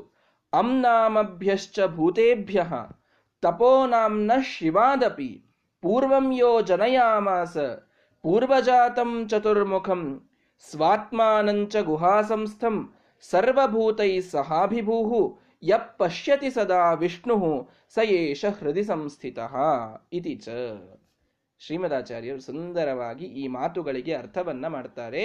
ನೀರು ಅಂತಂದ್ರೆ ಇಲ್ಲಿ ಬರೀ ನೀರು ಅಂತ ತೆಗೆ, ತೆಗೆದುಕೊಳ್ಳಬೇಡಿ. ಅಂನಾಮಭ್ಯಶ್ಚ ಭೂತೇಭ್ಯ. ನೀರು ಅಂದ್ರೆ ಇದು ಪಂಚಭೂತಗಳು ಅಂತ ಅದರ ಉಪಲಕ್ಷಣ. ಒಂದನ್ನ ಹಿಡಿದ್ರೆ ಅದರ ಜೊತೆಗಿನ್ನ ಎಲ್ಲದನ್ನು ನಾವು ಗ್ರಹಣ ಮಾಡ್ತೇವಲ್ಲ, ಆ ರೀತಿಯಾಗಿ ನೀರು ಅಂತ ಹಿಡಿದಿದ್ದಕ್ಕೆ ಪಂಚಭೂತಗಳು ಅಂತ ಅರ್ಥ ಮಾಡಬೇಕು ಎಂಬುದಾಗಿ ಹೇಳ್ತಾರೆ. ಮತ್ತೆ ಪಂಚಭೂತಗಳಲ್ಲಿ ಮೊದಲನೇದನ್ನು ಹೇಳಿ ಎಕ್ಸಾಂಪಲ್ ಪೃಥ್ವಿ ಎಟ್ಸೆಟ್ರಾ ಅಂತ ಅನ್ಬೇಕಾಗಿತ್ತು. ನೀರು ಅಂತ ಯಾಕಂದ್ರು ಅಂತಂದ್ರೆ ಅದಕ್ಕೆ ವೇದೇಶ ತೀರ್ಥರು ಒಂದು ವಿಶೇಷವನ್ನು ತಿಳಿಸ್ತಾರೆ. ಇಲ್ಲಿ ಹೃದಯ ಪ್ರವೇಶ ಮಾಡಿದವನ ಬಗ್ಗೆ ಮಾತು ನಡೆದಿದೆ. ಹೃದಯ ಪ್ರವೇಶಿಸಿದವನ ಬಗ್ಗೆ, ಹೃದಯದಲ್ಲಿ ಇರುವಂಥವನು ಯಾವನು ಅನ್ನುವ ಪ್ರಶ್ನೆಗೆ ಮಾತು ನಡೆದಿದೆ. ಅಂದರೆ ಶರೀರದಲ್ಲಿರ್ತಕ್ಕಂತಹ ಪರಮಾತ್ಮನ ಬಗ್ಗೆ ಮಾತು ನಡೆದಿದ್ದರಿಂದ, ಶರೀರ ಇದು ನೀರಿನಿಂದ ಹೆಚ್ಚು ಮಾಡಲ್ಪಟ್ಟಂತಹದ್ದಾದ್ದರಿಂದ ನೀರನ್ನು ತೆಗೆದುಕೊಂಡಿದ್ದಾರೆ ಅಂತ ತಿಳಿದುಕೊಳ್ಳಿ ಅಂತ ವಿಶೇಷವನ್ನ ವೇದೇಶ ತೀರ್ಥರು ತಿಳಿಸ್ತಾರೆ. ಅಂದರೆ ಪೃಥ್ವಿ, ಅಪ, ತೇಜ, ವಾಯು, ಆಕಾಶ, ಐದು ಪಂಚಭೂತಗಳಲ್ಲಿ ಯಾವುದಾದರೂ ಎಕ್ಸಾಂಪಲ್ ಅನ್ನು ತಗೊಳ್ಬಹುದಾಗಿತ್ತು. ಆದರೆ ನೀರನ್ನೇ ತೆಗೆದುಕೊಂಡ ರೀಸನ್ ಏನು ಅಂತಂದ್ರೆ ನಮ್ಮ ದೇಹ ನೀರಿನಿಂದ ಹೆಚ್ಚು ಮಾಡಲ್ಪಟ್ಟದ್ದು. ನೋಡಿ ರಕ್ತ ಇದೆ. ಎಲ್ಲ ಹೆಚ್ಚಾಗಿ ದೇಹದಲ್ಲಿ ನೀರಿನ ಅಂಶವೇ ಹೆಚ್ಚು. ಆದ್ದರಿಂದ ನೀರಿನ, ನೀರು ಅಂತ ತೆಗೆದುಕೊಂಡ್ರು, ಅದರಿಂದ ಪಂಚಭೂತಗಳು ಅಂತ ಅಂಡರ್ಸ್ಟ್ಯಾಂಡ್ ಮಾಡಿಕೊಳ್ಳಿ ಅಂತ. ಸರಿ, ಏನಾಯ್ತು ಈಗ? ಪಂಚಭೂತಗಳಿಗಿಂತಲೂ ಮೊದಲು ಹುಟ್ಟಿದಂಥವ. ಮತ್ತು ತಪಸ್ಸುಗ ತಪಸ್ಸಿನಿಂದ ಮೊದಲು ಹುಟ್ಟಿದವ ಅಂತಂದ್ರು. ತಪಸ್ಸಿನಿಂದ ಮೊದಲು ಹುಟ್ಟಿದ್ಯಾರು ಅಂತ. ತಪೋ ನಾಂನ ಶಿವಾದಪಿ ಅಂತ ಶ್ರೀಮದಾಚಾರ್ಯ ಅರ್ಥ ಮಾಡ್ತಾರೆ. ತಪಸ್ಸು ಅನ್ನುವುದು ರುದ್ರದೇವರ ಹೆಸರದು. ತಪೋ ನಾಂನ ಶಿವಾತ್. ಶಿವನಿಗೆ ತಪಸ್ ಅಂತ ಹೆಸರಿದೆ ಒಂದು. ಹೀಗಾಗಿ ಶಿವನಿಗಿಂತಲೂ ಮೊದಲು ಹುಟ್ಟಿದವರು ಅಂತಂದ್ರೆ ಪೂರ್ವಂ ಯೋ ಜನಯಾಮಾಸ, ಪೂರ್ವಜಾತಂ ಚತುರ್ಮುಖಂ ಬ್ರಹ್ಮದೇವರು ಅಂತರ್ಥ. ಯಾರು ಪಂಚಭೂತಗಳಿಗಿಂತ ಮೊದಲು ಹುಟ್ಟಿದರೋ, ಯಾರು ರುದ್ರದೇವರಿಗಿಂತ ಮೊದಲು ಹುಟ್ಟಿದರೋ, ಅಂತಹ ಬ್ರಹ್ಮದೇವರನ್ನ ಹುಟ್ಟಿಸಿದವ ಅಂತ ಚಿಂತನೆ ಮಾಡು. ಪರಮಾತ್ಮ ಎಂಥವ ಅಂತ ಕೇಳಿದೆಯಲ್ಲ, ಪರಮಾತ್ಮನ ಚಿಂತನೆ ಹೇಗೆ ಮಾಡು ಅಂತಂದ್ರೆ, ಇಷ್ಟೆಲ್ಲದಕ್ಕೂ ಮೊದಲು ಹುಟ್ಟಿದವ, ಆದಂತಹ ಬ್ರಹ್ಮದೇವರನ್ನ ಹುಟ್ಟಿಸಿದವ ಎಂಬುದಾಗಿ ಚಿಂತನೆ ಮಾಡು. ನಮ್ಮ ಇಡೀ ಜಗತ್ತು ಇದು ಪಂಚಭೂತಗಳಿಂದ ಆಗಿತ್ತು. ಪಂಚೀಕರಣ. ಇದು ಬಹಳ ದೊಡ್ಡ ಸೃಷ್ಟಿ ವಿಚಾರ ಭಾಗವತದಲ್ಲಿ ಬರುತ್ತದೆ. ಇನ್ನನೇಕ ಉಪನಿಷತ್ತುಗಳಲ್ಲಿಯೂ ಬರುತ್ತದೆ. ಸೃಷ್ಟಿಯನ್ನು ಪರಮಾತ್ಮ ಹೇಗೆ ಮಾಡಿದ ಅಂತನ್ನೋದರ ದೊಡ್ಡ ಪ್ರಕ್ರಿಯೆ ಇದೆ. ಮತ್ತು ಅದರ ದಾಸರು ಕೂಡ ಅನೇಕ ರೀತಿಯಲ್ಲಿ ಅದನ್ನ ತಿಳಿಸಿದ್ದನ್ನು ನಾವು ನೋಡ್ತೇವೆ. ಅಂತೂ ಸೃಷ್ಟಿ ಅನ್ನೋದು ದೊಡ್ಡ ವಿಚಾರ. ಈ ಸೃಷ್ಟಿಯಲ್ಲಿ ನಾವು ಕೆಲವು ಮಾತುಗಳನ್ನು ಸೂಪರ್ಫಿಷಿಯಲಿ ತಿಳಿದುಕೊಳ್ಳೋದಾದ್ರೆ ಇಡೀ ಜಗತ್ತನ್ನ ಪರಮಾತ್ಮ ಪಂಚಭೂತಗಳಿಂದ ನಿರ್ಮಾಣ ಮಾಡಿದ. ಪೃಥ್ವಿ, ಅಪ, ತೇಜ, ವಾಯು, ಆಕಾಶ ಈ ಪಂಚಭೂತಗಳಿಂದ ನಿರ್ಮಾಣ ಮಾಡಿದ. ಇದು ನಮ್ಮೆಲ್ಲರಿಗೂ ಗೊತ್ತು. ಈ ಪಂಚಭೂತಗಳು ಎದರಿಂದ ನಿರ್ಮಾಣ ಆಯಿತು? ಈ ಪಂಚಭೂತಗಳು ಯಾವುದರಿಂದ ನಿರ್ಮಾಣವಾಯಿತು ಅಂತ ಕೇಳಿದರೆ ಅಲ್ಲಿ ಅಹಂಕಾರ ತತ್ವ ಅಂತ ಒಂದು ತತ್ವ. ಅಹಂಕಾರ ತತ್ವ ಅಂತ. ಈ ಅಹಂಕಾರ ತತ್ವ ಏನಿದೆ ನೋಡಿ, ಇದರಲ್ಲಿ ಮೂರು ವಿಧಗಳಿವೆ. ವೈಕಾರಿಕ, ತೈಜಸ, ತಾಮಸ ಅಂತ. ವೈಕಾರಿಕ ಅಹಂಕಾರ, ತೈಜಸ ಅಹಂಕಾರ, ತಾಮಸ ಅಹಂಕಾರ ಅಂತ. ವೈಕಾರಿಕ ಅಹಂಕಾರದಿಂದ ದೇವತೆಗಳನ್ನು ದೇವರು ಹುಟ್ಟಿಸ್ತಾನೆ, ಎಲ್ಲ ದೇವತೆಗಳನ್ನು. ವೈಕಾರಿಕ ಅಹಂಕಾರದಿಂದ. ಆ ಅಹಂಕಾರ ತತ್ವಕ್ಕೆ ಅಭಿಮಾನಿಯಾದವರೇ ರುದ್ರದೇವರು. ಅಂದರೆ ಪಂಚಭೂತಗಳಿಗಿಂತ ಮೊದಲು ಬಂದವರು ರುದ್ರದೇವರು. ಅದರಲ್ಲಿ ಅಹಂಕಾರ ತತ್ವ ಮುಖ್ಯವಾಗಿ ವೈಕಾರಿಕ ಅಹಂಕಾರದಿಂದ ರುದ್ರದೇವರು ಎಲ್ಲ ದೇವತೆಗಳನ್ನು, ತೈಜಸ ಅಹಂಕಾರದಿಂದ ಪಂಚ ತನ್ಮಾತ್ರಗಳನ್ನು ಶಬ್ದ, ಸ್ಪರ್ಶ, ರೂಪ, ರಸ, ಗಂಧ ಇವೆಲ್ಲದರ ಸೃಷ್ಟಿಯನ್ನ. ಮತ್ತು ತಾಮಸ ಅಹಂಕಾರ ಏನು ಮೂರನೇದ್ದಿದೆಯಲ್ಲ ಅದರಿಂದ ಪಂಚಭೂತಗಳನ್ನ, ಮನಸ್ಸನ್ನ ಪರಮಾತ್ಮ ಹುಟ್ಟಿಸಿದ ಅಂತ ಸೃಷ್ಟಿಯ ವಿಚಾರವನ್ನು ತಿಳಿಸುವಾಗ ಬರ್ತದೆ. ಹೀಗಾಗಿ ಆ ಪಂಚಭೂತಗಳನ್ನು ತೆಗೆದುಕೊಂಡು ಇಡೀ ಸೃಷ್ಟಿಯನ್ನ ಮಾಡಿದ ಎಂಬುದಾಗಿ ಬರುತ್ತದೆ ಅಂತೂ ಏನಾಯಿತು? ಪಂಚಭೂತಗಳಿಗಿಂತ ಮೊದಲು ಹುಟ್ಟಿದ್ದು ಯಾರು? ರುದ್ರದೇವರು. ಹೀಗಾಗಿ, ಯಪೂರ್ವಂ ತಪಸೋ ಅಜಾತಂ ಅಭ್ಯಪೂರ್ವಂ ಅಜಾಯತ ಎಂಬುದಾಗಿ ಮಾತಿದೆ ಇಲ್ಲಿ. ಅಂದರೆ, ಪಂಚಭೂತಗಳಿಗಿಂತ ಮೊದಲು, ರುದ್ರದೇವರಿಗಿಂತ ಮೊದಲು ಹುಟ್ಟಿದಂಥವರನ್ನ ಹುಟ್ಟಿಸಿದ ಅಂತ. ಅಂದರೆ, ರುದ್ರದೇವರಿಗಿಂತ ಮೊದಲು ಹುಟ್ಟಿದವರು ಅನ್ನೋದಕ್ಕೆ ಬ್ರಹ್ಮದೇವರು ಅಂತ ನಾವಿಷ್ಟು ಅರ್ಥ ಮಾಡಿಕೊಳ್ಳಬಹುದು ಅಂತ ಅಲ್ಲಿ ತಿಳಿಸ್ತಾರೆ. ಅಂಥ ಬ್ರಹ್ಮದೇವರನ್ನ ಹುಟ್ಟಿಸಿದ ಅಂತ. ಈ ಬ್ರಹ್ಮದೇವರನ್ನ ಹುಟ್ಟಿಸಿದ ಅನ್ನುವಲ್ಲಿ ಒಂದು ಸಣ್ಣ ಶಬ್ದ ಅಲ್ಲಿ ಇಟ್ಟಿದ್ದಾರೆ. ಅದು ನಮ್ಮೆಲ್ಲರನ್ನ ಕನ್ಫ್ಯೂಸ್ ಮಾಡಿಬಿಡುತ್ತದೆ ಮಿಸ್ಲೀಡ್ ಮಾಡಿಬಿಡುತ್ತದೆ. ಅದನ್ನ ಎಷ್ಟೋ ಜನ ತಪ್ಪು ಅರ್ಥ ಮಾಡಿಬಿಡುತ್ತಾರೆ ಅದನ್ನ. ಇದ್ದಾರೆ ಅನ್ನೋದಕ್ಕೆ ನಮಗೆ ಸರಿಯಾದ ಅರ್ಥ ಆಗ್ತದೆ. ಏನು ಅಂದ್ರೆ, ಅಜಾತಂ ಅಂತ ಒಂದು ಮಾತನ್ನ ಹೇಳಿದರು. ಹುಟ್ಟದೇ ಇದ್ದ ಬ್ರಹ್ಮದೇವರನ್ನ ಹುಟ್ಟಿಸಿದ ಅಂತ ಒಂದು ಮಾತು ಬರ್ತದಲ್ಲಿ ಹುಟ್ಟದೇ ಇದ್ದ ಬ್ರಹ್ಮದೇವರನ್ನ ಹುಟ್ಟಿಸಿದ ಹೌದು, ಮತ್ತೆ ಹುಟ್ಟಿಸೇನ ಅಂತಂದ್ಮೇಲೆ ಹುಟ್ಟದೇ ಇರೋವರನ್ನೇ ಹುಟ್ಟಿಸ್ತಾನೆ. ಅದರಲ್ಲಿ ಹೇಳೋದೇನಿದೆ ಅಂತ? ಅಥವಾ ಬ್ರಹ್ಮದೇವರಂತೆ ಯಾಕೆ ಅರ್ಥ ಮಾಡಬೇಕಿಲ್ಲಿ? ಬೇರೆ ಯಾವುದೋ ದೇವತೆ ಅಂತ ಅರ್ಥ ಮಾಡಿ ಅಂತಂದ್ರೆ, ಹುಟ್ಟದೇ ಇದ್ದವರನ್ನ ಹುಟ್ಟಿಸಿದ ಅಂತ ಅನ್ನೋದೇ ನಮಗೆ ಬ್ರಹ್ಮದೇವರನ್ನು ತಿಳಿಸಿಕೊಡುತ್ತದೆ ಅಂತ ಶ್ರೀಮದಾಚಾರ್ಯ ಹೇಳುತ್ತಾರೆ ಇದೊಂದು ವಿಶಿಷ್ಟವಾದ ಅನುಸಂಧಾನ. ಯಾಕೆ ಅಂತಂದ್ರೆ, ಅಲ್ಲಿ ಹೇಳ್ತಾರೆ ಶ್ರೀಮದಾಚಾರ್ಯರು, ಯಥಾ ಮುಖಾದಿಂದ್ರಶ್ಚಾಗ್ನಿಶ್ಚ ಇತ್ಯಾದಿನ ಜಾತಾಹ ಏವ ಇಂದ್ರಾದಯ ಕಶ್ಯಪಾತ್ ಪುನರ್ಜಾಯಂತೆ ನ ತಥಾ ಭಗವತೋ ಬ್ರಹ್ಮ ಕಿಂತು ಅಜಾತಮೇವ ಅಭ್ಯಪೂರ್ವಂ ಅಜಾಯತ ಜನಯಾಮಾಸ ವಿಶೇಷವನ್ನು ತಿಳಿಸ್ತಾರೆ ದೇವತೆಗಳಲ್ಲಿ ಸೃಷ್ಟಿಯಾಗೋದು ಮೂರು ಸಾರಿ. ದೇವತೆಗಳ ಸೃಷ್ಟಿ ಮೂರು ಸಾರಿ ಆಗ್ತದೆ. ಒಂದು ಸಲ ಮುಖಾದಿಂದ್ರಶ್ಚಾಗ್ನಿಶ್ಚ ಪ್ರಾಣಾದ್ವಾಯುರಜಾಯತ, ಚಂದ್ರಮ ಮನಸೋ ಜಾತಃ, ಚಕ್ಷೋ ಸೂರ್ಯೋ ಅಜಾಯತ. ಈ ರೀತಿಯಾಗಿ ಎಲ್ಲ ಹೇಳಬೇಕಾದಾಗ ಪರಮಾತ್ಮನ ಅಂಗಗಳಿಂದ ಪರಮಾತ್ಮ ಬೇರೆ ಬೇರೆ ದೇವತೆಗಳನ್ನು ಹುಟ್ಟಿಸಿದ. ಇದು ಅವರ ಮೊದಲನೇ ಸೃಷ್ಟಿ. ಇನ್ನೂ ಬ್ರಹ್ಮಾಂಡ ಆಗಿಯೇ ಇಲ್ಲ. ಪಂಚಭೂತಗಳ ಸೃಷ್ಟಿ ಆದ ಮೇಲೆ ಪಂಚಭೂತಗಳಿಂದ ಬ್ರಹ್ಮಾಂಡ ಆಗಬೇಕಲ್ಲ? ಇನ್ನೂ ಬ್ರಹ್ಮಾಂಡದ ಸೃಷ್ಟಿಯೇ ಆಗಿಲ್ಲ. ಹೊರಗಡೆನೇ ಇದ್ದಾರೆ ಎಲ್ಲರೂ ವೈಕುಂಠದಲ್ಲಿ. ಆಗಲೇನೆ ಪರಮಾತ್ಮ ದೇವತೆಗಳ ಸೃಷ್ಟಿಯನ್ನು ತನ್ನ ಅಂಗಾಂಗಗಳಿಂದ ಮಾಡಿದ್ದಾನೆ. ಅದಾದ ಮೇಲೆ ಬ್ರಹ್ಮಾಂಡದೊಳಗೆ ಬಂದಾಗ ಬ್ರಹ್ಮದೇವರು ಅವರ ಸೃಷ್ಟಿಯನ್ನು ಇನ್ನೊಂದು ಸಾರಿ ಮಾಡ್ತಾರೆ. ಅದಾದ ಮೇಲೆ ಕಶ್ಯಪ ಋಷಿಗಳ ಮಕ್ಕಳಾಗಿ ಅದಿತಿ ದೇವಿಯಲ್ಲಿ ಎಲ್ಲ ದೇವತೆಗಳು ಹುಟ್ಟುತ್ತಾರೆ ಮೂರು ಸಲ ಸೃಷ್ಟಿಯಾಗ್ತದೆ ದೇವತೆಗಳದು. ಉಳಿದಲ್ಲ ಇಂದ್ರಾದಿ ದೇವತೆಗಳೆಲ್ಲದರ, ಎಲ್ಲರ ಸೃಷ್ಟಿ ಮೂರು ಸಾರಿ. ಮೊದಲನೇ ಸಾರಿ ಪರಮಾತ್ಮನಿಂದಲೇನೆ ಅವನ ಅಂಗಾಂಗಗಳಿಂದ ಆಗಿರುತ್ತದೆ. ಬ್ರಹ್ಮಾಂಡದ ಹೊರಗೆ ಬ್ರಹ್ಮಾಂಡ ಸೃಷ್ಟಿಯಾದ ಮೇಲೆ ಬ್ರಹ್ಮಾಂಡದೊಳಗೊಮ್ಮೆ ಬ್ರಹ್ಮದೇವರು ಅವರ ಸೃಷ್ಟಿಯನ್ನು ಮಾಡುತ್ತಾರೆ. ಅದಾದ ಮೇಲೆ ಮೂರನೇ ಸಾರಿ ಕಶ್ಯಪರ ಮಕ್ಕಳಾಗಿ ದೇವತೆಗಳು ಅವತಾರ ಮಾಡುತ್ತಾರೆ ಎಂಬುದಾಗಿ ಮೂರು ಸಾರಿ ಬರ್ತದೆ ಇಲ್ಲಿ ಅಜಾತಂ ಅಂತ ಹೇಳಿದ್ದಾರೆ ಅಲ್ಲ, ಅಂದರೆ ಕಶ್ಯಪಾದಿಗಳಿಂದ ಹುಟ್ಟದೇ ಇದ್ದಂಥವ ಅಂಥ ವ್ಯಕ್ತಿಯನ್ನ ದೇವರು ಹುಟ್ಟಿಸಿದ ಅಂತ. ಅದಕ್ಕಾಗಿ ಇಲ್ಲಿ ಬ್ರಹ್ಮದೇವರನ್ನೇ ತೆಗೆದುಕೊಳ್ಳಬೇಕು ಅಂತ ಶ್ರೀಮದಾಚಾರ್ಯ ನಿರ್ಣಯ ಕೊಡುತ್ತಾರೆ. ಯಾಕಷ್ಟು ಹಠ ಮಾಡ್ತಾ ಇದ್ದೀರಿ? ಬ್ರಹ್ಮದೇವರನ್ನೇ ತೆಗೆದುಕೊಳ್ಬೇಕು ಅಂತಂದ್ರೆ ಅಂತಂದ್ರೆ, ಸೃಷ್ಟಿಕರ್ತ ಇವನು ಬ್ರಹ್ಮ ಅಂತ ಎಲ್ಲಾ ವೇದಗಳಲ್ಲಿ ಪ್ರಸಿದ್ಧ ಇದೆ. ಸೃಷ್ಟಿ ಯಾರು ಮಾಡಿದ್ರಪ್ಪ? ಬ್ರಹ್ಮದೇವರು ಸೃಷ್ಟಿ ಮಾಡಿದ್ರು. ಸೃಷ್ಟಿಕರ್ತ, ವಿಧಾತ ಅಂತ ಅವರಿಗೆ ಹೆಸರಿರೋದಲ್ಲ. ಆ ಆ ಸೃಷ್ಟಿಕರ್ತನಾದ ಬ್ರಹ್ಮನನ್ನ ಹುಟ್ಟಿಸಿದಂಥವ ಇವನು ಅನ್ನುವುದು ದೊಡ್ಡ ಚಿಂತನೆ. ನಮ್ಮೆಲ್ಲರನ್ನ ಬ್ರಹ್ಮದೇವರು ಹುಟ್ಟಿಸಿದರೆ ನಮ್ಮೆಲ್ಲರ ಇಡೀ ನಮ್ಮನ್ನ ಅಂತಲ್ಲ ಇಡೀ ಬ್ರಹ್ಮಾಂಡದ ಹುಟ್ಟಿಗೆ ಬ್ರಹ್ಮದೇವರು ಕಾರಣರಾದರೆ ಆ ಬ್ರಹ್ಮದೇವರಿಗೆ ಕಾರಣನಾದಂಥವ ಪರಮಾತ್ಮ ಅಂತನ್ನೋದು. ಪರಮಾತ್ಮ ಎಷ್ಟು ಅನಾದಿ ಕಾಲದಿಂದ ಇದ್ದಾನೆ ಅನ್ನೋದಕ್ಕೆ, ಸೃಷ್ಟಿಯ ಆದಿಕಾಲದಲ್ಲಿ ಸೃಷ್ಟಿಗಿಂತಲೂ ಮೊದಲಿಗೆ ಪರಮಾತ್ಮ ಇದ್ದ ಅನ್ನೋದಕ್ಕೆ ಇದೊಂದು ದೊಡ್ಡ ಅನುಸಂಧಾನವಾಗ್ತದೆ. ಹೀಗಾಗಿ ಬ್ರಹ್ಮದೇವರಿಗಿಂತ ಮೊದಲು ಪರಮಾತ್ಮ ಇದ್ದ, ಅವರೆಲ್ಲ ನ ಬ್ರಹ್ಮ ನ ಚ ಶಂಕರ.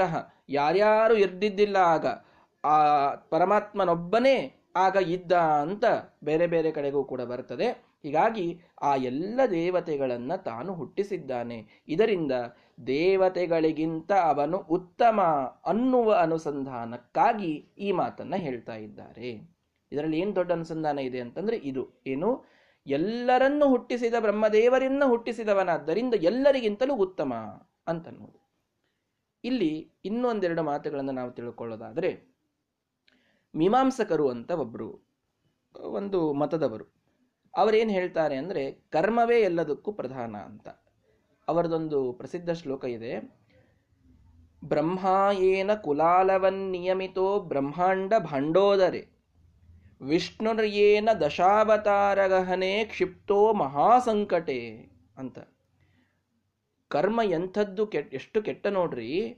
ಕರ್ಮ ಬ್ರಹ್ಮದೇವರಂಥ ಮಹಾನುಭಾವರನ್ನ ಒಬ್ಬ ಕುಂಬಾರ ಗಡಿಗೆ ಮಾಡ್ತಾ ಕೂತಂತೆ ಈ ಬ್ರಹ್ಮಾಂಡ ಸೃಷ್ಟಿ ಮಾಡ್ತಾ ಕೂಡಿಸಿದೆ ಈ ಕರ್ಮ. ಬ್ರಹ್ಮದೇವರ ಕರ್ಮ ರೀ, ಎಷ್ಟು ಕೆಟ್ಟ. ಅದು ಎಲ್ಲಾ ಸೃಷ್ಟಿ ಮಾಡಬೇಕು ಅಂತ ಕೂಡಿಸಿದೆ ಅವರನ್ನ. ಒಬ್ಬ ಕುಂಬಾರನಂತೆ ಕೂತಾರವರು. ವಿಷ್ಣುನ್ ಕರ್ಮ ನೋಡ್ರಿ, ವಿಷ್ಣುನ್, ವಿಷ್ಣುರ್ಯೇನ ದಶಾವತಾರ ದಶಾವತಾರಗಹನೆ ಕ್ಷಿಪ್ತೋ ಮಹಾಸಂಕಟೆ. ಪಟ್ಟು ಹತ್ತು ಅವತಾರ ಮಾಡಿ ಭೂಮಿ ಮೇಲೆ ಅವನು ಬರುವಂತೆ ಮಾಡಿದೆ ವಿಷ್ಣುವಿನ ಕರ್ಮ. ಪಾಪ ಹಂದಿ ಆಗ್ಬೇಕಾಯ್ತು ಮೀನಾಗ್ಬೇಕಾಯ್ತು ಆಮೆ ಆಗ್ಬೇಕಾಯ್ತು, ಸಣ್ಣ ವಾಮನ ಎಷ್ಟು ಸಣ್ಣ ಹುಡುಗ ಆಗ್ಬೇಕಾಯ್ತು. ಆದಿಮಾನವರಂತೆ ಪರಶುರಾಮ ಆಗಿ ಅಡ್ಡಾಡ್ಬೇಕಾಯ್ತು. ರಾಮ ಇದ್ದಾಗ ಎಷ್ಟು ಕಷ್ಟ, ಕೃಷ್ಣ ಇದ್ದಾಗ ಎಷ್ಟು ಕಷ್ಟ. ಬುದ್ಧನಾಗಿ, ನಗ್ನನಾಗಿ ಅಡ್ಡಾಡಿದ, ಕಲ್ಕಿಯಾಗಿ ಖಡ್ಗ ತೆಗೆದುಕೊಂಡು ಸಂಹಾರ ಮಾಡ್ತಾ ಹೋದ, ಎಷ್ಟೆಲ್ಲ ದಶಾವತಾರಗಳನ್ನು ಎತ್ತುವಂತಹ ಕರ್ಮ ಬಂತು ನೋಡಿ ದೇವರಿಗೆ. ಅದು ವಿಷ್ಣುವಿನ ಕರ್ಮ ಅಂತಂತಾರವರು. ಮೀಮಾಂಸಕರು ಅಂತ ಒಂದು ಗ್ರಂಥ, ಒಂದು ಮತದವರವರು. ಮತ್ತೆ, ಆ, ಯಾರು? ರುದ್ರದೇವರು. ಆ ರುದ್ರದೇವರು ಅವರು ತಾವು ಕಪಾಲವನ್ನ ಹಿಡಿದುಕೊಂಡು, ಕೈಯಲ್ಲಿ ಕಪಾಲವನ್ನ ಹಿಡಿದುಕೊಂಡು ಅದನ್ನೇ ಭಿಕ್ಷಾ ಪಾತ್ರೆಯನ್ನ ಮಾಡಿಕೊಂಡು ಎಲ್ಲ ಕಡೆಗೆ ಭಿಕ್ಷುಕರಾಗಿ ಸ್ಮಶಾನದಲ್ಲಿ ಇರುವಂತಹದ್ದು ಬಂತು. ಎಂಥ ಕರ್ಮ ಅವರದು ಸೂರ್ಯೋ ಭ್ರಾಮ್ಯತಿ ನಿತ್ಯಮೇವ ಗಗನಂ ತಸ್ಮೈ ನಮ ಕರ್ಮಣೆ ಅಂತಂತಾರವರು ಸೂರ್ಯನ ಕರ್ಮ ನೋಡಿ, ನಿತ್ಯದಲ್ಲಿ ಇಡೀ ಗಗನವನ್ನು ಸಂಚಾರ ಮಾಡ್ತಾ ಕೂಡ್ಬೇಕಾಗ್ತದ ಅವನು ಪಾಪ. ಎಂಥ ಕರ್ಮದಲ್ಲಿ ಇವರೆಲ್ಲ ಸಿಲುಕಿಕೊಂಡಿದ್ದಾರೆ? ಎಂಥ ಬ್ರಹ್ಮ, ರುದ್ರ ವಿಷ್ಣು, ಸೂರ್ಯ, ದೊಡ್ಡ ದೊಡ್ಡ ದೇವತೆಗಳೆಲ್ಲ ಕರ್ಮಕ್ಕೆ ಬಲಿಯಾಗಿದ್ದಾರ್ರಿ. ಕರ್ಮನೇ ಎಲ್ಲಕ್ಕಿಂತ ಶ್ರೇಷ್ಠ ಅಂತ ಮೀಮಾಂಸಕರ ಒಂದು ಮತ. ಅದನ್ನ ಹೊಡೆದಾಕಬೇಕಾಗಿದೆ ಶ್ರೀಮದಾಚಾರ್ಯರಿಗೆ ಇಲ್ಲಿ. ಅದಕ್ಕಾಗಿ ಹೇಳ್ತಾ ಇದ್ದಾರೆ. ಏನು ಅಂತಂದ್ರೆ ಯಪ್ಪೂರ್ವಂ ತಪಸೋ ಜಾತಂ ಅಭ್ಯಪೂರ್ವಮಜಾಯತ. ಪಂಚಭೂತಗಳ ರುದ್ರದೇವರ ಎಲ್ಲರ ಸೃಷ್ಟಿಯನ್ನ ಮಾಡುವಂತಹ ಇವೆಲ್ಲದರ ಮೊದಲಿಗೆ ಹುಟ್ಟಿದಂತಹ ಬ್ರಹ್ಮದೇವರನ್ನ ದೇವರು ಹುಟ್ಟಿಸಿದ. ಇದನ್ನು ಹೇಳೋದ್ರಿಂದ ಏನಾಯಿತು? ಪರಮಾತ್ಮ ತನ್ನ ಸಾಮರ್ಥ್ಯದಿಂದ ಬ್ರಹ್ಮದೇವರನ್ನ ಹುಟ್ಟಿಸಿದ. ಬ್ರಹ್ಮದೇವರಿಗೆ ತಾನು ಉಳಿದೆಲ್ಲ ಸೃಷ್ಟಿಯನ್ನು ಮಾಡುವ ಸಾಮರ್ಥ್ಯವನ್ನ ಕೊಟ್ಟ. ಈ ಅನುಸಂಧಾನಕ್ಕಾಗಿ ಮುಖ್ಯವಾಗಿ ಹೇಳಿದ್ರು ಬರೀ ಅವರನ್ನು ಹುಟ್ಟಿಸಿದ ಅಂತ ಅನ್ನೋದರಲ್ಲಿ ದೊಡ್ಡದೇನಿದೆ? ಬ್ರಹ್ಮದೇವರನ್ನು ಹುಟ್ಟಿಸಿದ್ದಾನೆ ಅನ್ನೋದಷ್ಟೇ ವಿಶೇಷವಾಗಿ ಹೇಳ್ತಾ ಇಲ್ಲ ಇಲ್ಲಿ. ಬ್ರಹ್ಮದೇವರನ್ನ ಹುಟ್ಟಿಸಿ ಅವರಿಂದ ಇಡೀ ಸೃಷ್ಟಿಯಾಗುವಂತಹ ಸಾಮರ್ಥ್ಯವನ್ನ, ಸೃಷ್ಟಿಕರ್ತನಾಗುವಂತಹ ಸಾಮರ್ಥ್ಯವನ್ನ ಲಕ್ಷ್ಮೀದೇವಿಯ ಮೂಲಕ ಬ್ರಹ್ಮದೇವರಿಗೆ ದೇವರು ಕೊಡಿಸಿದ ಅನ್ನುವುದು ಮಹತ್ವ. ಅದನ್ನ ಹೇಳೋದ್ರಿಂದ ಪರಮಾತ್ಮನಿಂದ ಬಂದ ಸಾಮರ್ಥ್ಯ ಇದು. ಆದ್ದರಿಂದ ಬ್ರಹ್ಮದೇವರು ತಮ್ಮ ಕರ್ಮಕ್ಕೆ ಬದ್ಧರಾಗಿ ಇದ್ಯಾವುದನ್ನೂ ಮಾಡ್ತಾ ಇಲ್ಲ. ಕರ್ಮದಲ್ಲಿ ಸಿಲುಕಿದ್ದಾರೆ. ಆದ್ದರಿಂದ ಇಷ್ಟೆಲ್ಲ ಬ್ರಹ್ಮದೇವರು ಪಾಪ ಸೃಷ್ಟಿ ಮಾಡಬೇಕಾಯಿತು. ಕುಂಬಾರನಂತೆ ಕೂತು ಕೊಡ ಮಾಡಿದಂತೆ ಮಾಡ್ತಾ ಇದ್ದಾರೆ ಈ ಸೃಷ್ಟಿಯನ್ನ. ಎಂಥದೊಂದು ಕರ್ಮ ಬಂದು ಹೋಯಿತು ಬ್ರಹ್ಮದೇವರಿಗೆ. ಅನ್ನೋ ಕಾರಣ ಇಲ್ಲ. ಪರಮಾತ್ಮ ತಾನು ಅವರ ಸೃಷ್ಟಿಯನ್ನ ಮಾಡಿ, ಅವರಿಗೆ ಸೃಷ್ಟಿಕರ್ತನೆಂಬ ಪದವಿಯನ್ನ ಕೊಡುವುದಕ್ಕಾಗಿ ಅವರಿಗೆ ಸೃಷ್ಟಿ ಮಾಡುವ ಸಾಮರ್ಥ್ಯವನ್ನ ನೀಡಿದ, ಅವರು ಕರ್ಮಕ್ಕೆ ಬದ್ಧರಾಗಿ ಸೃಷ್ಟಿಯನ್ನ ಮಾಡಿದವರಲ್ಲ, ಪರಮಾತ್ಮನ ಆಜ್ಞೆಗೆ ಬದ್ಧರಾಗಿ. ಪರಮಾತ್ಮನ ನೀಡಿದ ಸಾಮರ್ಥ್ಯದಿಂದ ಸೃಷ್ಟಿಯನ್ನ ಮಾಡಿದಂಥವರು. ಕರ್ಮದ ಸಿದ್ಧಾಂತ ಸರ್ವಥ ಸರಿಯಲ್ಲ. ನಚ ಕರ್ಮ ವಿಮಾಮಲ ಕಾಲ ಗುಣ ಪ್ರಭೃತೀಶಮ ಚಿತ್ತನು ತದ್ಧೀಯತಃ. ಕರ್ಮ ಹೇಗೆ ನಮ್ಮೆಲ್ಲರನ್ನ ನಿಯಮನ ಮಾಡುತ್ತದೆ ಅಂತ ಹೇಳ್ತೀರಿ? ಕರ್ಮ ಇದು ಅಚಿತ್ತನು. ಇದು ಜಡವಾದಂತಹ ಪದಾರ್ಥ. ಜಡವಾದ ಪದಾರ್ಥ ಬ್ರಹ್ಮಾದಿ ಮಹಾದೇವತೆಗಳನ್ನ ಕಂಟ್ರೋಲ್ ಮಾಡುತ್ತದೆ ಅಂತಂದ್ರೆ ಹಾಗೆ ಹೇಗಾಗ್ತದೆ? ಪರಮಾತ್ಮ ಇದ್ದಾನೆ ಕರ್ಮದ ಹಿಂದೆ. ಆ ಕರ್ಮದ ಹಿಂದಿದ್ದ ಪರಮಾತ್ಮ ಕರ್ಮದಿನ್, ಕರ್ಮಕ್ಕೊಂದು ಮಹತ್ವ ಕೊಟ್ಟಿದ್ದಾನೆ. ಕರ್ಮ ಸಿದ್ಧಾಂತವನ್ನು ನಾವು ಒಪ್ಪೋದಿಲ್ಲ ಅಂತಲ್ಲ. ಆದರೆ ಕರ್ಮವೇ ಎಲ್ಲ ಮಾಡ್ತದೆ ಅಂತ ಇಲ್ಲ. ಆ ಕರ್ಮಕ್ಕೆ ನಿಯಾಮಕನಾಗಿ ಮತ್ತೆ ದೇವರಿದ್ದಾನೆ. ಅವನು ಎಲ್ಲದರ ಕ್ಯಾಲ್ಕುಲೇಷನ್ನಿಂದ ಮಾಡ್ತಾ ಇರ್ತಾನೆ. ಅವನು ಬ್ಯಾಲೆನ್ಸ್ ಮಾಡ್ತಾನೆ. ಅವನು ಸರ್ವೋತ್ತಮ. ಕರ್ಮ ಸರ್ವಥಾ ಸರ್ವೋತ್ತಮವಲ್ಲ. ಅನ್ನುವುದನ್ನು ಶ್ರೀಮದಾಚಾರ್ಯರಿಗೆ ಗಟ್ಟಿ ಮಾಡಿ ಹೇಳಬೇಕಾಗಿದೆ. ಅದಕ್ಕಾಗಿಯೂ ಇದನ್ನು ನಾವು ಬಳಸಿಕೊಳ್ಳಬಹುದು. ಯಪೂರ್ವಂ ತಪಸೋಜಾತಂ ಜಾತಂ ಮಜಾಯತ ಹೀಗಾಗಿ ಪರಮಾತ್ಮ ತಾನು ಬ್ರಹ್ಮದೇವರನ್ನ ಹುಟ್ಟಿಸಿದ. ಇದು ಅವನ ವಿಶೇಷ. ಇದು ಅವನು ಸರ್ವೋತ್ತಮ ಅನ್ಲಿಕ್ಕೊಂದು ನಿಯಾಮಕ, ಒಂದು ವಿನಿಗಮಕ. ಅದನ್ನು ನೀವು ಅರ್ಥ ಮಾಡಿಕೊಳ್ಳಿ ಎಂಬುದಾಗಿ ಹೇಳಿದರು. ಇದಾದ ಮೇಲೆ ಗುಹಾಂ ಪ್ರವಿಶ್ಯ ತಿಷ್ಟಂತಂ, ಯೋ ಭೂತೇಭಿರ್ವ್ಯಪಶ್ಯತ, ಏತದ್ವೈತತ. ಯಾವನು ನಿನ್ನ ಗುಹೆಯನ್ನ ಪ್ರವೇಶ ಮಾಡಿ ಇದ್ದಾನೋ ಅವನು ಎಲ್ಲ ಭೂತಗಳ ಜೊತೆಗೆ ನಿನ್ನನ್ನು ನೋಡ್ತಾನೆ. ಅಥವಾ ಅಂದರೆ ಎಲ್ಲ ಪಂಚಭೂತಗಳ ಜೊತೆಗೆ ನಿನ್ನ ಸೃಷ್ಟಿಯನ್ನ ಮಾಡಿ ಅದರ ಜೊತೆಗೆ ನಿನ್ನ ನಿನ್ನಲ್ಲಿ ಅವನು ಇದ್ದಾನೆ. ಅಂದರೆ ನಮ್ಮ ದೇಹದಲ್ಲಿ ಪಂಚಭೂತಗಳೆಲ್ಲ ಮನೆ ಮಾಡಿವೆ. ನಮ್ಮ ದೇಹದಲ್ಲಿ ಪೃಥ್ವಿ ತತ್ವ ಇದೆ. ಅಪ್ ತತ್ವ ಇದೆ, ಅಂದರೆ ನೀರಿನ ಜಲತತ್ವ ಇದೆ, ಮತ್ತು ಅಗ್ನಿ ತತ್ವ ಇದೆ, ವಾಯುತತ್ವವಿದೆ, ನಮ್ಮಲ್ಲಿ ಆಕಾಶ ತತ್ವವಿದೆ ಇವೆಲ್ಲವೂ ನಮ್ಮಲ್ಲಿವೆ. ಆಕಾಶ ತತ್ವ ನಮ್ಮ ಕಿವಿಯಲ್ಲಿ ಇದೆ. ಕಿವಿಯಲ್ಲಿ ಸ್ಪೇಸ್ ಇಲ್ಲದಿದ್ದರೆ ಕೇಳಿಸ್ತಿತ್ತ? ಸೌಂಡ್ ವೇವ್ಸ್ ಟ್ರಾವೆಲ್ ಆಗೋದು ಸ್ಪೇಸ್ನಲ್ಲಿ ಲಾಂಗಿಟ್ಯೂಡ್ನಲ್ ವೇವ್ಸ್ ಅವು ಅವು ಮೀಡಿಯಮ್ ಆಫ್ ಪ್ರಪೊಗೇಷನ್ ಬೇಕು ಅಂತೆಲ್ಲ ಫಿಸಿಕ್ಸ್ನಲ್ಲಿ ನಾವು ಕಲಿತೇವಲ್ಲ? ಆಕಾಶ ಬೇಕಲ್ಲ, ಹಾಗಾದ್ರೆ ಆಕಾಶ, ಅಕಸ್ಮಾತ್ ಕಿವಿಯಲ್ಲಿ ಆಕಾಶ ಇಲ್ಲದಿದ್ದರೆ ವಿಚಾರ ಮಾಡಿ. ಹೇಗೆ ಹೋಗ್ತಿತ್ತು? ಸೌಂಡು ಹೇಗೆ ಶಬ್ದ ಟ್ರಾವೆಲ್ ಆಗ್ತಾ ಇತ್ತು? ಸಾಧ್ಯವೇ ಇರಲಿಲ್ಲ. ಆದ್ದರಿಂದ ಆಕಾಶ ತತ್ವ ನಮ್ಮಲ್ಲುಂಟು. ಜಲತತ್ವ ಅಂತೂ ನಮ್ಮಲ್ಲಿ ಓತಪ್ರೋತವಾಗಿದೆ. ನಮ್ಮ ರಕ್ತವೇ ಮೊದಲು ಜಲದಿಂದ ನಿರ್ಮಾಣವಾಗಿದ್ದು. ನಮ್ಮ ನಾಲಿಗೆಯಲ್ಲಿ ಜಲತತ್ವವನ್ನು ದೇವರಿಟ್ಟಿದ್ದಾನೆ. ಕಣ್ಣಿನಲ್ಲಿ ಜಲತತ್ವವನ್ನು ಇಟ್ಟಿದ್ದಾನೆ, ಮೂಗಿನಲ್ಲಿ ಜಲತತ್ವವನ್ನು ಇಟ್ಟಿದ್ದಾನೆ, ಸರ್ವಾಂಗಗಳಲ್ಲಿಯೂ ಜಲತತ್ವ ಅಂತನ್ನೋದು ಓತಪ್ರೋತವಾಗಿದೆ. ಜಲತತ್ವ ನಮ್ಮಲ್ಲಿದೆ, ಅಗ್ನಿತತ್ವ, ತೇಜಸ್ತತ್ವ ನಮ್ಮ ಕಣ್ಣಿನಲ್ಲಿಗಿದೆ. ಕಣ್ಣಿನಲ್ಲಿ ಅಗ್ನಿ ಇದೆ. ಕಣ್ಣಿನಲ್ಲಿ ಅಗ್ನಿ ಇದ್ದದ್ದಕ್ಕೇನೆ ನೋಡಲಿಕ್ಕೆ ಸಾಧ್ಯ. ಆ ಬೆಳಕು, ಪ್ರಕಾಶ, ಎಲ್ಲಿಂದ ಬರ್ತದೆ ನಮ್ಮಲ್ಲಿ ಪ್ರಕಾಶ? ಅಗ್ನಿ ಇದ್ದಾಗ ತಾನೇ ಪ್ರಕಾಶ ಬರಬೇಕು. ಅಗ್ನಿ ಎಲ್ಲಿದೆ? ಕಣ್ಣಿನಲ್ಲಿ ಇದೆ. ಅಷ್ಟೇ ಅಲ್ಲ ಜಾಠರ ಅಗ್ನಿಯಾಗಿ ಜಠರದಲ್ಲಿ ಹಸಿವೇ ಆಗ್ತದಲ್ಲ ನಮಗೆ? ಎಲ್ಲಿಂದ ಆಗ್ತದೆ? ಹೊಟ್ಟೆಯಲ್ಲಿ ಪರಮಾತ್ಮ ಅಗ್ನಿಯನ್ನ ಇಟ್ಟಿದ್ದಾನೆ. ವೈಶ್ವಾನರವೆಂಬ ಅಗ್ನಿಯನ್ನ ಹೊಟ್ಟೆಯಲ್ಲಿ ಇಟ್ಟಿದ್ದಾನೆ. ಅಹಂ ವೈಶ್ವಾನರೋ ಭೂತ್ವ ಪ್ರಾಣಿನಾಂ ದೇಹಮಾಶ್ರಿತ. ಪ್ರಾಣಾಪಾನ ಸಮಾಯುಕ್ತ ಪಚಾಮ್ಯನ್ನಂ ಚತುರ್ವಿಧಂ ಅಂತ ಅಗ್ನಿ ತತ್ವವನ್ನ ಅಗ್ನಿ ಅಂತ ತಾನು ಅಗ್ನಿಗೊಂದು ಮಹತ್ವ ಕೊಡ್ಲಿಕ್ಕಷ್ಟೇ. ಅಹಂ ವೈಶ್ವಾನರೋ ಭೂತ್ವ. ಕೃಷ್ಣ ಹೇಳ್ತಾನೆ, ಆ ವೈಶ್ವಾನರ ನಿಜವಾಗಿ ನಾನೇ ಅಂತ ಹೇಳ್ತಾನೆ ಅವನು. ಆ ಅಗ್ನಿಯಲ್ಲಿದ್ದು, ವೈಶ್ವಾನರ ನಾಮಕನಾಗಿದ್ದು, ಆ ಎಲ್ಲ ಜನ ಏನು ಉಣ್ತಾರಲ್ಲ, ಅದೆಲ್ಲವನ್ನ ನಾಲ್ಕು ವಿಧವಾಗಿ ನಾನೇ ನಿಂತು ಪಚನ ಮಾಡ್ತೇನೆ ಎಂಬುದಾಗಿ ಪರಮಾತ್ಮ ಹೇಳ್ತಾನೆ. ಅಂದ ಮೇಲೆ ಅಗ್ನಿ ಒಳಗಿದೆ, ವಾಯು ಒಳಗಿದೆ. ವಾಯು ಇರಲಿಲ್ಲ ಅಂತಂದ್ರೆ ನಾವು ಶ್ವಾಸೋಚ್ಛ್ವಾಸವನ್ನು ಹೇಗೆ ಮಾಡ್ತೇವೆ? ಸಾಧ್ಯವೇ ಇಲ್ಲ. ಪೃಥ್ವಿ ತತ್ವ ಒಳಗೆ ಇದೆ. ಪೃಥ್ವಿ ತತ್ವ ನೋಡಿ ಮೈಯೆಲ್ಲ ನಮ್ಮ ಮೈಯಲ್ಲಿ ಈಗೆಲ್ಲ ಮಣ್ಣಿಲ್ರಿ, ವಯಸ್ಸಾಯಿತು ಅಂತಂತೀವಿ ಮಾತಿನಲ್ಲಿ. ಮೈಯಲ್ಲಿ ಮಣ್ಣಿಲ್ಲ ಅಂತಂದ್ರೆ ಏನರ್ಥ? ಮಣ್ಣಿಲ್ಲ ಅಂತ ಅನ್ನೋದಕ್ಕೆ ಶಕ್ತಿ ಇಲ್ಲ ಅಂತ ಅರ್ಥ ಹೌದಲ್ವಾ? ಅಂದ್ರೆ ನಮ್ಮ ಈ ಇಡೀ ದೇಹ ಇದು ಪೃಥ್ವಿಯಿಂದ ಮಾಡಲ್ಪಟ್ಟಂಥದ್ದು. ಪೃಥ್ವಿ ತತ್ವ ನಮ್ಮಲ್ಲಿ ಇದೆ ನಮ್ಮ ಗಂಧ ನಮ್ಮ ಗಂಧ ಏನು ನಾವು ಆಘ್ರಾಣನೆ ಮಾಡ್ತೇವಲ್ಲ, ಅದು ಪೃಥ್ವಿಯಿಂದ ಬರುವಂತಹ ಗಂಧ. ಪೃಥ್ವಿ ತತ್ವ ಇದ್ದಲ್ಲಿ ಗಂಧವತಿ ಪೃಥಿವಿ ಅಂತ ಶಾಸ್ತ್ರ ಹೇಳುತ್ತದೆ. ಪೃಥ್ವಿ ತತ್ವ ಇದ್ದಾಗ ಮಾತ್ರ ಗಂಧ ಬರಲಿಕ್ಕೆ ಸಾಧ್ಯ. ಹೀಗಾಗಿ ಶಬ್ದ, ಸ್ಪರ್ಶ, ರೂಪ, ರಸ, ಗಂಧಗಳಿಗೆ ಪೃಥ್ವಿ, ಅಪ ತೇಜವಾಯು ಆಕಾಶಗಳೆಂಬ ಪಂಚಭೂತಗಳನ್ನು ಒಳಗಡಗಿ ಇಟ್ಟು ಅದರ ಜೊತೆಗೆ ನಿನ್ನ ಗುಹೆಯನ್ನು ದೇವರು ಪ್ರವೇಶ ಮಾಡಿದ್ದಾನೆ ಅಂತ ಅನುಸಂಧಾನ ಮಾಡು. ನಿನ್ನಲ್ಲಿ ಪರಮಾತ್ಮ ಪ್ರವೇಶ ಮಾಡಿದ್ದಾನೆ. ನಿನ್ನ ಹೃದಯ ಮಧ್ಯದಲ್ಲಿ ಪರಮಾತ್ಮನಿದ್ದಾನೆ. ಅವನೇ ಈ ಪರಮಾತ್ಮ. ಅವನ ಪ್ರಶ್ನೆ ಏನಿತ್ತು?